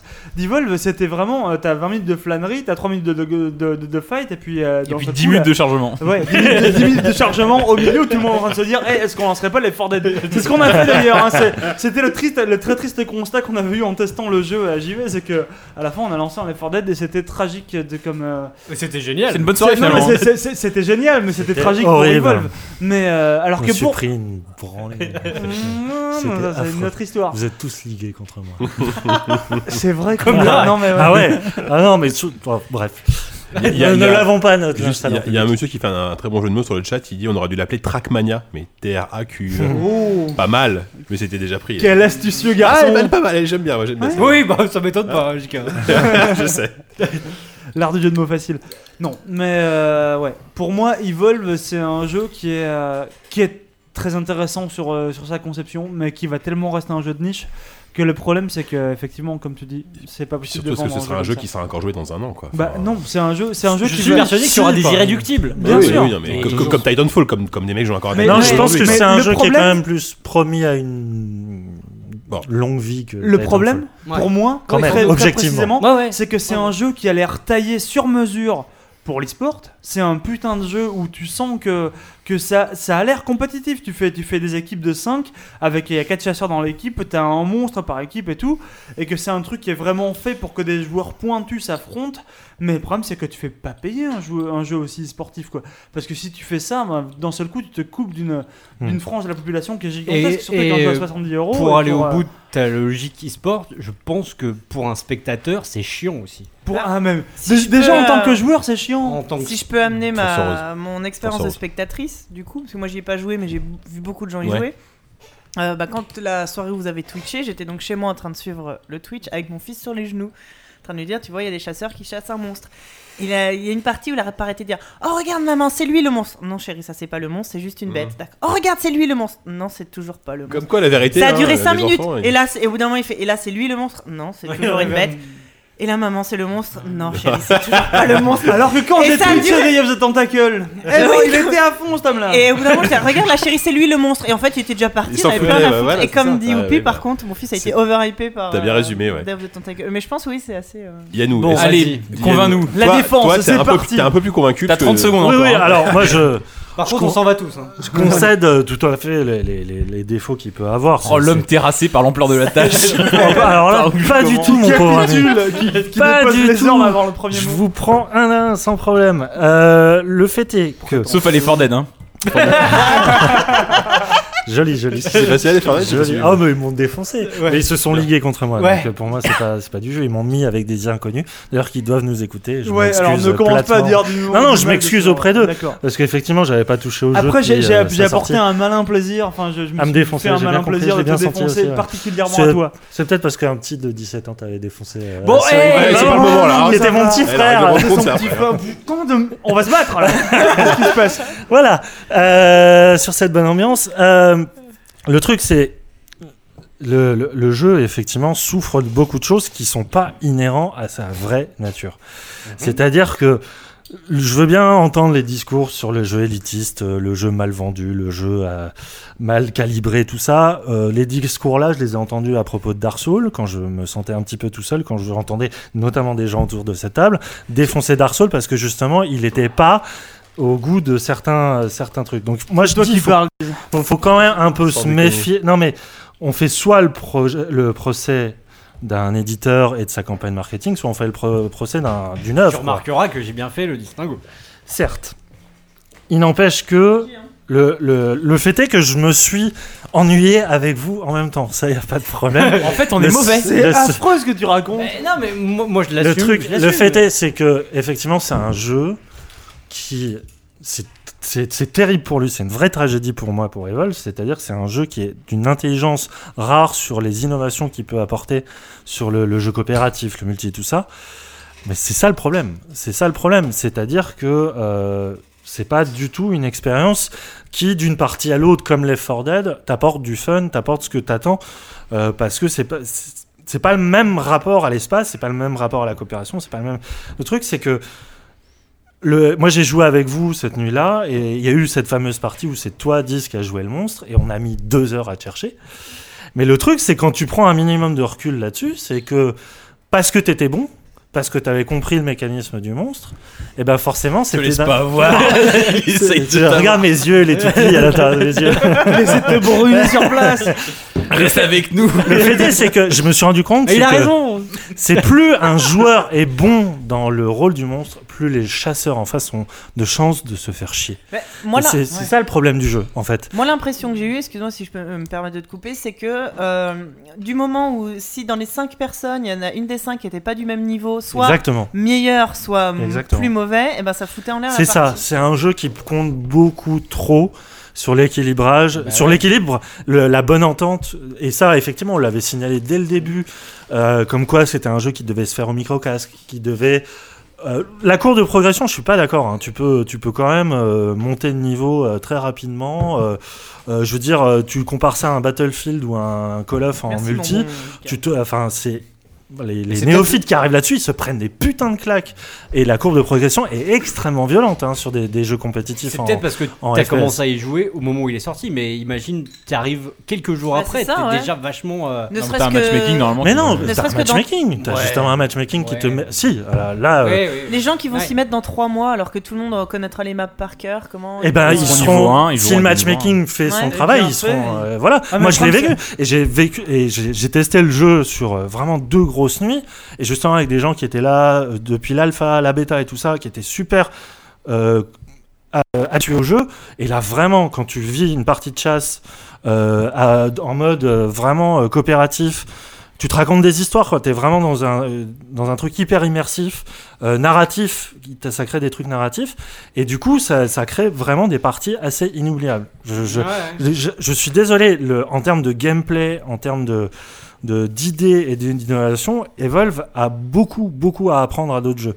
Après effectivement il s'adresse pas à tout le monde. Et plus tu auras de déséquilibre et de hum, pas de mésentente mais de je sais pas c'est y a tu peux vraiment il y a un tel écart entre une partie à l'autre qui, qui fait que euh, que le, le- le jeu souffre de l'intelligence de son concept. Et euh, à côté de ça euh, je sais pas si on peut on peut circonscrire une expérience qui était malheureuse et je l'ai vécue avec vous Euh, et euh, mais en- vraiment pour contrebalancer tout, une expérience malheureuse. Mm. Vraiment, plus tu avances dans le jeu, plus tu commences à débloquer les nouveaux personnages et donc les nouvelles stratégies, plus le jeu révèle des, des, euh, des subtilités qui, pour le coup, légitiment le level design. Et surtout, et pour moi, c'est vraiment le gros point noir du jeu, c'est tu as un système de sélection de parties qui est super mal foutu. C'est-à-dire que quand tu arrives, justement, quand tu es le lambda qui, a- qui, qui joue pas avec ses potes et qui veut se plugger sur une partie en drop-in, drop-out, le jeu t'impose soit de faire le mode chasse, ce qu'on a fait tous, c'est-à-dire euh, se regrouper pour tra- pour suivre la trace du monstre, soit le mode scénarisé qui est très bien mais qui, qui, du coup est très très long, c'est-à-dire que tu Ouais. dois te prendre 45 minutes devant toi pour jouer, ce qui n'est pas forcément le cas d'un joueur qui veut euh, se faire une petite partie euh, gentiment. Si tu veux tester les autres modes de jeu qui sont le mode nid, le mode sauvetage et le mode défense, qui sont beaucoup plus dans des rapports de euh, un camp doit défendre un objectif. Et du coup, t'es plus à te chercher. C'est-à-dire que la confrontation arrive très très vite. Et t'as même un mode qui s'inspire du MOBA et tout ça. Et pour le coup, là, ça, le fun, il est immédiat. Le problème, c'est que ce- ces modes-là, si tu veux les faire librement, t'es obligé de, les- de- de- de créer une partie et d'inviter tes amis. C'est là où le jeu, je trouve, a pas compris en fait son intérêt lui-même. Oui. Il n'a pas compris comment rendre attrayant son gameplay. Mm. Et je trouve ça vraiment dommage. Après, parce que nous, on s'est cantonné patch, toute euh. une nuit à ce mode chasse qui est pour moi le point noir du jeu. Alors que si on avait fait d'autres parties. Non, non, on je a, que- On a fait les autres, mais tu es parti Ah oui, j'étais parti, avant. ouais. Ouais, tu Ouais, es Ah, parti. J'ai pas vu, ouais. Parce que ton frère nous avait laté. Non, mais enfin, au final, on est, en on, cœur. on est. En fait, on est d'accord. Après, c'est une question de perspective. Peut-être que dans d'autres circonstances, il y a, il y a ce petit basculement où tu. Mais je, mais je le perçois, tu vois. C'est ça qui est, c'est ça qui est dommage. Mais, euh, mais je le trouve que je parlais d'une sorte d'appel d'offres tout à l'heure. Et il y a ça, en fait. J'ai l'impression que le jeu, il est tellement aride d'une certaine manière qu'il ne m'invite jamais, en fait, à, à, à insister vraiment, quoi. Il, il lui manque un truc. euh, je sais pas, c'est con, mais un truc sexy, quoi. Un truc qui, tu vois, qui tout de suite, tu t'arrives à, à- à t'éclater et tout. Le truc- c'est- un, j'en suis, j'en suis vraiment triste. hein, Non mais le pire c'est que je suis d'accord avec toi. Le, le, le- Enfin non c'est bien qu'on soit d'accord. Mais euh, euh, Ça arrive pas tous les jours. je trouve que c'est à la fois. euh, je disais il est victime de son intelligence, et surtout vi- victime de son héritage quoi. C'est-à-dire que Ouais, s'il n'y avait pas eu le Left 4 Dead, Ouais. s'il n'y avait pas eu Left 4 Dead Bah cette soirée-là non plus, c'était horrible la comparaison. Bien Mais sûr le- que c'est- Le Bien sûr que Left ces 4 mecs, Dead, t'es direct dans un shoot d'adrénaline, t'es dans un train fantôme, t'es, euh, t'es- tu Mm. connais pas le jeu, tu rentres direct, euh, sauf quand tu joues les zombies, c'est quand même un peu plus compliqué. Excusez-moi. Ouais, non, mais le, le- le jeu asymétrique est plus compliqué Le- dans Left 4 Dead. Mais Le truc, c'est qu'on on reproche aussi au studio, et c'est là où je trouve ça malheureux, c'est d'avoir essayé de faire autre chose que Left 4 Dead. Mm. Ah Tu- bah tu- tu- ouais. C'est le, les- et Non, mais c'est- c'est quand même. Alors, ils ont pas fait quelque chose de mieux, loin de là. Non, Left mais 4 Dead c'est- reste mieux C'est aussi dans mon cœur. normal, mais- mais, leur, leur seul crime finalement, c'est d'avoir fait une espèce de one hit wonder. quoi. Mm. C'est que les mecs, ils ont fait un truc qui était tellement intouchable et tellement parfait que derrière, t'es t'es pas condamné à faire moins bien. Oui, c'est et- tellement difficile. Et, Evolve, pourtant, en même temps, je l'enterrerai pas parce que je pense qu'ils ont un concept qui est absolument génialissime dans les fondements et qui de- ne demande qu'à être étayé, enfin taillé, euh, poli et tout ça. Est-ce que ça mérite et- aujourd'hui que tu payes Non. l'argent quoi? Non, il vaut- il vaut- non. aujourd'hui- mais même ça- aujourd'hui, Mais là, tu il- fais une critique du il marché vaut- là. Il vaut mieux Ouais, voilà, Ford Ed. Bien sûr, non mais je suis d'accord. Non, mais ça, enfin, oui. faut pas- enfin, moi, je rentre pas dans cette logique-là euh, commerciale. C'est, c'est vraiment une Qui question. n'a pas les Ford Ed aujourd'hui Non, mais c'est une question de. Qui n'a de- pas Ed C'est une question de fun. Il a été gratuit euh, plusieurs Ouais, fois, si vous euh, l'avez 3 pas, euros. avez est-ce qu'Evolve va pas avoir une espèce de seconde vie, un espèce de. de- Alors, j'en profite Non, pour saisir euh, le micro et proposer quelques réactions d'auditeurs, notamment un auditeur qui m'a dit la courbe de progression m'a fait penser à celle d'un free-to-play plus que d'un jeu à 60 balles, c'est méga frustrant. Ouais, ouais. Ça c'est vrai. hein. Il a pas tort, je pense, effectivement. ouais. Un des problèmes d'Evolve, c'est que les maps n'ont aucune personnalité et aucun point stratégique. Cet homme euh, ne travaille pas probablement pour euh, le studio, n'a personne dans sa famille qui travaille pour le studio parce qu'il est très méchant avec le jeu. et il y a Cruffy McPénombre qui constate, et Ah, il a il est raison, Cruffy. critiquer, critiquer, toujours critiquer en ces temps difficiles, un peu d'amour, ça ferait du bien. Oh, c'est beau Ah là là, Non mais magnifique. non, moi je comprends. Cet Va- homme a raison. Je veux bien qu'on m'explique euh, en quoi sa courbe de progression est celle d'un free- free-to-play. Parce là, Ne vraiment, je qu'au niveau des classes trop. à débloquer au début. Ouais, euh, bah, ouais. si Non, t'as- mais t'as pas toutes les données en main. D'accord. Après, enfin, bah, tu dois forcément. Non, mais débloquer le dernier chasseur, ça t'assure pas de gagner toutes les parties. Mais non, mais c'est pas- c'est c'est- Bah, c'est un peu la- ça la- logique d'un ouais, free-to-play, c'est de mettre de l'argent dans des, dans des Ah, raccourcis non. de gameplay qui te Pas- permettent pas d'être pay meilleur. to win, c'est la, la différence. En fait, le, le- moi, ce que je reproche tout codement au jeu, c'est de pas euh, de pas se contenter de, de, de- de modèles euh, très définis. quoi. C'est qu'il faut assimiler des classes, il faut assimiler des trucs pour progresser. Donc, mieux jouer pour progresser, c'est un problème? Enfin, non, bah, c'est bah, là où je comprends pas c'est en fait. pas tant pour mieux jouer, c'est juste que moi, ça me fait chier. C'est pas mieux joué, c'est que t'as des- t'as- t'as des- t'as tellement d'objectifs à remplir. c'est finir par prendre du plaisir en par- jouant. quoi. Ah ouais, le par- système de par progression. classe, par classe, il y a Ouais, en tellement d'objectifs à remplir pour, en, pour en décrocher une Mm. nouvelle. Mm. Bah non, ouais, c'est pas forcément free to play, mais je veux dire. Ça fait pour- très plus pour- MMO ou Pour euh, moi, RPG. c'est- oui, mais, bien sûr, euh, mais c'est une progression, un problème, quoi. C'est pas une progression qui est dans, euh, dans le plaisir de jeu. Putain, mais tu fais un jeu, au bout d'un moment, le problème, c'est que. Enfin, ta problématique est censée être que les gens s'amusent, quoi. Non, c'est Après, j'imagine qu'il faut assimiler Oui, les celle-là, t'as celle-là, mais t'as le, le problématique aussi quand t'investis Oui, dans un jeu sûr, et que tu mais- veux de l'exigence D'offrir aux gens un challenge, je suis Bah, d'accord. bah ouais, bien, il est bien là. sûr, bien et de fouiller surtout, mais de- putain, mais si-. S'il faut, s'il faut commencer à, s'il faut commencer à t'emmerder, s'il faut commencer à essayer de, à, à ce que ce soit laborieux jusqu'à temps que tu puisses te dire que tu as le choix de, de des armes pour t'amuser quelque Je suis part. pas sûr moi, que la- des différences de classe te feraient moins t'ennuyer sur, euh, sur le jeu. Je pense Bah, pas ça que soit- renouvelle, hein, ça renouvelle euh, peut-être davantage le plaisir que. C'est-à-dire que si le plaisir est pas dès le ça- départ, il ça viendra pas après. En mais, termes euh, de, en termes de, c'est quoi, de support, c'est le robot déjà est beaucoup plus fun que que le, le mec de base, tu vois. Enfin, je sais pas. Non, c'est des il y a- compétences il est plus difficile à- c'est maîtriser, je trouve. Moi, je me mets toujours à la place plus du, difficile à maîtriser. du mais débutant c'est, qui euh, arrive. euh, Mais il a juste, t'as- forcément des trucs à assimiler. t'as quoi. pas le Les- choix, les quoi, t'as pas le pouvoirs, choix. les pouvoirs. T'as Oui, mais choix, dans c'est- n'importe quel jeu. Enfin, je sais pas. bah c'est- non. Giga, tu reprends un peu ce débat, euh, Romain Non, mais c'est comprends pas je- fait juste- la, pro- Juste- procès comme juste ça. un truc, euh, on parle beaucoup de Turtle Rock, machin, du développeur. Fallait faut pas oublier qu'il y avait Valve derrière les 4 Dead et je, l'histoire ne dit pas, en tout cas pour l'instant, euh, à quel Quelle point euh, l'implication de voilà, Valve de Hum. Valve là-dedans, mais euh, en termes justement de, de simplicité, euh, de, du côté catchy, euh, c'est pas impossible que Valve ait, Bah, ait- ait eu sûr. ces idées. Et euh, la preuve, c'est qu'ils ont s'empressé de faire le 2 un an après euh, à leur sauce. Je, je pense Ben, que. ne serait-ce que quand tu vois la différence entre un Narbacular Drop et Portal, je veux dire, tu vois la, la couche Valve Ouais, bien Voilà. sûr. qui, a, qui, qui arrive à enrober un concept, elle est dingue. Et tu te C'est des que- tocards en fait, les développeurs. Non, tu, tu te dis que Left 4 Dead, le concept est dingue, et les mecs derrière arrivent avec un concept, le concept d'Evolve qui peut être potentiellement fun, mais effectivement, est-ce que la surcouche Valve aurait pas Ouais. Ouais, complètement non, euh, laissé exploser un truc dingue Euh, On sait pas. Après, On sur le, pourra sur pas le, savoir, sur le mais- chat, notamment, il y a, y a Landback, qui est en fait Michael, qu'on connaît, euh, qui dit que bon, il est pas du tout d'accord avec nous, mais que globalement, il, il trouve qu'on parle pas du tout de du côté cop avec ses potes, qui pour lui a complètement changé l'expérience de jeu. Mais vous, vous avez fait cop avec vous, enfin, vous étiez entre vous et. Ouais, on a, on a problème, pas de potes sous la main. donc, Ouais. Oui, on a fait du ça, avec ouais. des potes sans Yanou.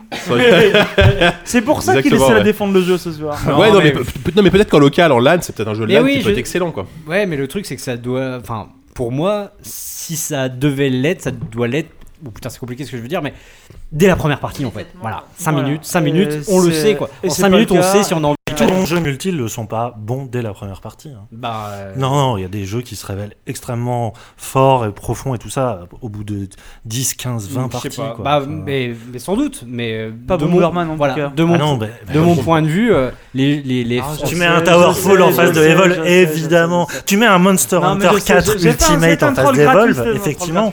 Non mais les shooters sur lesquels j'ai passé le plus de temps en multi, eh ben, c'est c'est du left, c'est euh, Counter Strike, c'est euh, Hmm le, multi Half-Life. Ils étaient tous. Ouais, ouais, non, mais c'est des philosophies direct. de jeu très J'ai différentes. l'impression qu'on tourne encore plus en rond qu'un tracker dans une map de, Ça, à chaque fois que t'as plus pas d'accord, mais euh, faites-vous une idée en jouant à Evolve éventuellement. Si Attendez qu'il passe en free. Euh, c'est l'heure de terminer donc euh, l'émission avec notre dernière partie qui est la recommandation avec un beau jingle. Visiblement, ouais. Allez, c'est parti. jingle. Oh merde.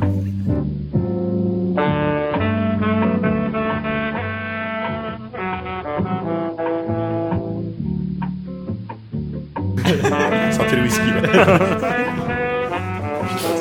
Bernard Pivot Inside. Bernard Pivot, bouillon de culture, bonjour. Euh, donc nous allons faire une, euh, une recommandation de C'est 3 heures. absolument pas prétentieux. hein. Non, pas du tout, pas du tout. On va parler du dernier spectacle Jean-Marie Bigard direct. là. Putain, j'ai rien recommandé. Il nous faudrait des, il nous faudrait des cigarettes, pas, des cigares à fumer. et tout. Euh, Taisez-vous. alors, donc on va faire Ta gueule, Bukowski Da, da, da, da. Je vous remets le son. Non merde, c'est fini. Tu pourras laisser, tu pourras laisser Non, tourner mais le- en, le en- morceau en est embed. euh. Euh, alors, Oupi, est-ce que tu veux commencer Tes recommandations, euh, bouillon de culture, tout ça Alors, pff, des recommandations. Moi, je vais vous parler de- d'une série que j'ai regardée il y a pas si longtemps, dans laquelle, euh, enfin, euh, que j'ai que j'ai regardé un peu sur le tard. Ça s'appelle, euh, je sais même pas si on n'a pas déjà parlé ici. Ça s'appelle Utopia. Non, je crois pas. Non, non, on a parlé à Silence en vachement joue. Ah, on n'a pas parlé on a d'Utopia. Oh, Putain, génial. Je crois que c'est dans Silence en euh, joue que avez Sûr, parlé. non t'en as pas parlé dans la. Ouais. Non. J'en C'est science en en joue, silence. Dans, dans, dans Silence en joue, vous en avez parlé. Non, moi j'en ai jamais parlé ici parce que je l'ai regardé il y a, il y a même pas trois semaines. je euh, trouve trouve qu'on un fait beaucoup de pub pour. Silence en joue dans cette émission. euh, Ouais, à peut-être. Euh. C'est parce qu'on y est. À euh, Réciproque au est crédit d'Erwan Cario, il en fait aussi à chaque fois euh, qu'on vient. Bah oui, c'est Bien. Normalement, c'est normal. Euh, Utopia, une série britannique qui a commencé en 2013, qui a eu, euh, qui a connu une saison donc en 2013, qui a été euh, terminée en 2014 avec une seconde saison. En tout et pour tout, peut-être, je sais pas si c'est 10 ou 12 épisodes. euh, 12, ouais. Peut-être. 200. En tout, ouais. Ouais, c'est 12 épisodes, c'est ça.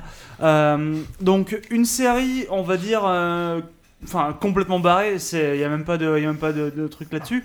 C'est juste des, gens en fait qui lisent, euh, qui, lisent une bande dessinée et qui se rendent compte qu'elle est, qu'elle est prophétique de, quelques années, mais qu'elle, est prophétique en tout cas, et qui se, retrouvent en possession. Donc une poignée d'élus se retrouvent en possession du tome 2 de cette bande dessinée prophétique.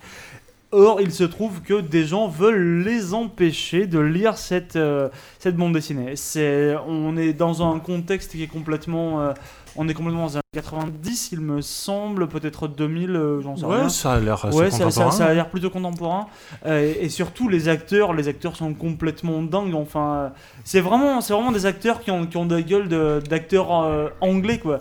C'est-à-dire que c'est pas des. Il y a notamment un tueur psychopathe le, le tueur, le tueur enfin, qui, est, un- qui est autiste, un Le- peu attardé et tout. Ah, le- L'acteur est juste Le, fabuleux. le tueur est juste fantastique. La première fois où je l'ai vu, je me suis dit, mais qu'est-ce que c'est que ce vieux tueur en jogging dégueulasse? Oui, oui, en Et finalement, au bout de, au bout de Trois souffle. ouais. Au bout de trois épisodes, t'es là, putain, mais ce mec, il est tellement malsain, mais il a, il a une espèce de, euh, de volonté comme ça, enfin de, de, de présence à l'écran Ouais. qui monte au fil des épisodes et qui est, qui est complètement dingue. Et surtout, enfin, je sais pas, j'ai trouvé ça bien que dans, dans ce truc-là, bah, je sais pas, les personnages soient pas tous euh, beaux et lisses comme on peut les voir dans le, dans le cinéma américain. Les acteurs sont tous, euh, sont tous très justes, en tout cas. Euh, c'était euh, c'est c'est complotiste en diable et même bien plus que ça c'était c'était un truc qui m'a puis, mais je beaucoup remarque que tu as remplacé le as fuck par Diable depuis 2-3 Oui, émissions. parce là. que- C'est- nouveau, ça, C'est ouais. un beau choix. C'est fini le as fuck ou non mais c'est c'est en c'est diable complè- c'est maintenant. complètement terminé maintenant je suis parti dans une espèce de mouvance un peu franco-française Oui, tu as raison. j'ai envie de promouvoir la belle langue comme, euh, comme le prouvent toutes les syllabes que j'ai rajoutées ce soir beaucoup trop compliqués pour moi que j'ai essayé d'employer voilà Le truc, Merci. c'est. euh, Euh, Vas-y, bah oui, vas-y. Utopia, autant j'avais adoré la première saison parce que, en plus, plastiquement, Ouais, c'est ça, ouais. putain, c'est d'une maîtrise et euh, ça joue vachement sur les, les couleurs saturées, Ouais. les, les espèces de de merde de merde, les gros plans de paysage, j'ai oublié le nom. Ouais, euh, je sais les- pas. Bref, les panoramiques, putain. Ouais. Euh, panoramique euh, assez hall- hallucinant et en même temps ça joue euh, effectivement sur le côté complotiste mais absurde à la Thomas Pynchon c'est-à-dire que tu sais pas s'ils sont vraiment dans un complot ou si c'est juste dans leur tête et tout et En même temps, c'est une espèce de complot mondial et puis ils ont deux ça. tueurs à leur trousse. Il y a que deux c'est ça, c'est- ça qui est génial, gigantesque c'est sur la suggestion ouais. Il y a très peu de gens finalement qui s'intéressent à ça. le fait est que euh, je trouve que il tenait vraiment quelque chose dans la première saison Ouais. et j'avoue que dans la deuxième La- la- saison la ça fin de s'est la- complètement effondré pour moi Pas, pas dans toute vraiment, la euh, seconde saison pour moi. la- non le la- début est bien mais Ouais, le- la fin de la seconde saison, c'est c'est souffle un peu. Le premier épisode de la seconde saison est complètement dingue Ouais. pour moi, où il y a une espèce de flashback euh, qui est complètement. Enfin bon, là ça spoil déjà un peu, mais. Oui. Mais si tu veux, c'était, il y a vraiment, il y a, il y a ce côté un peu, on va dire, le complot au quotidien. C'est-à-dire que t'as des, t'as des acteurs qui sont, enfin, t'as des, des personnages en tout cas, qui sont des gens un peu random de, de la vie et qui traînent sur des forums et qui se disent, eh putain, c'est vrai que ce truc-là, c'est potentiellement complotiste et tout. Et puis d'un seul coup, ils ont des mecs qui commencent à vouloir les traquer, à vouloir les tuer.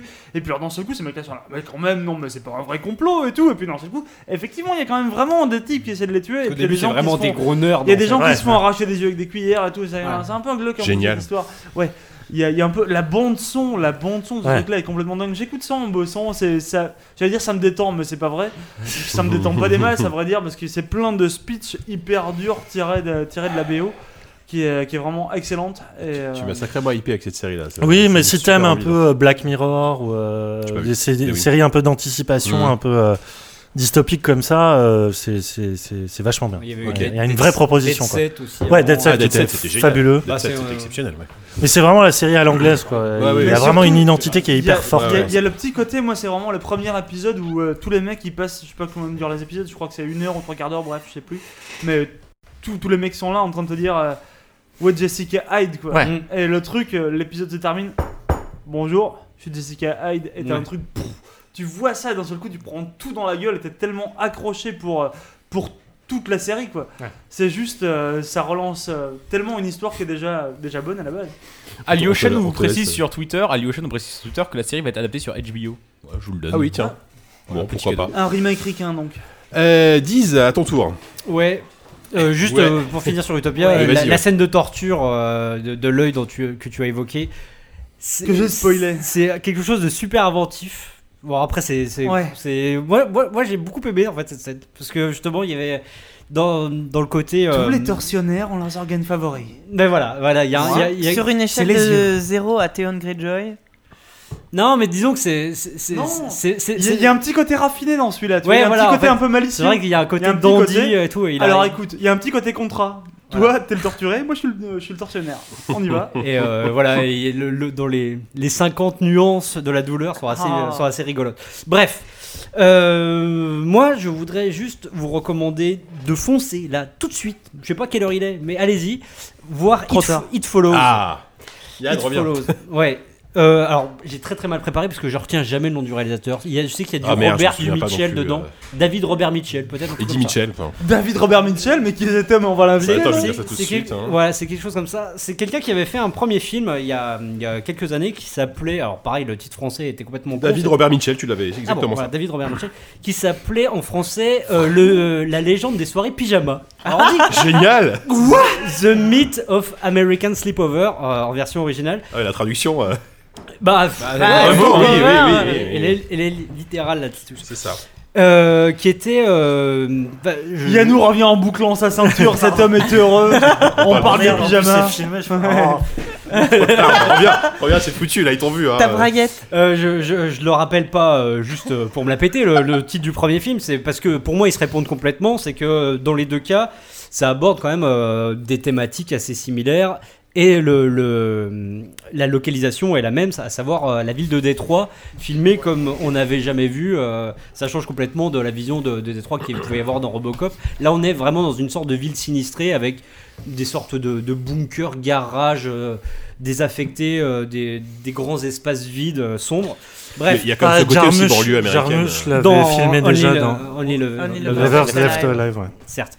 Euh, bon, It Follows, qu'est-ce que c'est? C'est euh, c'est une, euh, une nana qui, euh, après avoir euh, couché avec un garçon, se retrouve euh, pourchassée par quelque chose, une entité qui, euh, Prend forme humaine. qui prend forme humaine et la plupart du temps quelqu'un qu'elle connaît, quelqu'un de sa, con- de, de sa connaissance en fait, qui va la pourchasser, qui va la pourchasser tel un zombie, euh, c'est-à-dire de manière hyper lente mais déterminée, qui n'aura aucun autre Elle marche objectif. tout droit vers. euh, vers Qui, elle. voilà. Et euh, elle a beau aller à, à- elle Avec peut aller à l'autre bout du pays. Elle sait que la, cette créature va finir par arriver, mais elle va mettre le temps. euh, voilà, il y, a donc- il y a quelque chose de l'ordre de l'inéluctable comme ça. C'est un film fantastique. Par définition, c'est un film qui peut faire peur. euh, Qui peut Qui- Ouais, Qui fait le- sacrément flipper, ouais. Mm. qui, euh, bah, c'est c'est la Mais prouesse d'ailleurs. C'est pas du tout de la peur à façon jumpscare, justement. C'est ça Ah ouais, non, non, ouais, non, c'est- on est vraiment dans l'angoisse. là. On est, on est pour, euh, situer euh, quelque chose, c'est que on va avoir de l'entrée de champ au loin d'un personnage et sans savoir, sans avoir la certitude immédiate que ce personnage déambule euh, comme euh, un déambulateur ou un déambulateur lambda, tu Ah, vois, bien, qui passe bien, comme ça, bien. tu vois. Ou euh, va être euh, cette euh, fameuse némésis euh, implacable qui va arriver Putain, et se rapprocher inexorablement. Ça, Ouais, me fait, ça, ça me fait penser au montage de. Starpute un peu votre histoire là. quand même. ça fait un peu figasse. Eh non, mais oui, oui. Je sais pas si Euh, d'accord sur le chat. Quand mais- tu rentres chez toi, t'es pas rassuré. effectivement. Ouais, ouais, ouais, effectivement. Bah, D'ailleurs, c'est c'est ça que le, le titre s'appelle It Follows et euh, j'ai rarement vu un titre aussi bien choisi parce Bah que oui. euh, le film Il y a te Don't suit. Starve aussi. Hein, c'est le- les- Ouais, clair. mais là, c'est, je veux dire, il y a qu'une seule lecture pour Don't Starve. tu vois. Là, il y en a plusieurs. C'est It Follows. C'est euh, le film te, te poursuit vraiment euh, bien après la- l'avoir vu quoi. Et, euh, et moi ce que voilà, je, juste je voudrais finir là-dessus. Ce que ce que j'aime bien, c'est que on pourrait croire voilà que le film a des sabots énormes et te dit voilà euh, qu'est-ce que ça c'est quoi la métaphore du film? Mm. C'est une MST. euh, Ouais, ça pourrait être très moralisateur. ça pourrait être très moralisateur et ça pourrait être lourd, quoi, tout Ouais. simplement. Enfin, voilà. Parce que euh, la solution pour euh, échapper à cette malédiction, c'est de coucher avec quelqu'un d'autre, pour pour refiler à quelqu'un d'autre. Sauf que euh, on peut, on peut le voir comme ça, et c'est une, c'est une lecture, euh, c'est une lecture convenable. Mais on peut aussi voir ça comme quelque chose de beaucoup plus subtil, qui est vraiment la découverte de la, de la sexualité à la- à l'adolescence et cette espèce de culpabilité qu'on ressent à, à l'idée de est-ce que ce qu'on a fait c'est bien Est-ce qu'on doit poursuivre? Et il y a vraiment chez le personnage cette idée de, de renouveler l'expérience et euh, d'avoir à la fois honte, d'avoir des pulsions et, euh, et c'est vraiment, vraiment très beau. Et euh, pour finir, et c'est pour ça que je rappelais le, le film, le film précédent qui parlait, au- qui était sur une nuit, euh, la dernière nuit d'été euh, avant de rentrer au lycée de, de, de, de- de jeunes. Il y avait quelque chose de l'ordre du film, du film d'amis, et là je trouve aussi que dans ce film d'horreur où on a tendance à tout de suite mettre des, des personnages crétins qui vont tous s'abandonner, faire des groupes de 1, etc. Là il y a quelque chose de, de l'ordre de la solidarité. C'est ça, ils restent toujours tous ensemble. De est- l'ordre de la solidarité, c'est-à-dire qu'on n'y est pas tout à fait. Bah, quoi. Mais si, C'est- justement, pour, Ah, pour une fois, c'est- ça qui est groupés, en fait, intéressant. C'est que, c'est que par dans exemple, le le, film. le- le- le meilleur ami de, de l'héroïne On veut, fait un veut- groupe de tous. veut l'aider. Enfin, il veut Et coucher a- avec elle en même temps. Et voilà, il y a cette Ah. Ah, Il c'est veut, ton- il veut pas que l'aider quoi. Il y a cette, Ouais. mais si, mais il y a cette ambiguïté permanente, mais qui est très belle, c'est que ce personnage est clairement amoureux de cette fille et en même temps il sait dans quoi il s'engage et il y a ce risque là qui, est, qui est vraiment de l'ordre. Enfin, je veux dire, si on avait fait ce film là dans les années 90 en, en pleine euh, année, de Scream. non, à- dans les années SIDA, Dans c'est les que années il y SIDA. Ah oui, aurait, pardon, il y aurait ouais. eu quelque chose de l'ordre de la psychose, alors que Oui. là, voilà, il y a quelque chose de l'ordre du courage vraiment Oui, de ce personnage qui est amoureux et en même temps, euh, voilà, ils ils se prennent en main et c'est, enfin, voilà, c'est un film qui est super beau, qui fait à la fois peur et qui, euh, enfin, plastiquement Mm. et sur la, sur euh, sa philosophie, c'est, je vous Et, euh, recommande les deux films, vraiment, ils sont super. Moi, Force Rose. moi j'ai pas vu It Follows, euh, j'en ai lu et entendu que du bien, notamment parmi les gens autour de cette table. J'en ai aussi euh, entendu dire, enfin, c'est pas une, pas une polémique, mais euh, des gens qui demandaient que le film avait l'air très bien, mais pourquoi Ouais. cette héroïne passe la moitié de son film à poil, en sous-vêtements Alors déjà, c'est pas quoi vrai.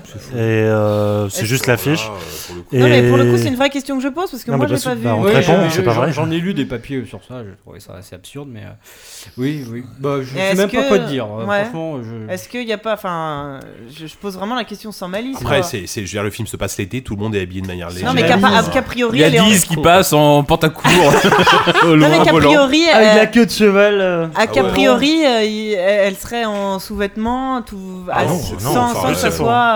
euh, juste plus, c'est une erreur de fait, elle est là, le mais.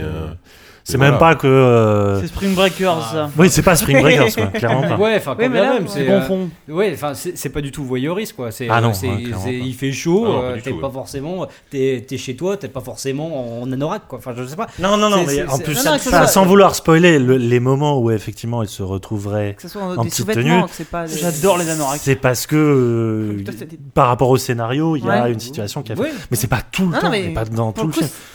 Tu je suis contente que vous ayez répondu. On n'est pas dans un slasher, mais c'est justement en cela que, que le film est intéressant.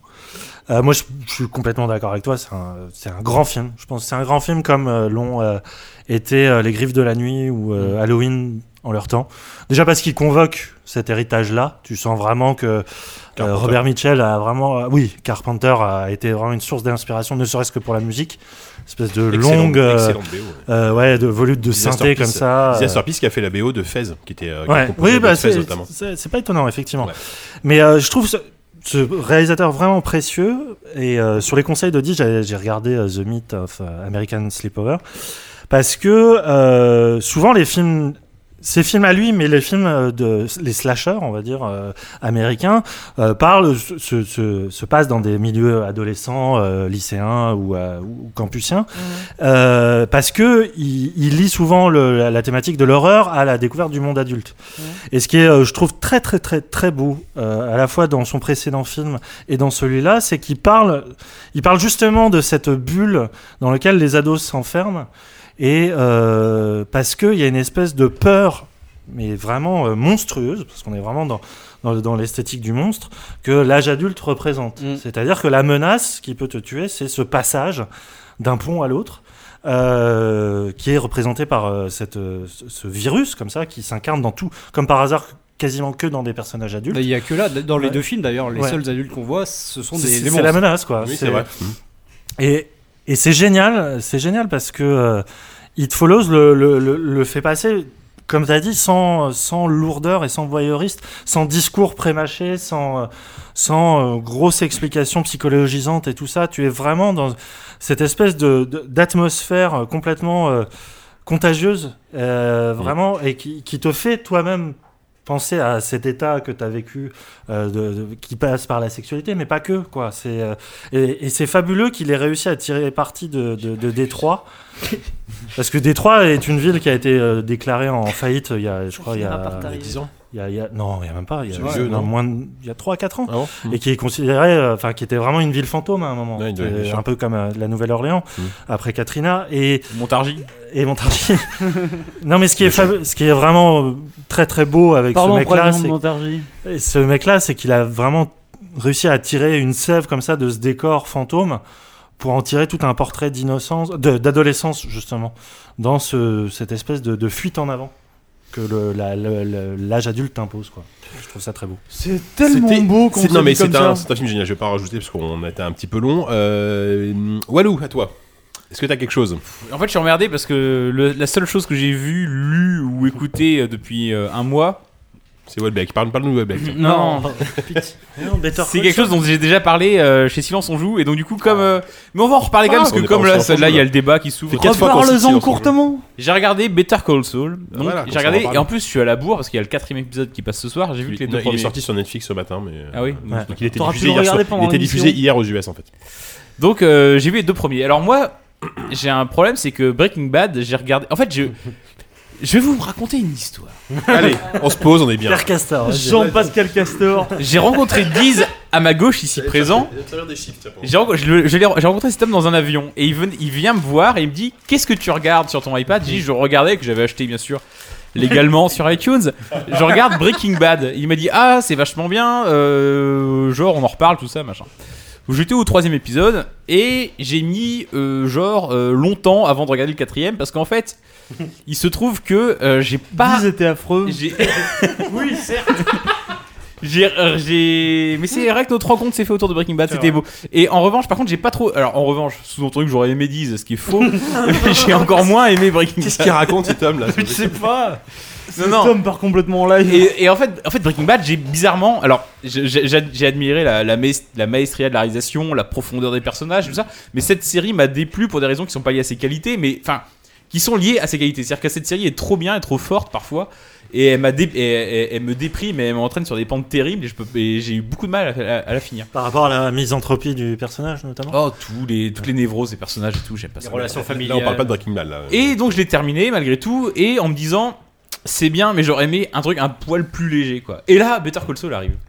On a annoncé Better Call Saul donc qui est un spin-off basé sur le personnage de Saul Goodman Saul Goodman, ouais, l'avocat. qui est donc l'avocat euh, véreux qui euh, gère un peu le cas du héros Walter White de Breaking Bad qui un peu essaie de couvrir un peu ses conneries.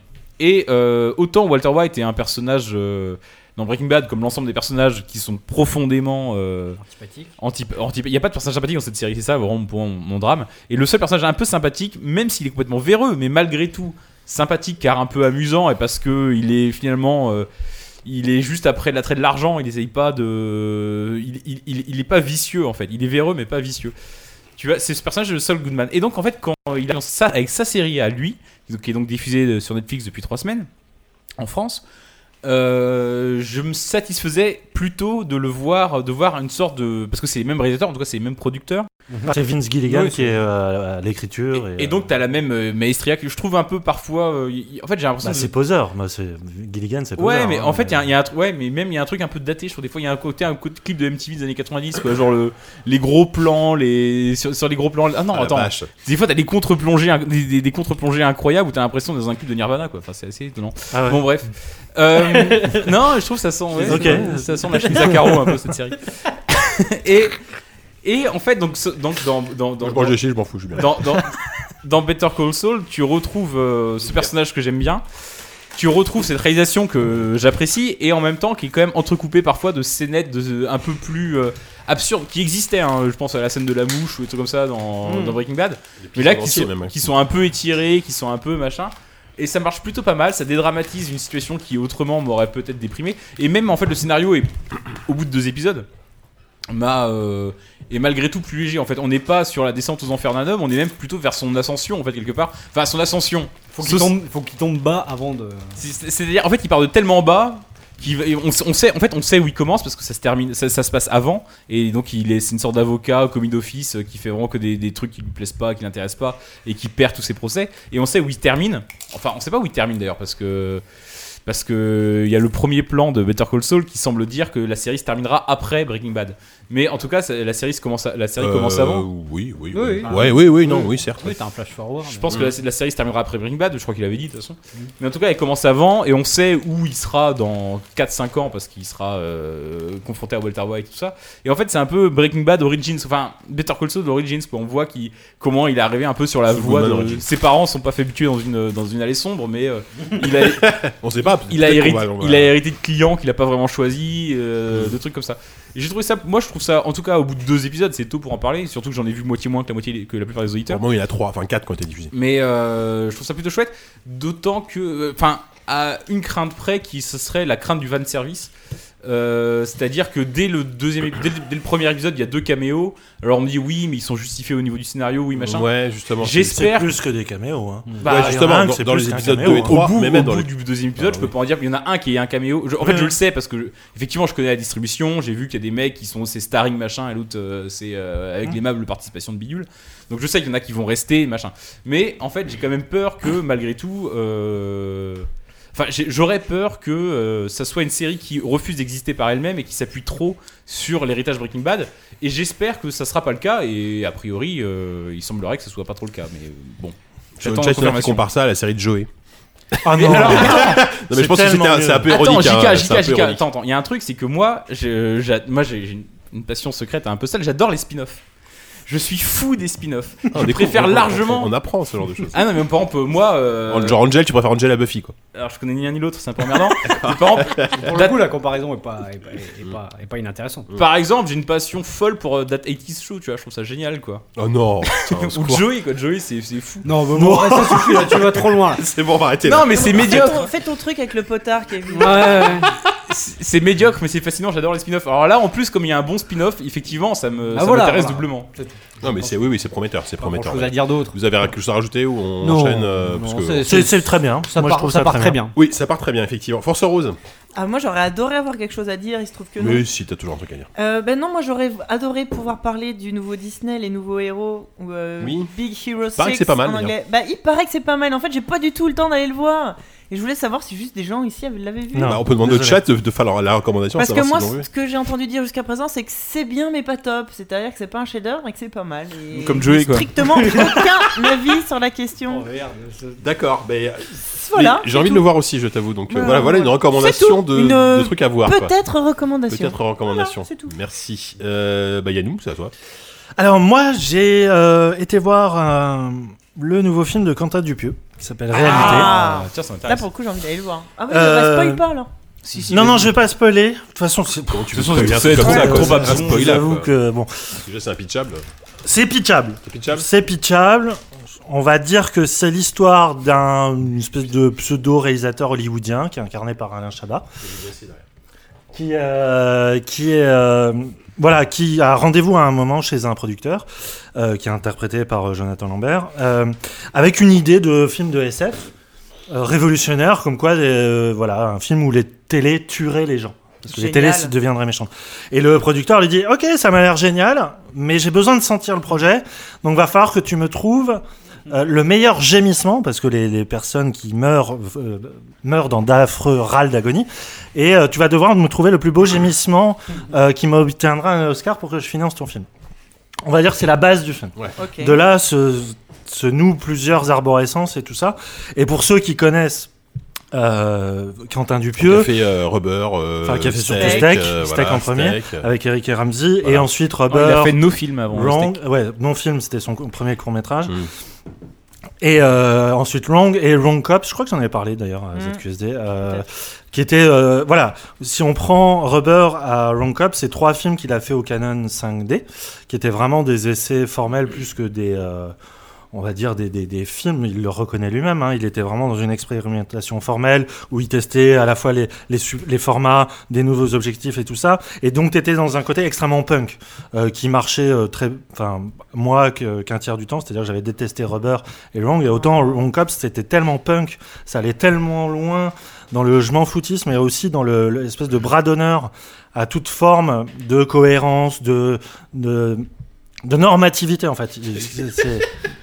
Non, mais Quoi puis faire Rien, d'honneur, mais pardon, puis pardon. faire de d'honneur justement, Ah, d'accord. punk, qui fait d'honneur à la caméra. Voilà, bien. Quentin Dupieux, c'est quelqu'un qui doit être absolument angoissé par euh, le, le côté normal des choses, le côté. euh, pour lui, le quotidien, c'est un peu comme Lynch. C'est ce qui provoque l'angoisse. Et vraiment, tu as ce rapport-là dans le film, et je trouve qu'il est, en réalité, est vachement nouveau parce que elle s'incarne chez Alain Chabat, qui est un acteur que moi j'aime assez, pas trop en tant que réalisateur, mais en tant qu'acteur, il a une espèce de bonhomie comme ça qui, euh, qui, est, qui est très naturel en fait euh, et, euh, qui, et, et qui chez Dupieux apporte quelque chose de vraiment nouveau. Vous en avez absolument rien à foutre de ce que tu Non, mais Star, Putain, refais des Non mais vous êtes saoulant, on peut pas en Moi parler je après. t'écoute, moi je t'écoute. On Et ce Du que coup, dit-elle en faisant Vas-y, mais monte, monte, monte. Ça empêche pas. Je trouve que le, le mélange de l'univers de Dupieux qui euh, fonctionne toujours sur cette espèce de- d'absurde, de film dans le film, de mise en abîme, de voilà, de de, euh, de scènes what the fuck qui n'ont absolument rien à voir entre elles. Et ben là, ça marche non seulement grâce à Chabat, mais surtout il y a une espèce de tour de force scénaristique. Le film fonctionne sous forme de poupée russe. C'est-à-dire qu'il ti- il, il- il ouvre des portes comme ça. Au bout d'un moment, tu fais mais putain, mais qu'est-ce que tu veux raptor, me dire? Ouais, comme un raptor. Comme un J'aime bien comme tu reprends le, le Merci, fil de la discussion. Euh, et, et tu te dis au bout d'un moment, mais c'est pas possible, c'est, il va trop loin, c'est trop gratuit. Et en dernier quart d'heure, il te renoue tout ça avec une espèce de, à la fois de, de, maestria narrative où tu fais, oh putain, je me suis fait avoir par le film. Et tout en faisant ça, il fait une caricature critique du cinéma hollywoodien, du système de production, de- du, qui va du film d'horreur au financement, à la, à la télé et tout ça. Et tout ça en 1h20, 20, 30. Et t'en ressors, tu fais oh putain, Euh, vraiment. Il y a eu un nouveau cap, il y a eu Steak, il y a eu ces trois films-là qui ont été des espèces de récréation où ils se cherchaient, et puis ta réalité qui amorce un nouveau, un nouveau cycle. Et vraiment, il faut vraiment voir ce film-là parce que il apporte vraiment quelque chose de frais à la fois dans la carrière de Dupieux, mais aussi dans le cinéma un peu de l'absurde. Parce que, ce Et- que- ouais. Et je voulais terminer. Ouais, Bah, vas-y, non, pose ta question. Bah, en fait, euh, ce que tu dis là sur le côté un peu euh, dénonciation euh, du cinéma américain, machin. Moins un- dénonciation que caricature. Ouais, enfin, ouais, bon, d'accord. Parce que Parodie. dans, dans Rubber, il y avait vraiment cette idée-là, un peu du. Genre, Il voulait la- casser quelque chose. À la fin, Ouais. t'arrivais sur Hollywood et tout. Ouais, machin, il y avait un truc de, de l'allégorie un peu, un peu lourde. C'est c'est pas le cas là. Non, non, clairement pas. Mais je pense que Robert était lié à l'échec euh, cuisant de, de Steak. Ouais. Enfin, Ouais, ouais. C'était compliqué, hein, Steak. hein. C'était un film qui a été vendu comme une grosse comédie, un peu à la Eric et Ramsey, euh, Mm. et que euh, finalement, euh, non seulement il orange s'est pris mécanique, quoi. un- non seulement il s'est pris, ouais, il s'est pris des gadins par la, la critique, mais aussi publiquement, ça a été un échec cuisant. Et je pense qu'il avait besoin de passer par cette espèce d'étape. Mais surtout, ce qui est vachement bien. C'est qu'il euh, il distribue euh, une sorte de boîte à nœuds Ah, avec voir. le film. Et Ah, euh, c'est génial. génial, je, je passe une semaine avec depuis. Monte à la cam.